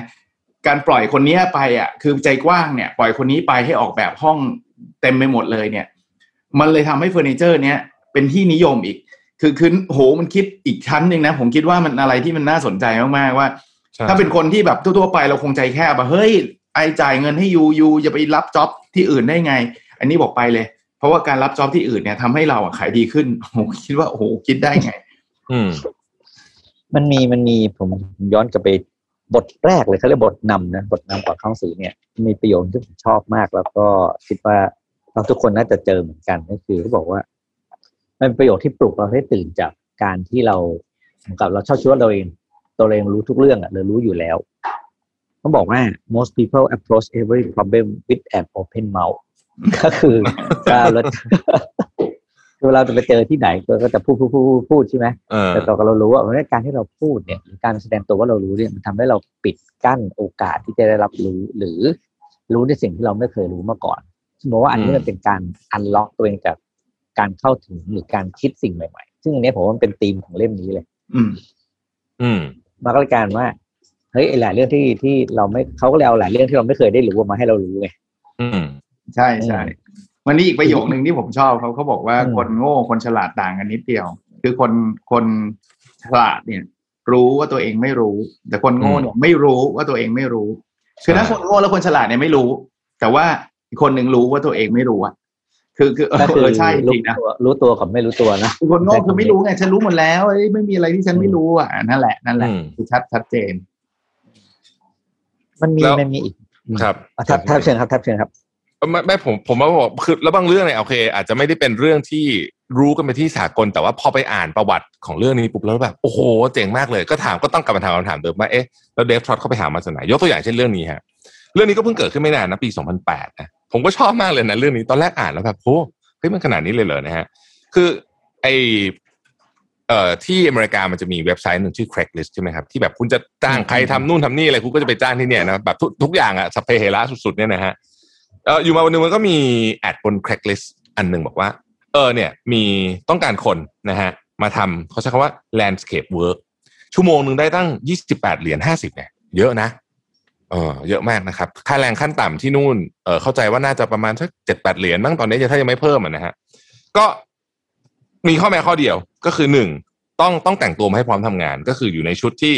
เป็นกางเกงยีนใช่ไหมเสื้อทำงานสีฟ้านะครับ รองเท้าทำรองเท้าทำงานคือไอ้ safety shoe แต่ผมเข้าใจว่างานนะ แล้วก็มีไอ้อ่าเสื้อกั๊กอ่าใส่ก็อกเกิลนะใส่อ่า painter mask ที่เอาไว้ปิดหน้าเวลาทาสีอะไรแบบนี้นะฮะแล้วก็มาเจอที่ลานจอดรถของ Bank of America อืมตอนกี่โมงกี่โมงวันไหนก็ว่าไป มาถึงปุ๊บก็คนก็มาเต็มเลยใช่ไหมฮะมาแบบยี่สิบกว่าคนอะไรใช่ไหมก็งงๆว่าเอ๊ะมาทำไมเอ๊ะตกลงคนเจ้านายคือใครอะไรอย่างเงี้ยนะแล้วระหว่างที่กำลังมึนๆงงๆกันอยู่นั้นเนี่ย ก็มีรถ คุ้มคุ้มไอ้รถคุ้มเกราะที่ขนเงินขนเงินมาอ่าอ่าแล้วก็มีคนเดินขนมาปกติเราก็เคยเห็นใช่ไหมฮะ แล้วมีคนหนึ่งวิ่งชาร์จเข้าไปเอาไอ้ที่ช็อตไฟฟ้าช็อตไอ้คนนี้ แล้วก็วิ่งหนีหายไปถึงพร้อมถุงเงิน ทีนี้พอตำรวจมาก็บอกว่าไหนอธิบายหน่อยสิว่ารูปพันสันฐานคนร้ายหน้าตาเป็นไง ก็คือเขาก็อธิบายเนี่ยฮะแต่งตัวแบบใส่เสื้อกางเกงยีนแบบนี้เสื้อยืดแบบนี้หมวกแบบนี้ คือสรุปดูจากข้อมูลวงจรปิดแยกใครไม่ออกเลย เพราะว่ามันแต่งตัวเหมือนกันหมดจริง ๆ แล้วก็ แล้วแล้วพออ่านตรงนี้จบผมก็แบบเฮ้ยนี่มันในหนังนี่นาอะไรอย่างเงี้ยเออเขาบอกว่าหนังเรื่องนั้นน่ะ ก็ถูกสร้างมาจากเรื่องนี้แหละ แรงบันดาลใจมาจากเรื่องนี้แหละ แล้วก็ตอนในที่สุดเข้าใจว่าถูกจับนะฮะอีกอีกสักพักหนึ่งเลยอะแต่ว่าที่เดทรอมาเล่าเนี่ยเขาบอกว่าเออเนี่ยเห็นไหมว่าแบบเขาเปรียบเทียบกับโฆษณาว่าเออเวลาเราทำโฆษณา เราชอบทำเหมือนเหมือนๆกัน แต่จริงๆอะถ้าจะให้แต่ถ้าให้คนโนติสได้คุณต้องทำตัวต่างออกมาให้ได้อะเออเอออะไรอย่างเงี้ยประมาณเนี้ยผมผมชอบเรื่องนี้เพราะว่าผม ตอนแรกผมเข้าใจมาตลอดว่า คือผมเคยเห็นฉากเนี้ยในหนังเป็นคนส่งพิซซ่าจำได้อืมและไอ้เครกลิสเนี่ยเหมือนกันเลย แต่ว่าพอมาอ่านนี่รู้สึกว่า เอ้ย มีจริงด้วยอะ มีคนทำจริงๆด้วยอะนะสนุกดีหรือเรื่องหนึ่งที่ผมชอบก็คือการกำเนิดขึ้นของใบเหลืองใบเออไปดูจานไม่แดงนะเออเออเออคือก็เป็นแบบง่ายๆเลยเหมือนกันก็คือคนมันคุยไม่รู้เรื่อง แล้วผมกลับไปดูด้วยนะ ไอเอ่อกลับไปย้อนอ่านนะครับ เกมเนี้ยปีหนึ่งเก้าหกหก รอบรองชนะเลิศใช่ไหมอังกฤษอาร์เจนตินาอังกฤษชนะไปหนึ่งศูนย์เออ แล้วก็เนี่ยเขาบอกเป็นเกมที่ดุดันมากกว่าดุดันจริงคือโหมันอัดกันเละเลยนะฮะแต่ว่าพูดกันไม่รู้เรื่องนะฮะก็เลยเป็นที่ที่กำเนิดของกรรมการคนหนึ่งก็คิดใบเหลืองใบแดงขึ้นมาได้ตอนเห็นไฟจราจรอะไรเงี้ย คือเรื่องใหญ่ขนาดนี้ เออเราก็ไม่เคยรู้เกร็ดเหมือนกันผมก็ไม่เคยรู้เรื่องนี้เหมือนกันเพราะบางทีเราเองเราเหมือนเราเป็นเราเป็นผู้ใช้มาตลอด เราก็ไม่เคยรู้ว่ามันมีที่มาที่ไปแล้วเราเราก็เลยไม่ได้สนใจว่ามันมีที่มาที่ไปยังไงเรื่องของ อ่าการออกแบบป้ายจราจรใช่ไหมที่เขายกเออตัวอย่างอะก็คือก็เป็นพื้นฐานของการที่ว่า คนออกแบบถ้าไม่ได้ถ้าไม่ได้ลงไปสัมผัสการการใช้งานจริงก็จะไม่รู้เรื่องอืมถือว่าเป็นการการใช้เอ่อ visual communication ที่เป็นต้นแบบของโลกเลยอะที่ว่าป้ายอย่างหนึ่งป้ายเตือนจะเป็นสามเหลี่ยมป้ายห้ามจะเป็นทรงวงกลม เพราะว่า เวลาคนขับรถบนบนมอเตอร์เวย์ที่ที่ยุโรปมันขับเร็วมากอะนี่เวลาใช่เนี่ยคือพวกพวกเกเล็กเกันน้อยเหล่านี้มันทำให้การการเล่าเรื่องของ Dave Trott เนี่ยดูผมว่าดูมีเสน่ห์แล้วก็หาหาคนเล่าได้แบบยากจริงนะเราเราอ่านหนังสือของของคนเขียนดังๆมาหลายคนอย่างนี่อย่างอย่างอดัมแกรนท์ที่เพิ่งคุยไปเมื่อสอง week ก่อนเนี่ย อันนี้เป็นแนวเขียนยาวใช่ไหมอืมอดัมแกรนท์ที่เป็นเขียนยาวๆจะไม่เขียนสั้นๆเป็นประโยคแล้วบรรอะไรบรรประโยคแล้วบรรทัดอะไรอย่างเงี้ย ใช่แต่มีสไตล์เกร็ดเล็กเกร็ดน้อยเหมือนกัน อืมอืมสไตล์การเขียนจะ อันเนี้ยจะเหมือนแบบ คือผมคิดว่าตัวการเรียงตัวอักษรเองก็เป็นของเขาอะเขาใช้เขามีวิธีที่ที่ดึงสายตาเก่งมาก อืมผมว่ามันอีกอมีย่างบทหนึ่งที่ที่คิดว่าคนในบ้านเราน่าจะเอามาใช้อืมโดยเฉพาะนะคือผมคิดว่ามันเหมาะมากเลยคือเรื่องของบทที่เขาคุยเรื่องการเปลี่ยนเอ้ยมีการเปลี่ยนการบริจาคอวัยวะอ๋อแต่ ที่ที่ที่ที่ตำรวจเปลี่ยน approach เนี่ยเอก็อคือชเรื่อบชอบชอบคืชอบผมผมเล่าเรื่องนี้มันจะมีอีกเรื่องที่ผมเล่าผมเล่าสองเรื่องประกอบกันเรื่องหนึ่งมาจากหนังสือเล่มนี้อีกเรื่องมาจากหนังสือเล่มไหนจำไม่ได้ขอโทษทีแต่เป็นเรื่องเดียวกัน ก็คือการเปลี่ยนอวัยวะเนี่ย มันจะมีไม่ใช่การเปลี่ยนการบริจาคอวัยวะเนี่ยอืมมันมีเพนพอยต์อยู่อันหนึ่งนะครับ ก็คือทุกประเทศเหมือนกันเนี่ยมันมีความยุ่งยากคือ ถ้าคุณต้องการจะบริจาคคุณต้องไปแสดงความจำนงอืมอืม ว่าต้องการบริจาคเหมือนบ้านเราอย่างเงี้ยสมมติคุณจะบริจาคอวัยวะใช่ไหมครับ ตอนตอนที่คุณคุณคุณเสียชีวิตไปแล้วอะคุณต้องไปทำเรื่องก่อนนะ เพื่อขอเป็นผู้บริจาคอวัยวะ นี่คือบ้านเราและทั่วโลกเป็นอย่างนี้นะครับ ก็ที่สหรัฐอเมริกาก็เป็นเหมือนกันแล้วเขาก็มาเล่าเรื่องที่บอกว่าอ่าคำเปญนี้ชื่อ second chance ใช่ไหมก็คือ แทนที่จะอ่า จับผู้ที่ขับขี่ผิดกฎหมายแบบที่เป็นไมเนอร์นะประเภทห้ามเล็กๆไม่น้หอยุยดๆที่สอะต็อปอืมไซน์อะไรอย่างเงี้ยก็กลายเป็นว่าให้ให้ตำรวจเนี่ย เป็นคนเชิญชวนแทนอืมเชิญชวนให้ผู้ขับรถเนี่ยเป็นผู้บริจาคอวัยวะแทน แล้วก็ไปอำนวยความสะดวกที่ที่จุดของการเปลี่ยนเปลี่ยนเปลี่ยนใบขับขี่ เพราะว่าการบริจาคอวัยวะได้มันจะต้องมีการ mark เครื่องหมายสีชมพูบนบนด้านหลังของใบขับขี่ว่า ถ้าคุณมี car accident เนี่ยซึ่งเป็นสาเหตุการตายอันดับต้นๆของอเมริกาเนี่ย คุณก็บริจาคอวัยวะได้เลยนี่ไอ้ approach เนี่ยมันถูกเปลี่ยนนิดนึงที่ประเทศหนึ่งผมจำไม่ได้ต้องเป็นสวิตเซอร์แลนด์หรือหรือประเทศในสแกนดิเนเวียผมจำไม่ได้จริงแต่ว่าวิธีการก็คือเขาเปลี่ยนมุมมองคิดครับแทนที่คุณจะต้องไปทำเรื่องเพื่อที่จะขอบริจาคอวัยวะ กลายเป็นว่าคุณต้องทำเรื่องเพื่อที่จะไม่บริจาคอวัยวะ อืม คืออันแปลนี้เรียกว่า opt in กับ opt out อ่าใช่นี่คืออ่าคุณบริจาค auto เลยนะ auto เอออ่าแต่ถ้าคุณบอกคุณจะไม่บริจาคคุณต้องไปทำเรื่อง เช่น อะคุณมีอะอะไรนะโรค ซึ่งมันจะอะไรนะไอ้โรคของคุณมันจะถ่ายไปกับอวัยวะ แล้วมันจะไปสู่ผู้รับบริจาคเนี้ยอะคุณจะบริจาคไม่ได้ อืมทำให้อัตราการการบริจาคอวัยวะโอ้โหสูงขึ้นแบบมีนัยยะมากๆ แล้วมันก็กลายมาเซฟชีวิตคนอื่นได้เยอะเฮ้ยอันนี้ผมว่า approach นี้ดี เพราะว่าบ้านเราเนี่ยเป็นสังคมของการใช้กฎเข้าห้าม ซึ่งไม่ encourage ให้คนทำดี หรือว่าการจะทำความดีหรือการจะทำอะไรสิ่งที่เป็นประโยชน์เนี่ย มันต้องไปผ่านขั้นตอนที่มันยุ่งยากไงอืมถ้าเราเปลี่ยนวิธีการคิดเปลี่ยนมุมมองในการ execute งานพวกนี้เนี่ยโอ้โหคุณจะได้ input ดีๆจากจากจากทุกคนอีกเยอะเลยนะ เห็นด้วยเลยครับ เห็นด้วยแล้วแล้วจริงๆไม่ใช่เฉพาะบริจาคอวัยวะนะ ผมผมเข้าใจว่าอาจจะเล่มอื่นนะเขาพูดถึงเรื่องของการออมเงินด้วยคืออย่างปัจจุบันเนี่ยอืมเวลาเราเราทำงานใช่ไหมเราจะแบบว่าออมเนี่ยเราต้องไปขอไปทำเรื่องออฟอินเนี่ยก็คือต้องไปทำเรื่องว่าฉันอยากออมเท่านั้นเท่านี้ แต่ว่าเราอยากให้คนออมมากขึ้นเพราะเราก็รู้ว่าการออมมันเป็นสิ่งสำคัญเนี่ย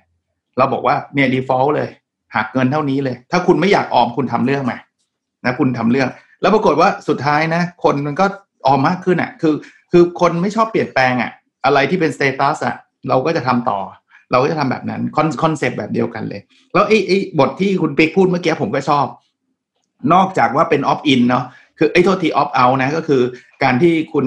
ตอน default คือบริจาคอะถ้าไม่บริจาคอืมคุณต้องไปทำเรื่องแล้วเนี่ย มันจะเป็น second chance ใช่ไหม คือใช่ second คุณทำ chance ผิดเออออะไรสักอย่างหนึ่งเนี่ยตำรวจบอกโอเค เพราะคุณให้ second chance คนอื่นน่ะคือคุณให้โอกาสคนอื่น เราก็ให้โอกาสคุณอืผมมผมก็นึกถึงอีกเรื่องหนึ่งนะครับ ไม่ได้อยู่ในเล่มนี้ แต่ว่ามันก็คล้ายๆกันนะ ผมจำไม่ผิดน่าจะเป็นประเทศสวีเดน คือที่เขาเป็นเรื่องของอาการโดนปรับอะปัจจุบันเราโดนปรับเราก็จ่ายเงินใช่ไหมก็ค่าปรับก็จ่ายไปอะไรเงี้ยรู้สึกว่าเคสนั้นเนี่ย ถ้าเกิดใครโดนปรับอะเขาจะเอาค่าปรับนั้นน่ะ มาอยู่ใน pot ตรงกลาง แล้วให้ให้เอาเงินไอ้ไอ้ที่อยู่ใน pot นั้นน่ะคล้ายๆลอตเตอรี่อะครับ เพื่อจะให้คนที่ปฏิบัติตามกฎเนี่ย มีลุ้นได้รับเงินค่าปรับคนนั้นไปอืมคือเฮ้ยคือแบบคือคราวนี้มันเริ่มรู้สึกนะว่าเอ่อคราวนี้เราเราอยากขับรถดีด้วยนะ เพราะว่าอยากขับรถทีมีสุดมีสิทธิ์ถูกหวยอะพูดง่ายอืมๆถ้าแล้วไอ้คนเอาหวยมาจากไหนเอาเงินมาจากไหนเอาคนไอ้ไอ้ไอ้ขับรถไม่ดีนี่แหละ มันจะเอามาลงพอร์ต ไอ้คนขับรถไม่ดีมันก็ไม่อยากที่จะเสียเงินแบบนั้น มันก็ทุกคนก็อยากจะลุ้นหวยกันทั้งนั้น ก็เลยโอ้โหตั้งใจเขาบอกอุบัติเหตุ หรือว่าการละเมิดกฎจราจรก็หายไปหมด แต่พวกนี้มันอยู่ในเรื่อง creativity หมดเลยอืมความความสวยงามของหนังสือของเดฟทรอตเนี่ยคือนอกจากเป็นเรื่องที่ใหญ่ แต่ว่าเราไม่ค่อยรู้แล้วเนี่ยเขาโยงตอนสุดท้ายสังเกตไหมครับเขาจะโยงถึงบทเรียนเนาะเขาจะเขียนแล้วมันก็เป็นธีมที่เขาเขียนหนังสือเล่มเนี่ยว่าเออมันไม่ใช่คือเรื่องแรนดอมอะไม่ใช่เรื่องที่แบบ อะไรก็ไม่รู้มามาต่อต่อต่อต่อกันน่ะแต่เขาก็จะพยายามโยงว่าอะคุณลองดูสิเห็นไหมล่ะองค์การโฆษณามันเป็นแบบนี้นะเออคุณลองดูสินี่เนี่ยคือความไม่รู้เลยทำให้มันเกิดความรู้นะอะไรเงี้ย ผมว่าเขาพาเราไปได้ถึงจุดนั้นนะเราอ่านแล้วก็เลยแบบว่าโอ้โหเฮ้ยเจ๋งชอบอืมใช่เอ่ออีกอันหนึ่งที่เดฟทรอตอีกหมวดหนึ่งที่เดฟทรอตชอบเล่าเหมือนกันก็คือหมวดเกี่ยวกับการแพทย์นะเอออันนี้ก็จะมีหลายอันแล้วก็ ทุกอันที่เขาเล่าเนี่ยผมก็จะแบบ โห ไม่รู้เลยเหมือนกันคล้ายๆกันแล้วทุกอันเป็นเรื่องใหญ่มาก ยกตัวอย่างเช่นอินคิวเบเตอร์ตู้อบเด็กทารกอะครับอืมเออสำหรับเด็กที่คลอดก่อนกำหนดเนี่ย อันนี้อันนี้คือคือทุกคนเราก็ทุกวันนี้เป็น standard ใช้มาตรฐานใช่ไหมแต่ว่าในอดีตเนี่ย การกำเนิดขึ้นมันของมันการกำเนิดมาของมันเนี่ยน่าน่าสนใจมากเพราะสมัยก่อนถ้าคลอดก่อนกำหนดเนี่ยตายสามในสี่อะคือสี่รอดหนึ่งอะนะฮะแล้วเขาก็บอกว่าก็วงการการแพทย์ก็ก็ก็เออมันก็นั่นแหละ ไม่รู้ทำไงอะมันก็เป็นอย่างเงี้ย มันก็คือธรรมชาตินะฮะจนกระทั่งมีคุณหมอสองคนลอง test ด้วยการ เออเขาเขาไปคิดเขาคิด concept เดียวกับการฟักไข่อะ คือถ้าเกิดไข่มันอุ่นอะ เออมันก็จะไข่มันก็จะฟักออกมาอะไรเงี้ยนะครับเด็กเด็กก็น่าจะรอดอะไรเงี้ยเขาก็เลยไปทำเนี่ย ตู้อบเวอร์ชันหนึ่งก็คือเอาน้ำมาอยู่ข้างล่างให้มันอุ่นแบบนี้นะฮะปรากฏว่าเด็กรอดเยอะขึ้นจริงแต่ stat show ชัดเจน แต่วงการแพทย์ไม่มีใครยอมใช้เลยคนหนึ่ง เขาเลยไม่รู้ทำไงก็เลยเอ่อไปไอ้ World Exhibition นะที่เบอร์ลินหนึ่งแปดเก้าหก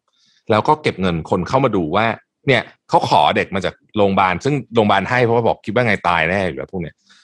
ขอมาแล้วปรากฏว่าเอาเด็กมาใส่ในตู้อบหกหกเจ็ดคนแล้วรอดทุกคน แล้วเขาก็ทำแบบนี้ในงานโชว์อะคือเก็บตังค์โชว์ให้ดูว่า ตู้อบมัน work ยังไงอะไรแบบเนี้ยตั้งกี่ไม่รู้กี่สิบปีอะฮะ กว่ากว่าเขาแสดงอยู่สี่สิบปีที่คอนี้ไอแลนด์ จนกระทั่งมันเข้าไปเป็นอุปกรณ์มาตรฐานโรงพยาบาลคิดดูนะคือใช้เวลาขนาดนั้นนะในการพิสูจน์นะเราอ่านแล้วเราก็ทึ่งมากว่าแบบผมผมทึ่งหลายเรื่อง แต่นี่คือสิ่งที่ผมมองอันหนึ่งก็คือว่า ในยุคทุกยุคอะครับ มันจะมีคนที่คิดล่วงหน้าไปไปเสมอกับกับสังคม แล้วแก้ปัญหาได้จริง ๆ เพียงแต่ว่าปัญหาไม่ใช่สิ่งที่เทคเทคนิคของเขาที่เขาทำปัญหาคือไม่มีใครฟังเขาอืมมากกว่าอะไรอย่างเงี้ยจริงๆผมผมนึกถึงเรื่องนี้เหมือนกันนะว่าพี่คือ และในขากลับกันคือถ้าเกิดมีมีไอหนึ่งคนที่สามารถที่จะทำลายอนาคตของของใครได้มันก็ทำทำได้เป็นลักษณะสเกลใหญ่มากเหมือนกันแบบนี้เหมือนกัน อันนี้อันนี้เป็นเป็นเป็นเรื่องอีกหนึ่งหนึ่งที่ผมชอบนะฮะอีกอันหนึ่งชอบเหมือนกันก็คือ เรื่องของอหิวาตากโรคนี่ก็เพิ่งใหม่ ๆ เลยนะเรื่องเนี้ยก็คือว่าเอ่อในในประเทศอย่างอย่างบังกลาเทศเนี่ยสมัยก่อนเนี่ยเวลาคนเป็นอหิวาเนี่ยจะเสียชีวิตจากการขาดน้ำขาดน้ำขาดเกลือน้ำและเกลือแร่ใช่ไหมครับเออทีเนี้ย เอ่อวิธีการก็ง่ายๆก็คือให้น้ำเกลือดริปไอวีแต่เขาบอกว่านั่นน่ะมันคือวิธีคิดแบบคนเมืองสุดๆ คือเข้าโรงพยาบาลในป่าเขาเวลาอธิวาระบาดเนี่ยมันไม่มีไอวีให้เด็กคนก็ตายเพียบเลยนะครับ ทีนี้เขาต้องการให้ร่างกายเนี่ย เก็บเกลือไว้ แต่ว่าร่างกายเก็บเกลือไม่ได้นะฮะแต่ว่าสิ่งที่เก็บเกลือได้คือน้ำตาลนะแล้วก็แล้วก็แล้วคุณต้องดื่มน้ำด้วยคุณดีไฮเดรตใช่ไหมเขาก็เลยเอาน้ำตาลเกลือกับน้ำมาผสมกัน หาอัตราส่วนที่ ชัดเจนนะฮะก็คืออัตราส่วนคือเกลือครึ่ง เกลือครึ่งช้อนชาเอ่อน้ำตาลหกช้อนชา แล้วก็น้ำน้ำสะอาดหนึ่งลิตรนะฮะแต่อธิบายแบบนี้ให้กับชาวบ้านเนี่ยชาวบ้านไม่เข้าใจ เขาก็เลยเปลี่ยนใหม่ เปลี่ยนสูตรใหม่ เป็นเกลือหนึ่งหนึ่งหยิบมือนะฮะน้ำตาลหนึ่งกำมือ แล้วก็น้ำต้มก็คือน้ำสะอาดเนี่ย อีกหนึ่งเหยือกนะฮะอืมแล้วก็ผสมกัน อันนี้ก็คือเป็นที่มาที่กำเนิดของ ORT คือ oral rehydration therapy ก็คือ เกลือแร่ที่เราไปกินเวลาท้องเสียนะฮะซึ่งมันมันเจ๋งขนาดที่ว่า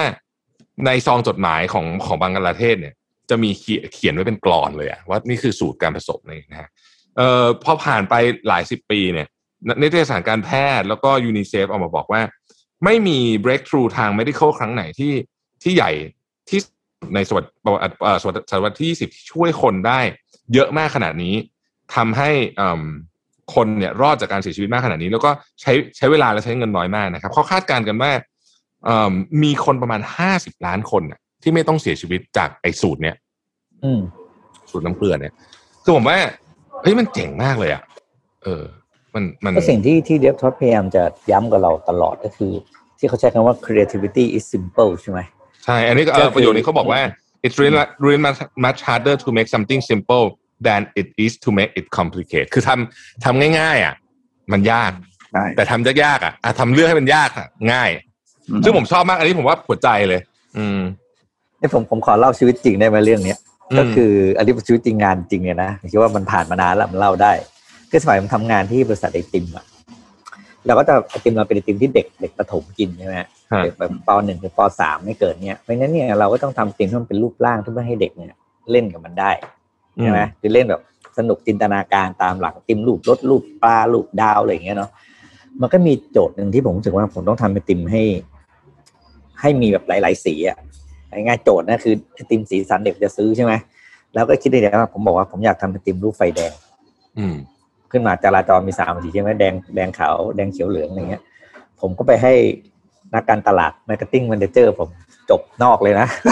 จบเป็นเบียมาเลยว่าให้ทำเป็นติมรูปไฟแดงให้หน่อย ก็ตามสไตล์เลยครับเขาก็ไปออกแบบเขาก็ไปวาดวาดวาดดีไซน์มา ก็ไฟแดงเหมือนที่เราคิดเอานะก็ต้องมีกรอบสี่เหลี่ยมใช่ไหมแล้วก็มีวงสามวงแดงเขียวเหลืองและไอ้พื้นที่ตรงที่เป็นรอบสี่เหลี่ยมที่รอบวงนั้นก็เป็นสีดำอืมเขาคือมเอาภาพภาพจริงของไอ้ไฟจราจรออกมา ผมก็เอาไฟไอ้รูปเนี้ยไปคุยกับโรงงานบอกอะทำเป็นติมรุ่นนี้ให้หน่อย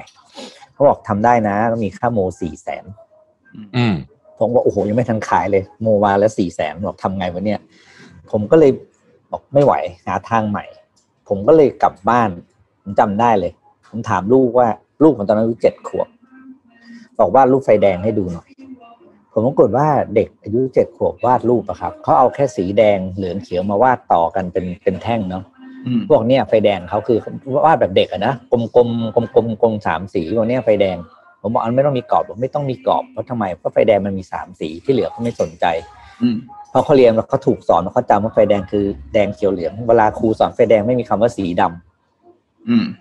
เนี่ยผมก็เลยบอกอะงั้นผมเข้าใจละผมก็เลยลองวาดคือเอาก้อนแดงเหลืองเขียวเนี่ยมาต่อกันสามก้อน แล้วก็ยื่นรูปเนี้ยไปให้โรงงานบอกว่าเนี่ยทำไอติมแบบนี้นะไม่หยอดสามสีเป็นชั้นขนมชั้นน่ะ แดงเขียวเหลือง โรงงานบอกโอ้ยอย่างนี้สบายเลยผมทำให้คุณได้เลย ไม่ต้องมีโมด้วย ไม่ต้องมีอะไรเลยแค่ผมอ่าผมผมผมหยอดแล้วก็แช่หยอดแล้วก็แช่หยอดแล้วก็แช่สามรอบ ผมปรากฏว่าไอติมนี้ออกมาครับ ขายได้เดือนละห้าล้านบาท ออกแบบโดยเด็กเจ็ดขวบ อืมโหนี่มาเขียนหนังสือเดฟท็อตได้เลยนะพี่ได้เลยเนี่ยเออได้เลยเนี่ยเข้าเลยเข้าตีมเลยไอไอติมได้นี่เลยตัวนี้ยังขายอยู่เลยนะ คือแบบไอพวกอะไรนะ marketing manager แบบจบนอกว่าแพ้เด็กหมดเลยอะเออ ไม่ได้ไปถามเออ user อืมแล้วผมก็แบบความอืมความผิดปกติ ไม่ได้ถาม user ก็เคยเล่นเกมเรื่องนี้เราเราได้เลย เออ เออเคยเล่นเกมนี้กันไหมฮะ ที่เวลาเวลาเขาเขาชอบทีมบิ l ดิ้งอะไอ้ที่ต่ออมเอาเอาเอาสปาเกตตี้มาต่อ Spaghetti ให้ได้อ่าถูกที่สุดใช่อะใช่เขาบอกว่าเด็ก MBA เนี่ยทำได้แย่สุดอ๋อนะไออะไรนะเขาเรียกมัสเมโลชาเลนใช่ไหมเออใช่ใช่ใช่ใช่นั่นแหละเออเออเออกลายเป็นเด็กปักอาไม้ยุไว้ลงข้างบนเจ็ดขวบนี่แหละ สูงสุด ไม่ต้องคิดอะไรมากซิมเ l ิลแต่ทำได้ได้ดีนะอืมเพราะว่าเราเพราะเราจริงจริง ๆ เราเราเติบโตขึ้นเนี่ยเราเริ่มมีกรอบนู่นกรอบนี่เยอะมากไงอืมใช่ไอ้กรอบพวกเนี้ยมันก็ฟอร์สให้เราคิดอีกแบบหนึ่งเนาะ เราก็จะคิดแบบ traditional อะคิดแบบกรอบอะทุกอย่างมันต้องเหมือนจริง ทุกอย่างมันต้องอะไร creativity เราค่อยๆค่อยๆหายไปเนาะเมื่อเราโตขึ้นเอออาจารย์อาจารย์เรื่องนี้ผมชอบมากเลยไอ้ที่อาจารย์ยกขึ้นมา เพราะว่าผมจำได้ว่า คนที่ทำได้เยอะที่สุดมีสองกลุ่มอืมกลุ่มที่หนึ่งคือพวกที่จบ structural engineer กับ architect มา ซึ่งเข้าใจเรื่องการรับน้ำหนักการกระจายแรงอะไรอย่างเงี้ยอ่าเออแล้วกลุ่มที่สองคือเด็กมัธอนุบาลใช่ ที่แบบได้คะแนนเท่ากันน่ะใกล้ๆกันน่ะความสูงอะและไอ้ MBA เลยเนี่ยโอ้โหเละอยู่ไม่แล้วผู้บมันริเสริหามรแล้วอะไรอย่างเงี้ยเลยเออแต่แล้วมีการดูแท็บก็คือบอกว่ากลุ่มคนที่เป็นซีโอเนี่ยคือห่วยสุดนะ ใช่ใช่ใช่ใช่ CEO แต่ห่วยสุดแต่แต่แต่ซีอที่มีกลุ่มอันที่มี secretary อยู่ในทีมจะได้คะแนนดีกว่า อ่าใช่ใช่จริงจริงเออ ถ้าเอาซีอมารวมกันเนี่ย เละ ต่างคนเละต่างเละมีวิธีคิดของตัวเอง แล้วก็วางแผนนานด้วยไงต้องแบบเอ๊ะมันคิดยังไงอะไรเงี้ยแล้วทำที่สุดก็ทำไม่ทันอืมเออนี่ก็เป็นการพิสูจน์อะไรบางอย่างเหมือนกันว่าบางทีเนี่ยเราเราเราเข้าใจกระบวนการการคิดผิดไปเหมือนกัน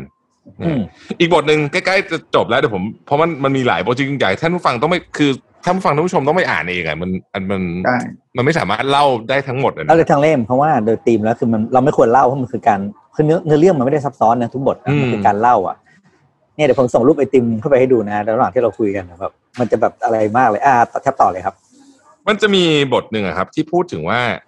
ไอ้คำว่าไวรัลจะนู่นนี่อะไรอย่างเงี้ย แต่เขาบอกว่าจริง ๆ แล้วเนี่ยคำพวกนี้มันไม่ได้ไวรัลเพราะเทคโนโลยีนะมันไวรัลเพราะตัวมันเนี่ย เข้าใจง่าย แล้วเขาก็ย้อนหลังกลับไปถึงปีนู่นเนี่ยหนึ่งเก้าสี่เจ็ดอะที่ผู้ชายคนหนึ่งที่ชื่อว่าจอห์นเฮวูดซึ่งไม่ได้เป็นนักเขียนบทด้วยซ้ำแต่ว่าเป็นนักแสดงเขาพยายามทำไงให้เขาจำบทแล้วก็เข้าใจบทได้ง่าย เขาก็เลยคิดประโยคสั้นๆขึ้นมา ซึ่งผมไม่เคยรู้เลยว่าประโยคเหล่านี้เนี่ยมาจากคนคนเดียวนะฮะที่เรายังใช้กันอยู่จนถึงวันนี้ เช่น every man for himself นะ out of sight out of mind two heads are better than one สองหัวดีกว่าหัวเดียวเนี่ยนะอืมเอิ่ม Rome was not built in one day โรมไม่ได้สร้างเสร็จในวันเดียว better late than never มาช้ายังดีกว่าไม่มาเนี่ยนะ และอื่นๆอีกมากมาย มาจากคนเนี้ย คนเดียวเลยนะ นี่เป็นศัพจริท์งๆเหรอที่แบบเออเออใช่ไหมเออระดับแบบระดับโลกนะฮะนี่คือใช้กันอืมระดับโลกนะฮะเออ น่าสนใจไหมว่า คือแล้วแล้วที่ที่ผมก็แล้วผมก็สงสัยว่าไปหามาจากไหนอะอยากรู้จัง คือไปอ่านอะไรมาถึงไปเจออนนี้มาอะไรอย่างเงี้ยอืมเขาคงจะต้องอ่านหนังสือเยอะมากๆเลยเนอะหรืออ่านเยอะแบบมากแล้ว แล้วคุยกับคนเยอะเพราะว่าเขาคุยกับคนเยอะ เออ อาจจะเป็นด้วยอาชีพการงานเขาด้วย แล้วก็อืมแล้วก็ผมคิดว่าเขาเป็นคนที่ เขาคงเป็นเห็นปุ๊บเขียนเลย เห็นปุ๊บเขียนเลยอะไรอย่างเงี้ยเหมือนแบบใช่อืมเออกลัวลืมมันลืมได้ง่ายจริงๆไม่ต้องเป็นนักต้องเป็นนักจดมากๆเลยนะใช่จดแบบคนนี้เป็นแรงบันดาลใจของผมมากเลยนะ ผม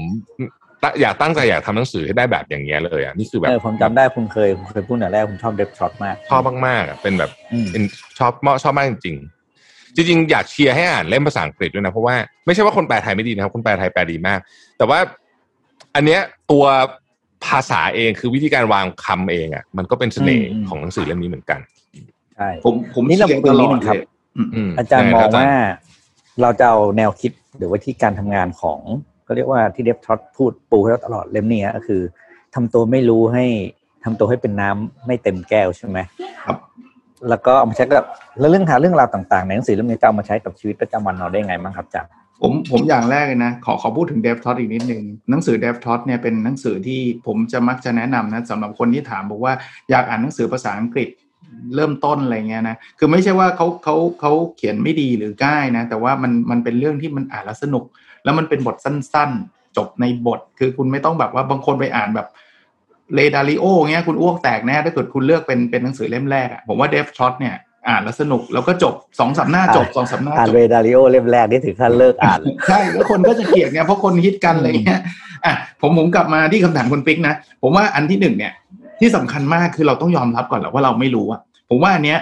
พูดง่ายทำยากนะ เพราะบางบางทีเรามาอยู่สเตตัสแล้วว่าเอ้ยฉันรู้ฉันรู้ทุกเรื่อง ถ้าเราถ้าเรารู้สึกว่าเรารู้ทุกเรื่องเนี่ย เราจะปิดแล้วอืมไอความคิดสร้างสรรค์ solution ใหม่ ๆ มันมันอาจจะเกิดขึ้นยากเอางี้แล้วกันเพ ราะเรารู้สึกว่าทุกอย่างมันดีอยู่แล้ว ทุกอย่างเนี่ยฉัน perfect อยู่แล้วเพราะฉะนั้นหนังสือเล่มเนี้ยอืมผมอ่านเนี่ย ผมมานั่ง list นะว่าไอสิ่งที่ผมไม่รู้อะมันน่าจะมีอะไรบ้าง ซึ่งมันเยอะนะ แต่ที่มันเกี่ยวข้องกับงานของเราที่มันที่มันเกี่ยวข้องกับเรื่องต่างๆ หรือมันเป็น pain ของเราบางอย่างเนี่ย ผมว่าอันเนี้ยเป็นจุดแรกที่ทำให้ผมได้คิด อันที่สองอย่างที่เมื่อกี้เราคุยกัน ผมว่าความง่ายเนี่ยคือคือความสวยงามที่สุดละ นั้นโซลูชันหลาย ๆ อย่างเนี่ยมันไม่ได้ยากมากมายหรอกเราไปทำให้มันยากเองอะเรามีกรณีศึกษาอะไรเต็มไปหมด แม้กระทั่งเรื่องที่ชอบเล่ากันเยอะ ๆ บ่อย ๆ นะ ซึ่งถ้าเป็นเดฟท็อจะไม่เขียนเรื่องเนี้ยนะไอ้ที่บอกว่าจะเช็คว่าไอ้กล่องไหนมันมีสบู่หรือไม่มีสบู่แล้วพัดลมเป่าอย่างเงี้ยอืมแต่แต่ผมว่าเรื่องเนี้ยมันคือ very simple ไง หรืออนาซาที่แบบต้องมานั่งคิดว่าไอ้หมึกทำยังไงให้มันใช้ในอวกาศได้แล้วรัสเซียใช้ดินสออย่างเงี้ยคืออมคือ ไอ้พวกเนี้ยมันคือแบบ simple solution น่ะแต่มันไม่ง่ายนะ ที่จะหา simple solution อืม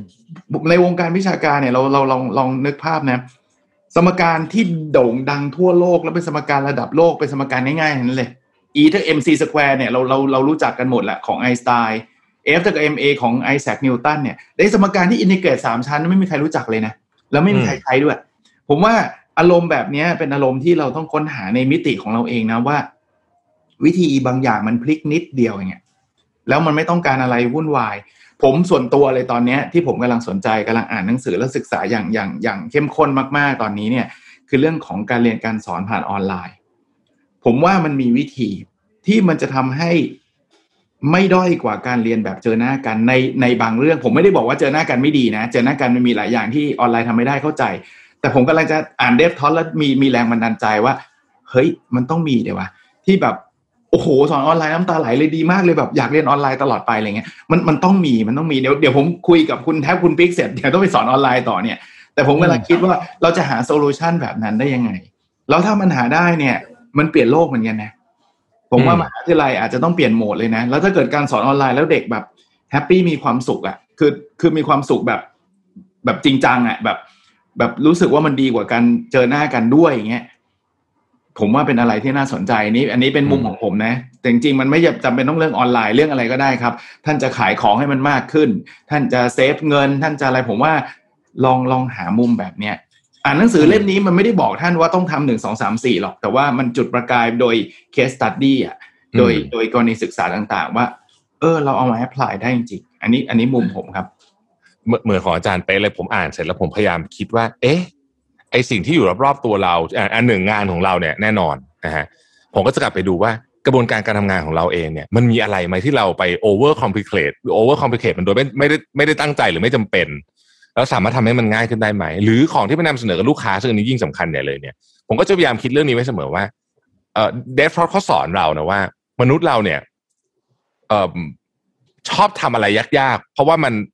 มันมันง่ายกว่าที่จะทำอะไรยาก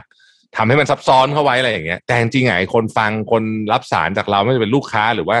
ใครที่เราไปพรีเซนต์งานให้อะเขาไม่ได้ต้องการความยากต้องความง่าย ซึ่งเรามักทำกับกัน แต่คนที่ทำได้อะ ก็จะเป็นก็ก็ก็มักจะเป็นผู้ชนะเลยแหละในเกมนั้นอย่างเงี้ยครับผมนึกไปถึงหลายเรื่องเลยนะ นึกไปถึงระบบต่างๆที่เราใช้ในราชการอะไรแบบนี้ว่า เอ๊ะ มันเอาวิธีคิดของเดฟทรอตเนี่ยมาปรับได้ไหมทำไมทำไมต้องยากเอออะไรอย่างเงี้ย แล้วก็เราก็เห็นแล้วว่าบางอย่างเนี่ย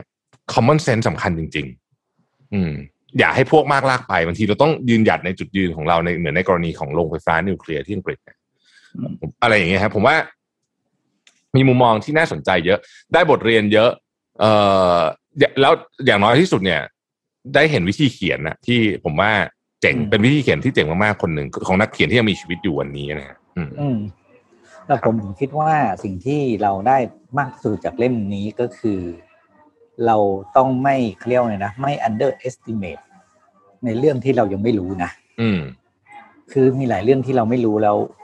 เรื่องเหล่านั้นน่ะ มันสามารถเปลี่ยนเป็นวัตถุดิบ ชั้นดีในการที่เราจะเอาไปใช้งานในในหลาย ๆ ด้านของชีวิต เพราะฉะนั้นเนี่ยต้องเปิดโอกาสให้ตัวเองเรียนรู้เสมอแล้วเวลาไปที่ไหนมักจะเจอปัญหาใหม่ๆอะไรก็ตาม เงียบไว้ก่อนอย่าเพิ่งพูดรอฟังทำความเข้าใจกับมัน แล้วก็ดูว่า มันมีเรื่องอะไรบ้างที่เป็นรายละเอียดตรงนั้น เพราะว่าการที่เราเดินเข้าไปกับการการที่เราเดินเข้าไปหาปัญหาแล้ว เต็มไปด้วย solution ในหัว บ่อยครั้งที่เราจะ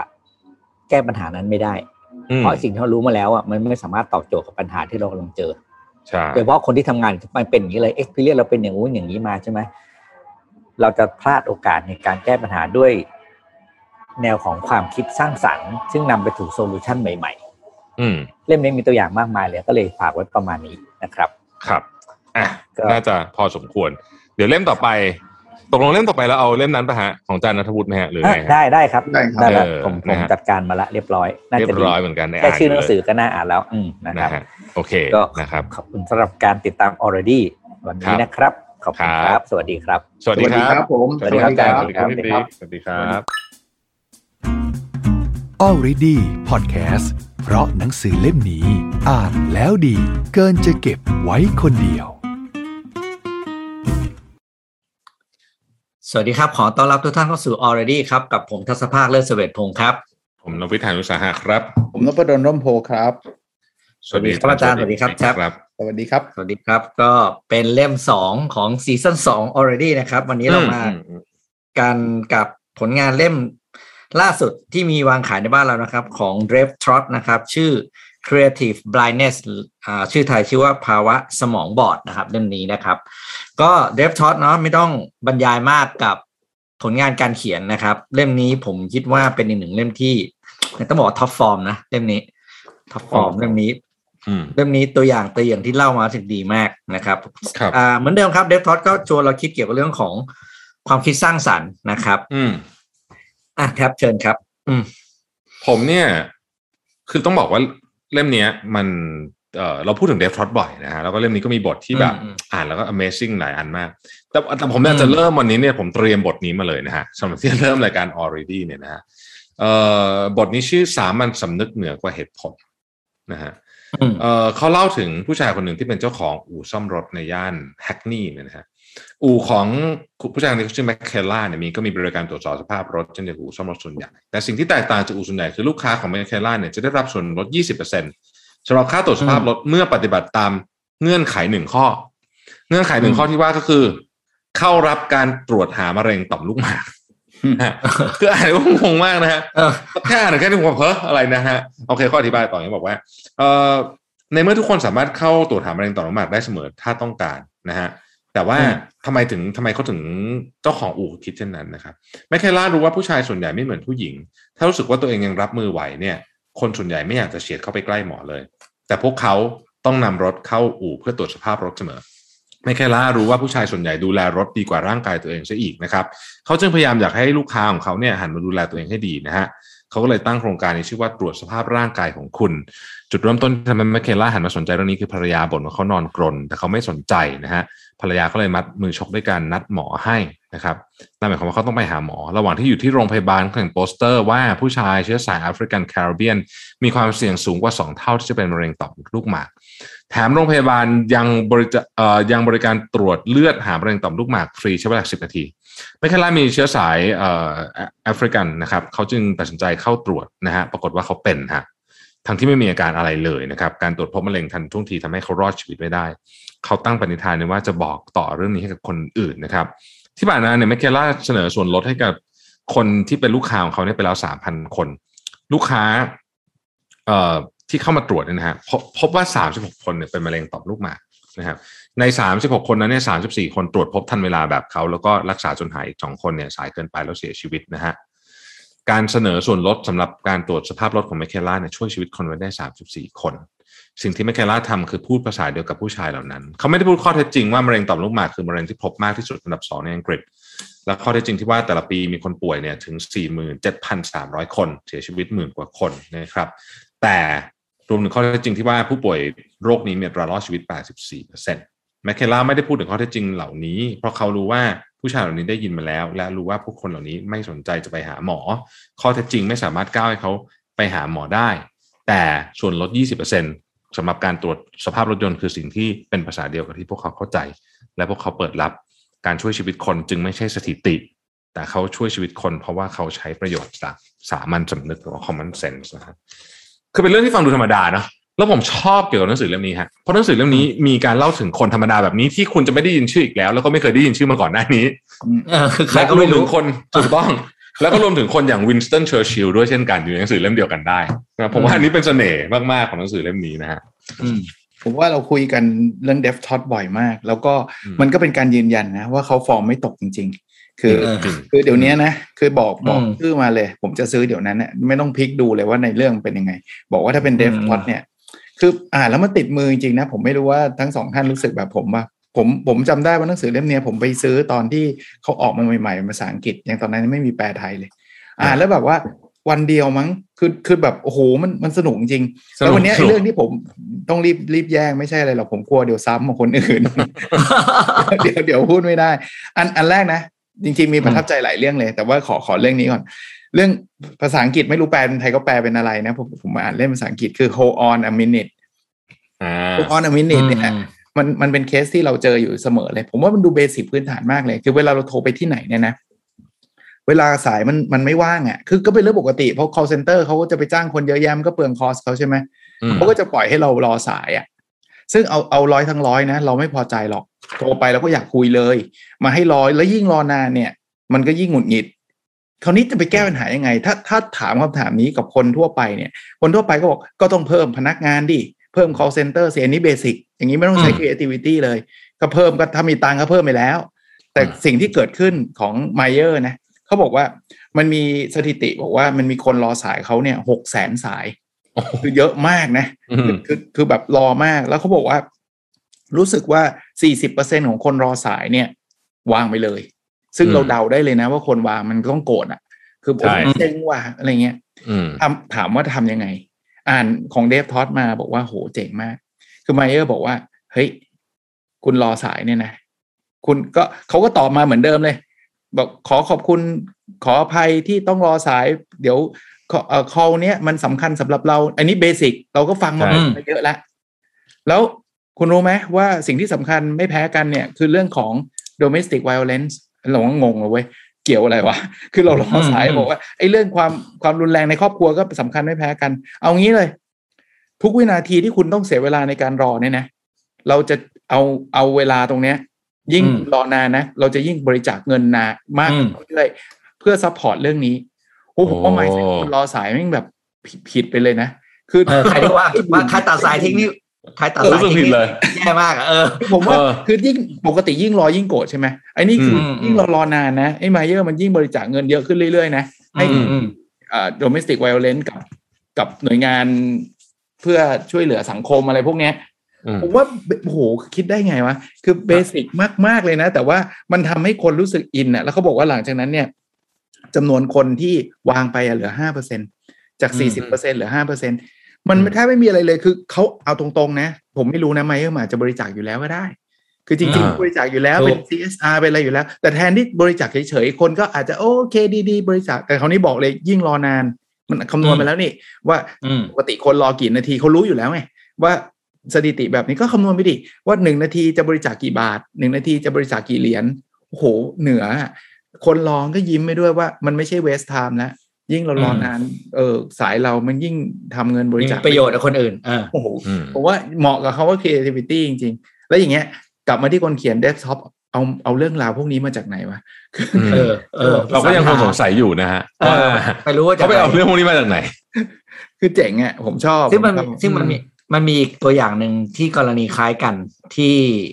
เกี่ยวกับเรื่องของการทำกิจกรรมแล้วเป็นเพื่อเป็นประโยชน์กับผู้อื่นก็คือเป็น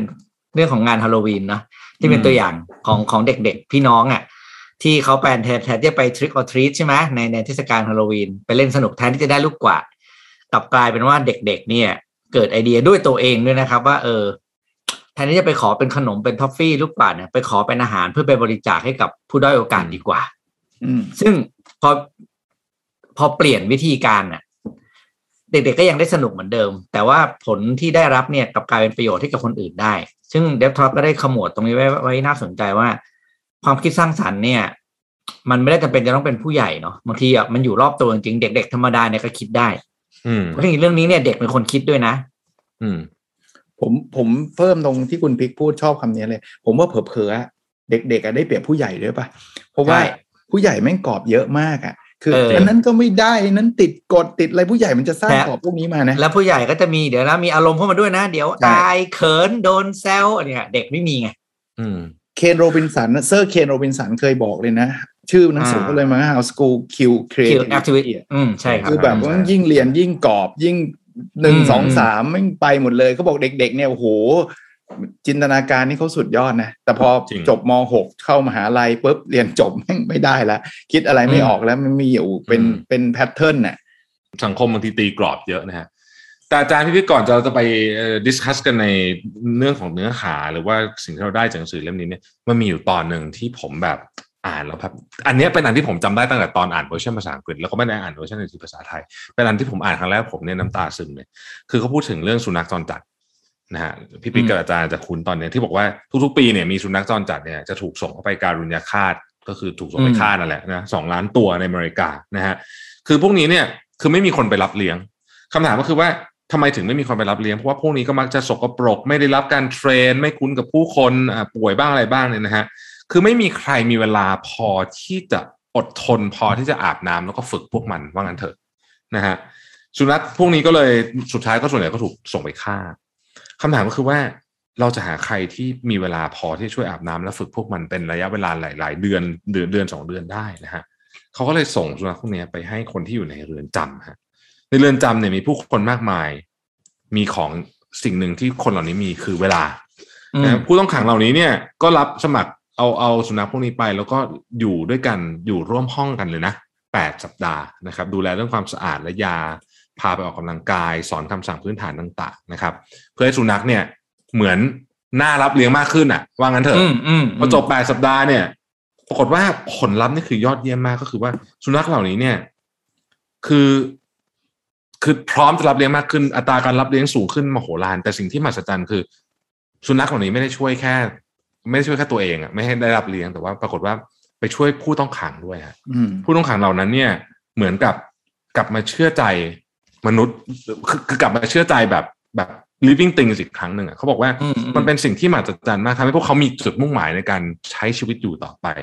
เวลาสุนัขได้รับการอุปการะจากเจ้าของใหม่เนี่ยผู้ต้องขังเนี่ยจะยินดีกับมันราวกับเป็นพิธีจบการศึกษาเลยทีเดียว บรรดาผู้ต้องขังไม่รู้เลยว่าการเข้าร่วมโครงการนี้เนี่ย เขาไม่ได้แค่ฝึกสุนัขแต่เขาขัดเกลาตัวเอง เพื่อเตรียมความพร้อมสำหรับการจะกลับสู่โลกภายนอกด้วยเพราะผู้ต้องขังเองก็มีปัญหาเวลากลับสู่โลกภายนอกแล้วปรับตัวกับโลกภายนอกไม่ได้เวลาติดคุกมานานๆนะฮะผู้ต้องขังคนหนึงบอกว่า ผมได้เรียนรู้การเป็นพ่อและการเป็นส่วนหนึ่งของครอบครัว เมื่อถึงเวลากลับบ้านจากการที่ได้เลี้ยงสุนัขเหล่านี้เป็นเวลาแปดสัปดาห์ ผมว่าคือเรื่องราวพวกนี้เนี่ยมันทำให้เราเห็นว่า มันมี มันมีคือคนที่มันไม่หยุดคิดนะฮะ ในปัญหาเดิมๆอะ มันจะหาทางออกได้ อืมแล้วผมว่าประเทศเรากำลังต้องการอะไรแบบนี้เลย อืม แล้วสังเกตทางออกมันดูซิมเ l ิลนะผมว่าใช่ทางออกแบบ คือคือพอมันเฉลยมาเออแล้วรู้สึกรู้สึก เออ มันโอเคมันง่าย แต่ทำไมมันไม่มีคนคิดว่ะ คือ อืม คือผมว่าปัญหาหลาย ๆ อันน่ะ เราไปตั้งกรอบหรือตั้งโจทย์ให้มันยากอะแล้วเราก็ไปหาวิธีที่มันยากหรือว่า conventional หรืออะไรแบบเนี้ยบางทีจริงอย่างเงี้ยไอ้เรื่องสุนัขกับกับ ผู้ต้องขังเนี่ย จริง ๆ มันดูดูทั้งสองฝ่ายมันมีมีมี problem เหมือนกันอะผู้ต้องขังอืมก็เหงารู้สึกไม่ได้มีตัวตนไม่ได้อะไรอย่างเงี้ย ซึ่งเป็นเรื่องปกใช่ติคนก็จะบอกว่าทำไงได้ล่ะมันก็ไม่มีคนจะให้มีมันก็ต้องอย่างนี้แหละอืมสุนัขก็อ่าเป็นอีกเป็นอีกหนึ่งปัญหาที่ไม่ได้เกี่ยวกับผู้ต้องขังเลย โอ้ไม่มีคนรับเลี้ยงไม่มีอะไรอย่างเงี้ยเออมาจับมาแมทช์กันปุ๊บมันจบจบทั้งคู่เลยนะคือผมว่าอืมอย่างเงี้ยเจ๋งแล้วดูไม่ได้ซับซ้อนดูแบบใช่เออ โอเค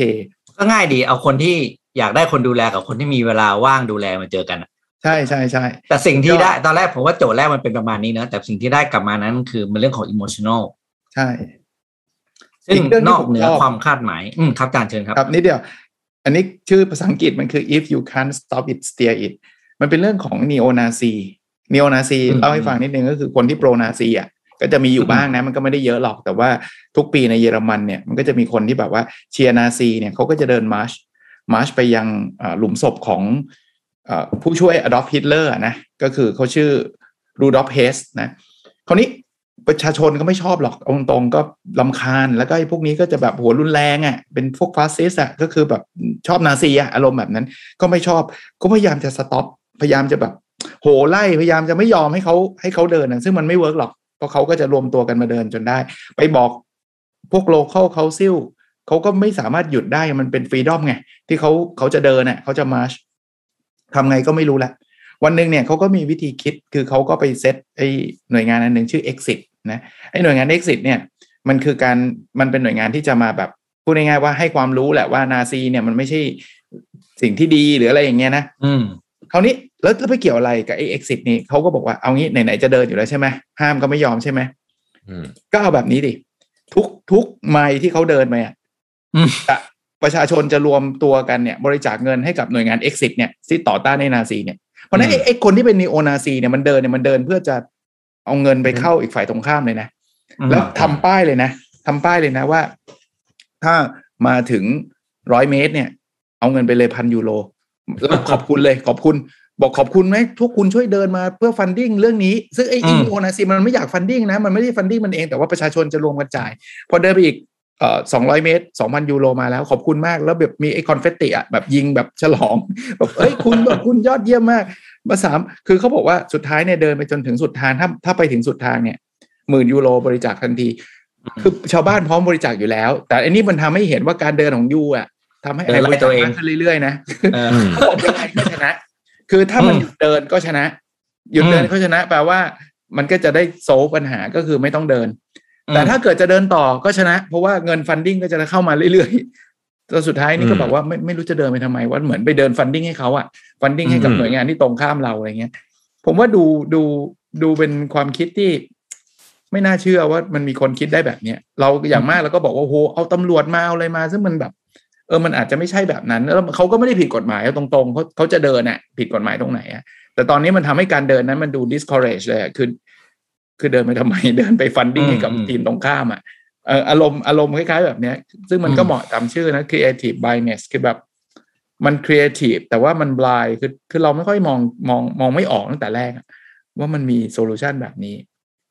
อันนี้เป็นอีกเรื่องที่ชอบสิ่งที่เราเห็นจากทุก ๆ ตัวอย่างที่เล่าในหนังสือเล่มนี้เนี่ย คือ ไม่มีอะไรที่เป็นเกี่ยวกับเชิงการออกแบบอะไรที่แบบความคิดสร้างสรรค์คนคิดเกี่ยวกับงานศิลปะใช่ไหมอืมคนทำงานออกแบบได้ทำดีไซน์ได้ทำไอ้กราฟิกอะไรพวกนี้ได้นะ แต่ตัวอย่างในเล่มนี้ไม่มีเลยนะอืมทุกอย่างที่อืมเรามาเป็นเรื่องที่อยู่ในที่เราเห็นหันไปรอบตัวทั้งนั้นนะ แล้วก็เป็นเรื่องของการมองมุมต่างจากเดิม แล้วก็เป็นแนวคิดที่ต้องบอกว่า ถ้าเรามองจริงเราก็เห็นนะเออเขาตั้งชื่อหนังสือดีนะ คือถ้าเรามองจริงเราจะเห็นความความสร้างสรรค์ที่อยู่ในนั้น เพราะจริงตัวเดฟทอ t เขาก็เขียนอธิบายไว้ชัดเจนว่าความคิดสร้างสรรค์เนี่ย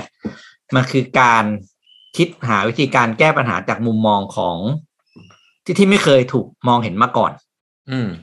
การแก้ปัญหาเรื่องนั้นอะแต่ด้วยวิธีใหม่ที่ไม่ใครเคยเห็นมาก่อน คือคือผมว่าเรื่องราวในหนังสือเล่มนี้เนี่ยเป็นเรื่องที่แบบ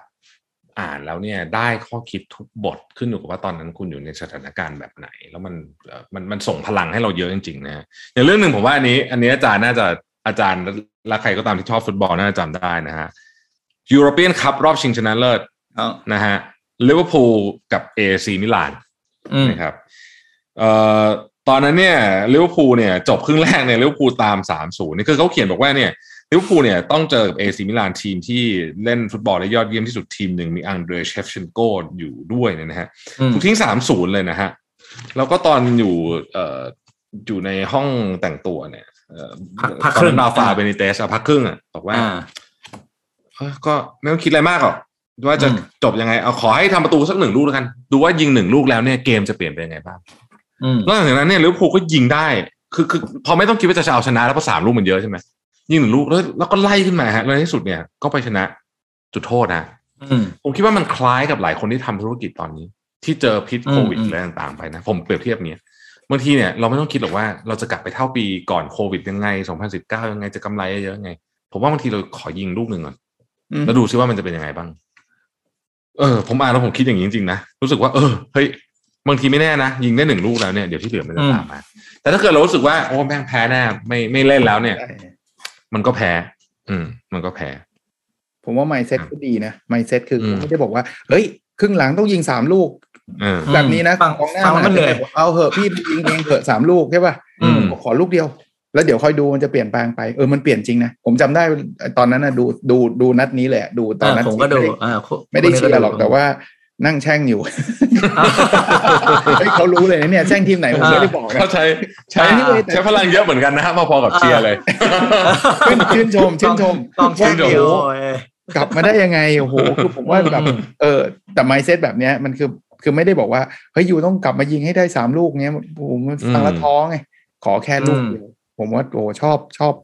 ชอบคนคิด คือคนอืมคนที่ใช้ลาฟาเนี่ยก็ก็เก่งอะ ก็ สามารถกระตุ้นลูกทีมแล้ว แล้วมันจริงนะโมเมนตัมผมจำได้ว่ายิงลูกแรกกลับมามันมันเหมือนกับมีแรงฮึดแล้ว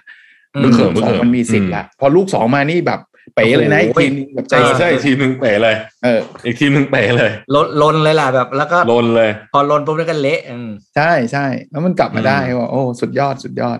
ดีคือหนังสือเล่มเนี้ยเออโหไม่รู้กี่สิบตอนนะฮะอื มีเจ็ดส่วนอะส่วนหนึงก็มีสิบตอนได้มั้งผมว่าน่าจะเกืออืบมเจ็ดสิบหกเจ็ดสิบตอนนะก็ยังยังคงเป็นข้อพิสูจน์ที่ที่ที่อย่างอย่างที่ปีกับอาจารย์มากคือฝีมือไม่ตกจริงแหมผมจอะริงๆหนังสือนี้ก็ออกมาหลายปีนะ แต่ว่าใช่ใช่ก็นะก็ยังต้องบอกว่าฝีมือไม่ตกจริงอืมๆอืมผมไปตามกว้านอ่านเล่มที่เขาเขียนทั้งหมดเลยนะ คือแบบว่านั่งนั่งดูเลย จริง ๆ ก็มาจากคุณแท็บนั่นแหละ ตั้งแต่ predatory thinking อะนะไอ้เล่มนั้นเนี่ยอ่ากระต่ายหมาป่าอะไรนั่นน่ะอ่านนั้นน่ะเล่มนั้นเป็นเล่มแรกที่ผมได้อ่าน แล้วก็อืมพอไปอ่านเสร็จแล้วแบบโอ้โหคราวนี้มันละ เล่มสองไอ้ one plus เอ้ยหรือหรือเล่มนี้ว่า one plus one equal three อีกใช่แล้วก็มาเล่มนี้มั้ง creative bias มันมีไอ้ไอ้อะไร creative mis mischief อีกเล่มหนึ่งไม่มั้งใช่ก่อนหน้าใช่นั้นสี่เล่มเออสี่เล่มครูบอกว่านั่งอ่านแล้วบอกโอ้โหคือ แล้วก็ the power ignorance อาเอจารอย์ใช่เล่มล่าสุดใช่ใช่อ่าเพราะว่า the power of ignorance ห้าเล่มเออใช่สนุกก็ผมคิดว่าใครชอบเขียนหนังสือที่เป็นสั้นๆนะฮะรู้รู้สึกว่าแล้ว เอ่อลองอ่านวิธีการเขียนของเดฟทรอตเนี่ยผมว่า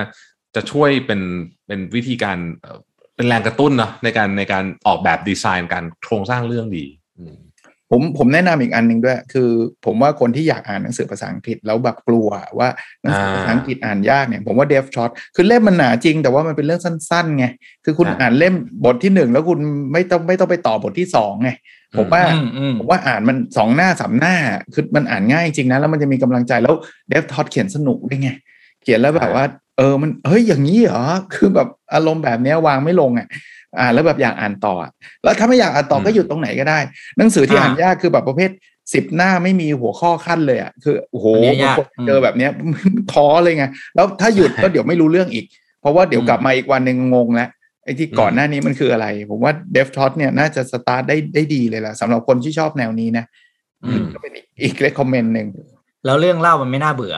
ใช่สลับไปสงครามกีฬา คนทั่วไปช่างซ่อมบ้านคือเขามีเรื่องสารพัดอะเขาเออมาเออเรื่องคือถ้าแบบจริงโอ้โหถ้าเล่าเรื่องสงครามเดียวมันก็ไม่ไหวนะนึกออกไหมถูกใช่ถูกถูกอะไรอย่างเงี้ยคือมันคือสลับไปเรื่อยๆมันก็เลยแบบเออ อ่านได้ด่านได้เรื่อยๆจริงอืม เดฟทรอตทุกวันนี้อายุเจ็ดสิบสี่ปีแล้วนะครับโอ้ก็ยังคงสร้างผลงานออกมา เป็นอีกเอ่ออันนี้ก็เป็นอีกอันหนึ่งที่จะบอกว่า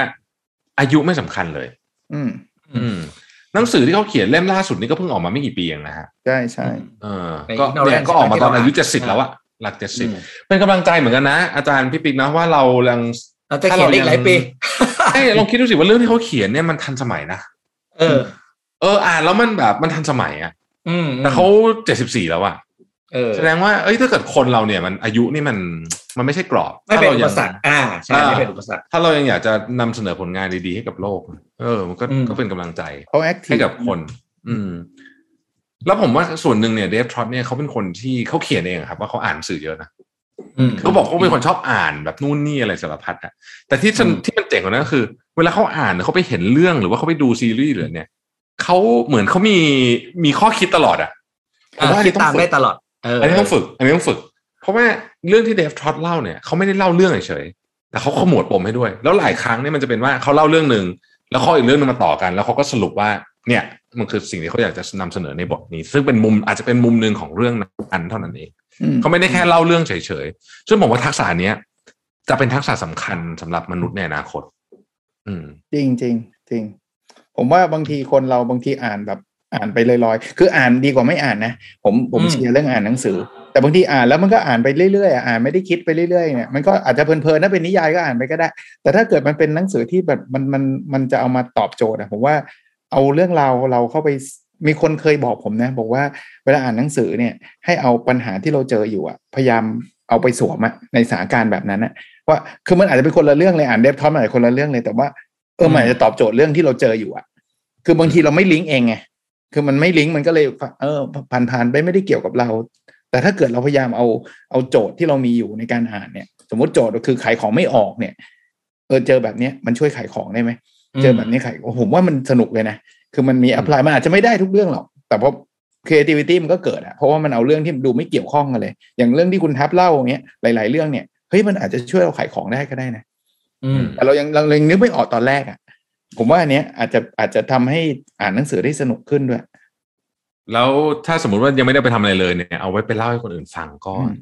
โอ้โหก็จะดูหล่อก็เป็นเรื่องเล่าที่ก็จะดูหล่อเจ๋งมาแล้กวนะเออเออแล้วไปโบมกินข้าวกันเนี่ยเล่าให้ฟังก็เจ๋งนะก็จะดูหล่อมากแล้วที่สำคัญคือมันจำเรื่องได้ง่าย ใช่เรื่องมันไม่ซับซ้อนมันแล้วขมวดปมให้เสร็จสับเลยคุณท่องติดตัวไว้สักสิบเรื่องนะหล่อเลยอะเออหล่อหล่อหล่อจริงใช้ในทุกสถานการณ์เออแล้วเดฟท็อตเนี่ยเรื่องเล่าหล่อมากด้วยเพราะมันเป็นเรื่องที่ไม่อืมเคยคนอื่นไม่ค่อยไม่ค่อยได้ยินใช่ถ้าเกิดเป็นแบบไอ้เรื่องแบบอะไรอะ เอ่อมาร์คซักเกอร์เบิร์กลาออกมาอะไรเงี้ยคือแบบไม่ต้องเล่าแล้วไงคนได้ยินโหลกันโหลคนนั้นโหลเออเอออันนี้เออแบบว่าเรื่องเล่าโอ้โหมาไงวะคือแบบว่าคือโอ้โหจผริงมไปอ่านมาจากไหนวะอะไรเงี้ยโอ้โหเราจะมีอืมเขาเรียกความหล่อขึ้นห้าห้าเปอร์เซ็นต์ในโต๊ะถูกเลยถูกอะคือหลายเรื่องในนี้เนี่ยไม่ไม่ไม่ไม่มีที่อื่นจริง ๆ นะจริงผมอืมผม Creative Blindness เนี่ยผมเคยเอาไปเอาไปเป็นโจทย์ให้นักเรียนเขาช่วยกัน solve เนี่ย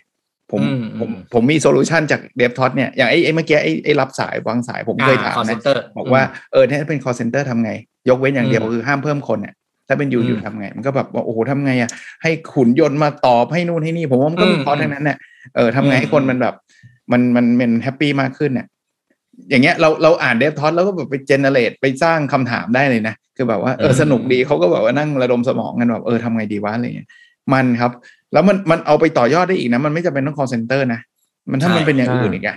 ถ้ามันมีปัญหาแบบเนี้ย เราใช้วิธีการแบบนี้ได้ไหมอะไรแม้กระทั่งอย่างเงี้ยยกตัวอย่าง call center เนี่ยลองเอาไปดูสิว่าเป็นเรื่องของคนที่รอคิวหน้าร้านอาหารน่ะอืมเอออืมคือใช่ไหมคืออย่างเมื่อกี้ตอนที่อาจารย์เล่าเนี่ย ผมนึกไม่ออกจริงนะว่ามันจะ turn ออกมาเป็นบวกได้ไงอืมแต่มันก็ได้จริงจริงๆแล้วมันก็ basic ด้วย แล้วใครวางสายคือผิดเลยแล้วล่ะไอ้คนวางสายอะถูกอ่าใช่เลยตอนสายนี่คือแบบดูแบบอ้าวโอ้โหมันไม่ยอมคุณใจร้ายมากอะสังคมคุณเหรแบบไร้น้ำใจอะไรเงี้ยโอ้ยรู้สึก guilty ไปช่วยชีวิตอะจริงคืออย่างน้อยผมว่าอ่านหนังสือเล่มนี้เนี่ยสิ่งที่ทุกคนจะได้เลยเนี่ยนะครับก็คือว่าคุณจะเห็นว่าปัญหาที่คุณคิดว่า อย่างที่อาจารย์บอกอะว่าเอ้า call center วิธีแก้ต้องเพิ่มคนเพิ่มคน อะไรอย่างเงี้ยมันไม่มีวิธีอื่นหรอกเนี่ย มันมีวิธีอื่นจริง ๆ แล้วมันไม่ได้มีเฉพาะกับปัญหา call center แต่มันมีกับ เรียกว่าอาจจะทุกปัญหาที่คุณเจออยู่ณเวลานี้ก็ได้ อืม แล้วหนังสือเนี่ยผมว่ามันกระตุ้นเรื่องนี้ว่าเฮ้ยทุกเรื่องที่เราเจอตอนเนี้ยเฮ้ยลองมองใหม่ เราอาจจะชินกับ solution เดิม คือ problem A solution B มาตลอดชีวิตอ่าคือแบบ เราสอนมาอย่างเงี้ย เอออืมแต่เฮ้ยแต่ลองคิดใหม่ ลองคิดใหม่ บางที problem A solution อาจจะเป็น C D อะไรก็ได้ อืมอืมฮะใช่ครับ ก็ต้องบอกว่าเป็นอีกหนึ่งเรื่องที่ต้องอ่านต้องอ่านอย่างยิ่งนะต้องอ่านอย่างยิ่งแนะนำเพราะว่าความคิดสร้างสรรค์ หรือการแหมการใช้ใช้คำว่าความคิดสร้างสรรค์อาจจะไกลตัวไปนิด แต่ว่าผมอยากใช้คำว่า การแก้ปัญหาด้วยวิธีใหม่ๆอะมันจำเป็นจริง ๆ ที่เราจะต้องที่เราจะต้องเข้าใจแล้วก็ทำฝึกทำให้ได้ เพราะว่าการแก้ปัญหาด้วยวิธีเดิมๆบางทีมันอาจจะใช้ไม่ได้ผล มันก็เลยต้องลองหาวิธีใหม่ครับแล้วก็ต้องชมคนแปลด้วยว่าแปลดี อีกแล้วแปลดีคือเล่มนะเนี้ยแปลดีถ้าแปลไม่ดีแปลดีก็อ่าอาจจะแต่เขาจะลงเหวอะไรก็ได้ไม่รู้แต่ว่าเรื่องเขาแปลดีเรื่องนี้เขาแปลดีเขาแปลดี อืมๆอืมอะต้องบอกว่าเป็นก็เป็นอีกเล่มที่เราแนะนำนะแนะนำอืมครับว่าควรจะอ่านกันและอ่านได้เร็วมากเอาแล้วรู้สึกว่าจะใช่แป๊บเดียวเพลินๆจบ จริงๆหนังสือแบบนี้นะ ถ้าเป็นสมัยก่อนที่แบบเราเดินทางไปไหนมาไหนนะแป๊บเดียวเนี่ยอ่านจบนะเพราะมันสนุกอะเออนะฮะแต่ก็อันเนี้ยแล้วก็ที่อย่างที่อาจารย์บอกว่าใครที่รู้สึกว่าอยากจะเริ่มอ่านหนังสือภาษาเวอร์ชันภาษาอังกฤษนะ ก็เป็นหนังสือเล่มที่ดีครับ อ่านง่าย มีอีกคนนึงที่เขียนคล้ายๆกัน แต่ว่าจะไม่จะไม่จะไม่หล่อเท่าเดฟทอสก็คือพออาร์เดนอืมพออาร์เดนก็เขียนบทสั้นๆเหมือนกันเพราะเขาเป็นเอเจนซี่เหมือนกันพออาร์เดนก็อยู่เอเจนซี่มาก่อนเหมือนกัน แต่ว่าเอ่อเหมือนหลังๆ ไม่ค่อยเห็นผลงานออกมาแล้วนะ เดี๋ยวต้องไปขุดดูว่าแกมีผลงานหผลัมงซื้อตอนนั้นสองเล่มป่ะ The Art of the Steal หรืออะไรสักอย่างป่ะพออาเดนป่ะๆใช่ใช่จำไม่ได้แล้วก็อะไร What you ใช่ครับ think อะไร something เนี่ยแหละอะไรไม่รู้อ่าอ่า think opposite อะไรเนี่ยประมาณเนี้ยอ่า whatever you think think opposite เอออะไรประมาณนั้นเอออ่านั่นแหละครับ แล้วผมก็หายไปเลยนะ ผมไม่เห็นว่าแกมีผลงานอะไรใหม่ออกมาเลย พออันเดนก็เขียนคล้ายๆกันแต่ว่า พออันเดนจะไม่ได้มีเรื่องเล่าเยอะเท่าเดฟทรอตแต่สไตล์การเขียนแต่ระบบจะสั้น ๆ เหมือนกัน อืม อืมอืม